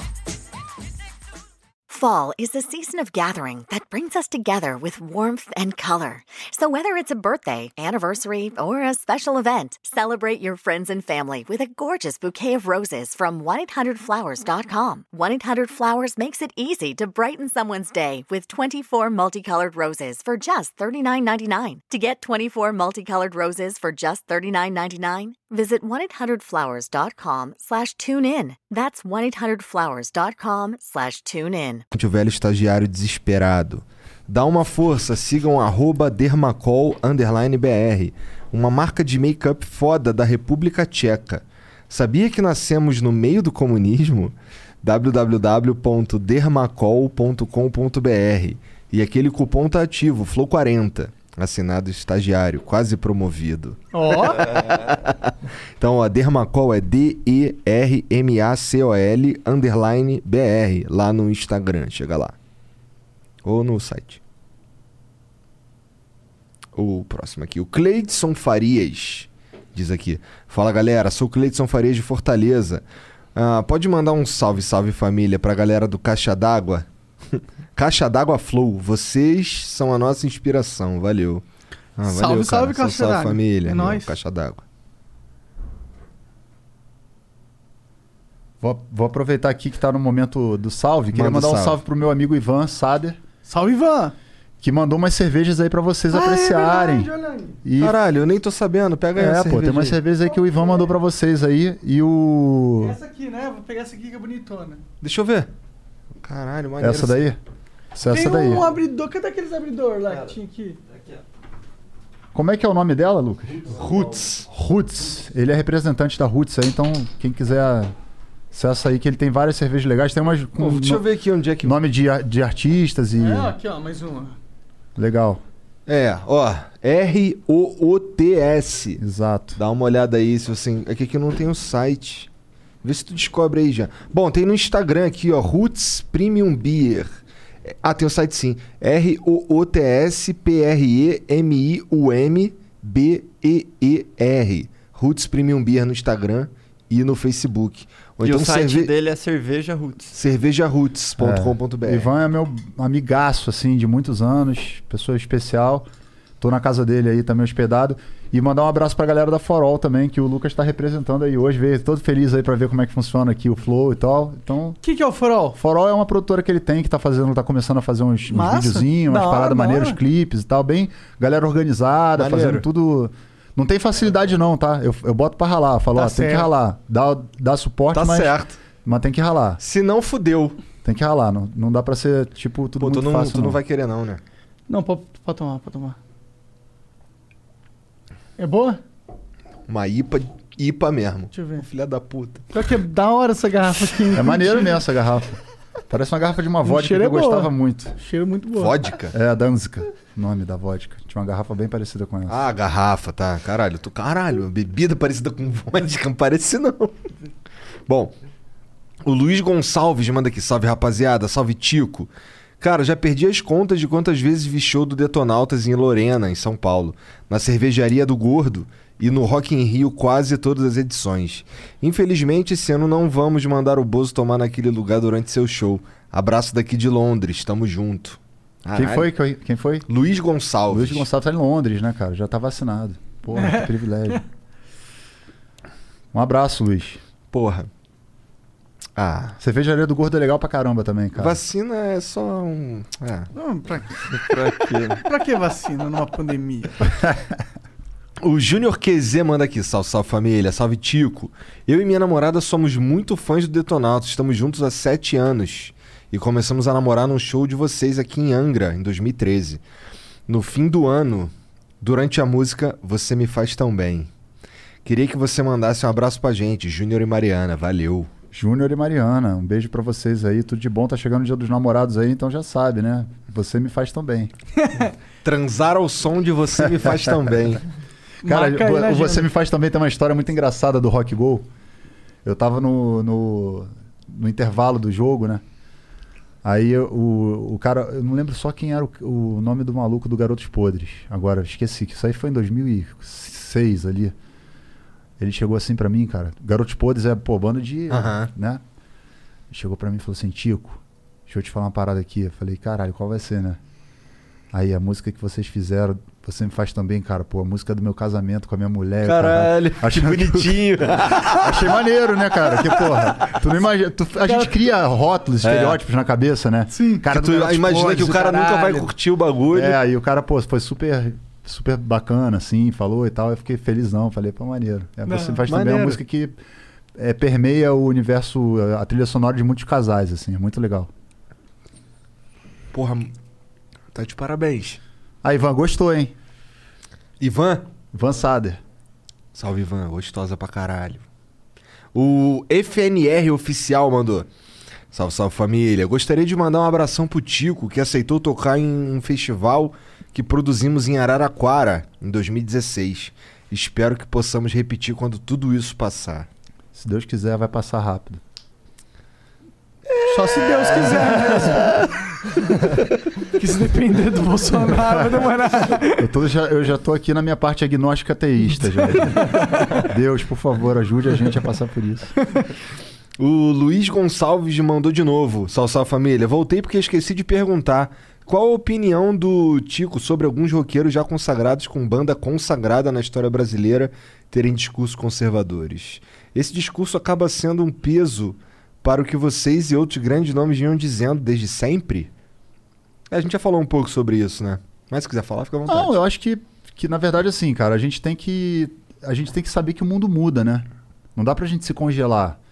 Então é importante que as pessoas re- reconheçam, né, que o mundo tá mudando, assim, pra gente poder olhar sempre com uma, uma maneira de não se de não, de não se fechar dentro de uma opinião, de uma percepção, porque o rock ele é um estilo, cara, que ele tá que ele tá o tempo inteiro dialogando com, com essa coisa da transgressão. Eu não tô nem falando de transgressão de droga, sexo, ah, aquela. Tô falando da coisa mental mesmo, da gente não ficar parado num lugar, entendeu? É transgredir no sentido de sair dali pra. olhar pro próximo é, Sair da de- caverna, né? Sair da casa, né? Do negócio que jogaram a gente, né? Sim. A gente é condicionado desde sempre a ser, a ser rotulado, a ser uma coisa, a ser, a ser daquele jeito, para ser aceito, etc, etc, etc. O rock ele te dá um certo poder, né? Um certo, uma certa motivação para você sair desse, desse lugar da caixa. Uhum. Então, quando o cara começa a botar as pessoas na caixa, do ponto de vista assim, não, tem que ser assim, tem que ser assim. Aí você começa a se tornar aquilo que você não queria que fizessem com você quando você era mais novo, entendeu? E ter essa percepção quando você vai envelhecendo não é fácil, porque a gente começa a achar que a gente é dono, a gente sabe de tudo, etc. E, pô, tem uma, uma inteligência, uma sabedoria na molecada que é interessante a gente estar aberto para poder entender. Então a música também está dentro disso, ela também tem que se modificar, se transformar. E ela não perde a essência, né? Ela está dentro do, do que cada um se propõe a fazer. E eu acho que o Rox perdeu esse diálogo com essa garotada. Então eu, eu, eu, eu, eu, diria que eu rogo para que essa venha uma geração que consiga faz- falar com essa molecada. Porque quando elas conseguiram falar com essa molecada, a molecada vai olhar pra gente, que já tá numa outra geração, e falar: pô, que do caralho, que nem quando você gost... eu comecei gostando de Guns N' Roses e depois fui descobrir, descobrir o Led Zeppelin e várias outras bandas que eram clássicas. Né? Então o legal é quando você, através de um som que é novo, você vai chegar no, Traz no uma que, galera é, no que é clássico. E é bom pra todo mundo. Pode crer. O problema, na minha opinião, do reaça é quando ele quer ca- cagar a regra, né? Porque assim, ele ser reaça é uma merda, discordo, mas quando ele quer cagar a regra Mas é o, pior pra ainda. você ser um reaça, você tem que cagar a regra. Né?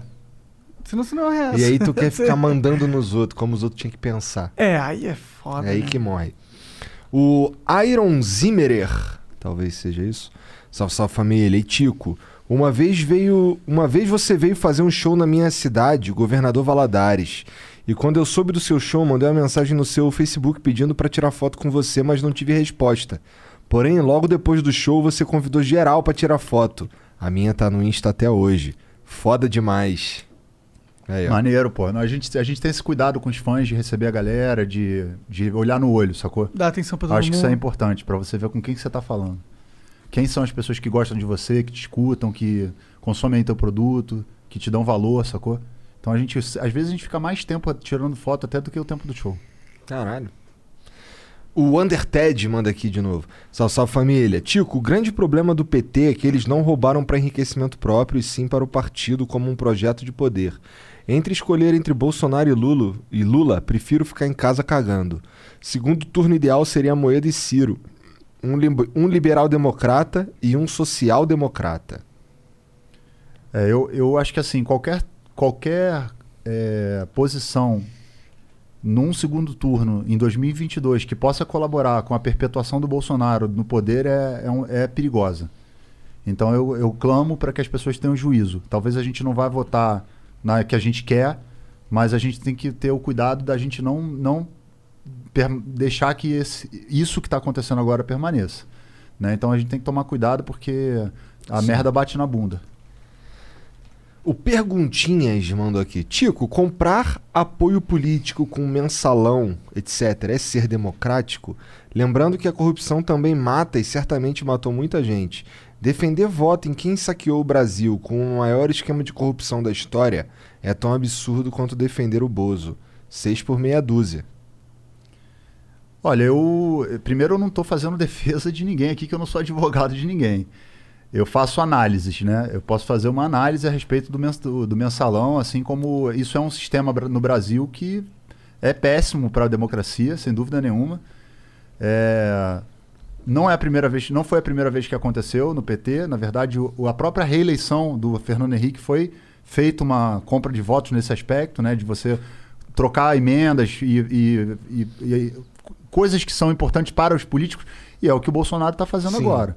Então, assim, na verdade, o sistema que é feito, ele privilegia. Quando as pessoas falam assim, ah, é o maior esquema de todos os tempos. Talvez seja o esquema que mais tivemos visibilidade, que É. a imprensa tenha dado visibilidade, porque em outros tempos talvez não tivesse sido dada essa visibilidade. Se a gente for pegar na ditadura, por exemplo, a gente não sabe o que aconteceu, né? Qual tipo de, de, de corrupção? Desvio porque não rolou. tinha imprensa naquela época Livre. livre. Então, assim, é, isso é uma análise, não é uma defesa. Né? Para a gente não ir para o campo de futebol da torcida organizada, não estou defendendo. Houve corrupção? Com certeza. Assim como, como houve corrupção e, e- e co- continua tendo corrupção. O Brasil é um país, in- infelizmente, é um país que tem no seu sistema, no cerne da sua existência, a corrupção. Não só no parlamento, em vários lugares. Né? Agora, quando eu vou fazer uma análise política, eu tenho que fazer uma análise política contextualizada. E tem que entender o que está acontecendo e qual o porquê que aquilo aconteceu. Eu defendo esse tipo de coisa? Não, não defendo. Corrupção mata? Mata. Claro que mata. Agora, é, eu não estou aqui de- debatendo se está certo ou se está errado o que o BT fez. Está errado. Mas esse é o sistema que o, é o, o que o Ciro falou. Você bota, se, se você botar um é, bandido para negociar comigo, eu vou negociar com bandido. Se você botar é, gente legal para negociar comigo, eu vou lega- le- ne- negociar com gente legal. Mas você E- vai, se tornar um bandido negociando não, com o que ele. você tem que fazer é o seguinte, na verdade. Dentro de um sistema como esse, a gente tem que ter uma consciência, e aí eu não estou falando dos políticos, estou falando de nós, de que tipo de pessoas nós vamos colocar lá para poder perpetuar ou não esse tipo de sistema. Porque isso não, não começou com o PT. E nem só o PT é o problema. Quando a gente fala só do PT, a gente livra todos os outros que também praticam e fica com foco só no PT. Então, quando for falar de mensalão, de não sei o quê, vamos falar que o sistema político brasileiro, que envolve vários partidos, entre eles o PT, é um sistema que tem que ser mudado, modificado de forma democrática, através do voto, através da consciência, da, da- da participação pública, ciente de que esses partidos todos têm que ser cobrados e têm que ter acompanhados. Para a gente não ficar só olhando para o PT e achar que os outros não têm problemas. Todos têm. Então não é uma defesa de um partido. É vamos ver que todos, os- se a gente for fazer uma análise histórica, talvez não- nem seja o maior. Mas houve corrupção? Sem dúvida. Houve corrupção. Então, o que, que a gente vai fazer? Nunca mais votar neles. Não, a gente pode não votar neles se a gente tiver uma opção melhor. Aham. Mas se tiver uma opção tipo Bolsonaro, que é um, além de tudo, ainda é um maluco genocida, eu, eu vou preferir uma pessoa que está no campo da democracia, que eu vou, pelo menos eu sei que Mas a a justiça democracia? vai chegar até, até ele, como já chegou. Mas não parece ainda que que, de forma enviesada. Sim, mas não parece Né? que a democracia falhou quando você tem que escolher os carrascos que vai te pôr no cu? O ser humano falhou, né, cara? A humanidade falhou. Né? Se a gente for fazer uma análise da humanidade, o coronavírus é a mostra que a humanidade falhou. A gente está pagando o preço da humanidade. Né? O La Parada mandou aqui. Aí, galera, beleza? Salve Flow, Tico Santa Cruz. Acredita que a democracia, como forma de governo, baseada no imposto, está no seu fim a nível global? Pergunto, pois a crise na- nas democracias em todo o planeta.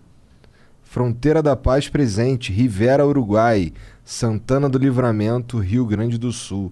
Caralho, ele escreve diferente mesmo aqui. Tem É. umas paradas aqui. Não, não, tem umas paradas aqui que eu tive que interpretar. Entendi. Eu Cara, nem lembro qual que era a pergunta. É, ele perguntou se. eh, Acho que. A crise, pergunto, pois a. Como é que é?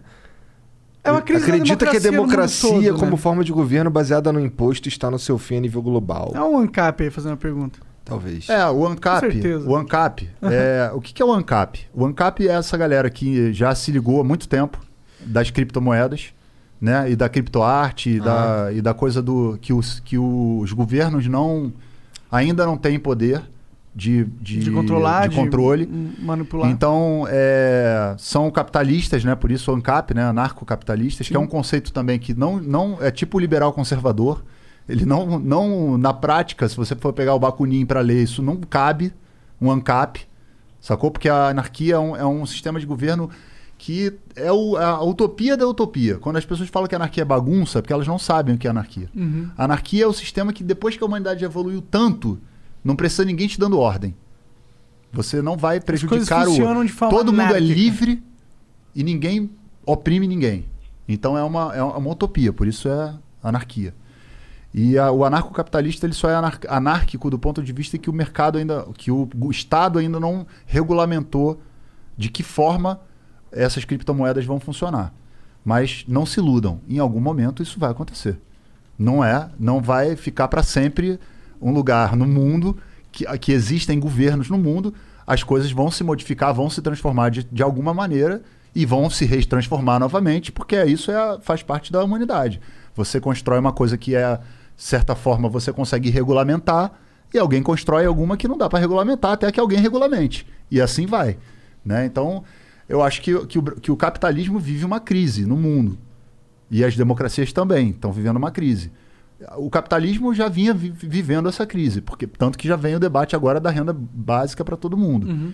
E a questão da democracia é justamente por conta das- da questão da tecnologia, da informação. Isso aí fez com que a democracia, em vários lugares onde ela foi manipulada a informação, alguns governos autoritários colocassem a democracia em risco. Por muito pouco, o Trump não foi reeleito nos Estados Unidos.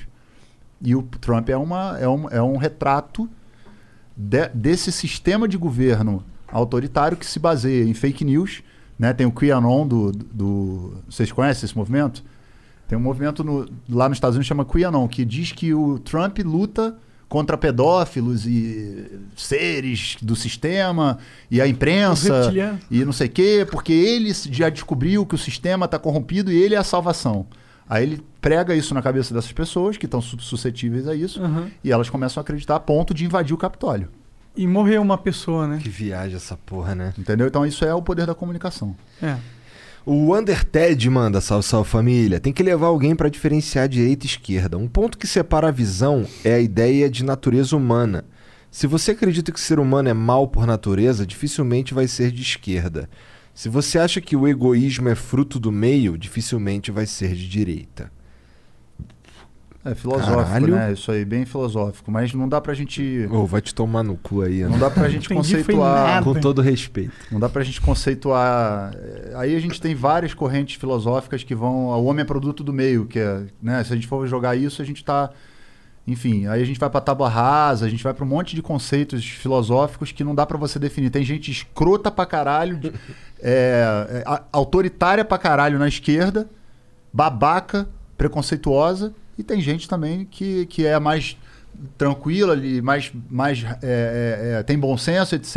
E, e, e tem uma percepção de mundo talvez que não seja a que eu tenho, mas que desfruta talvez de, de uma visão democrática à direita. Então não dá para agora a esquerda ela tem a, a característica de ter um pensamento ao coletivo. Isso é uma característica da- dos, dos governos de, de esquerda.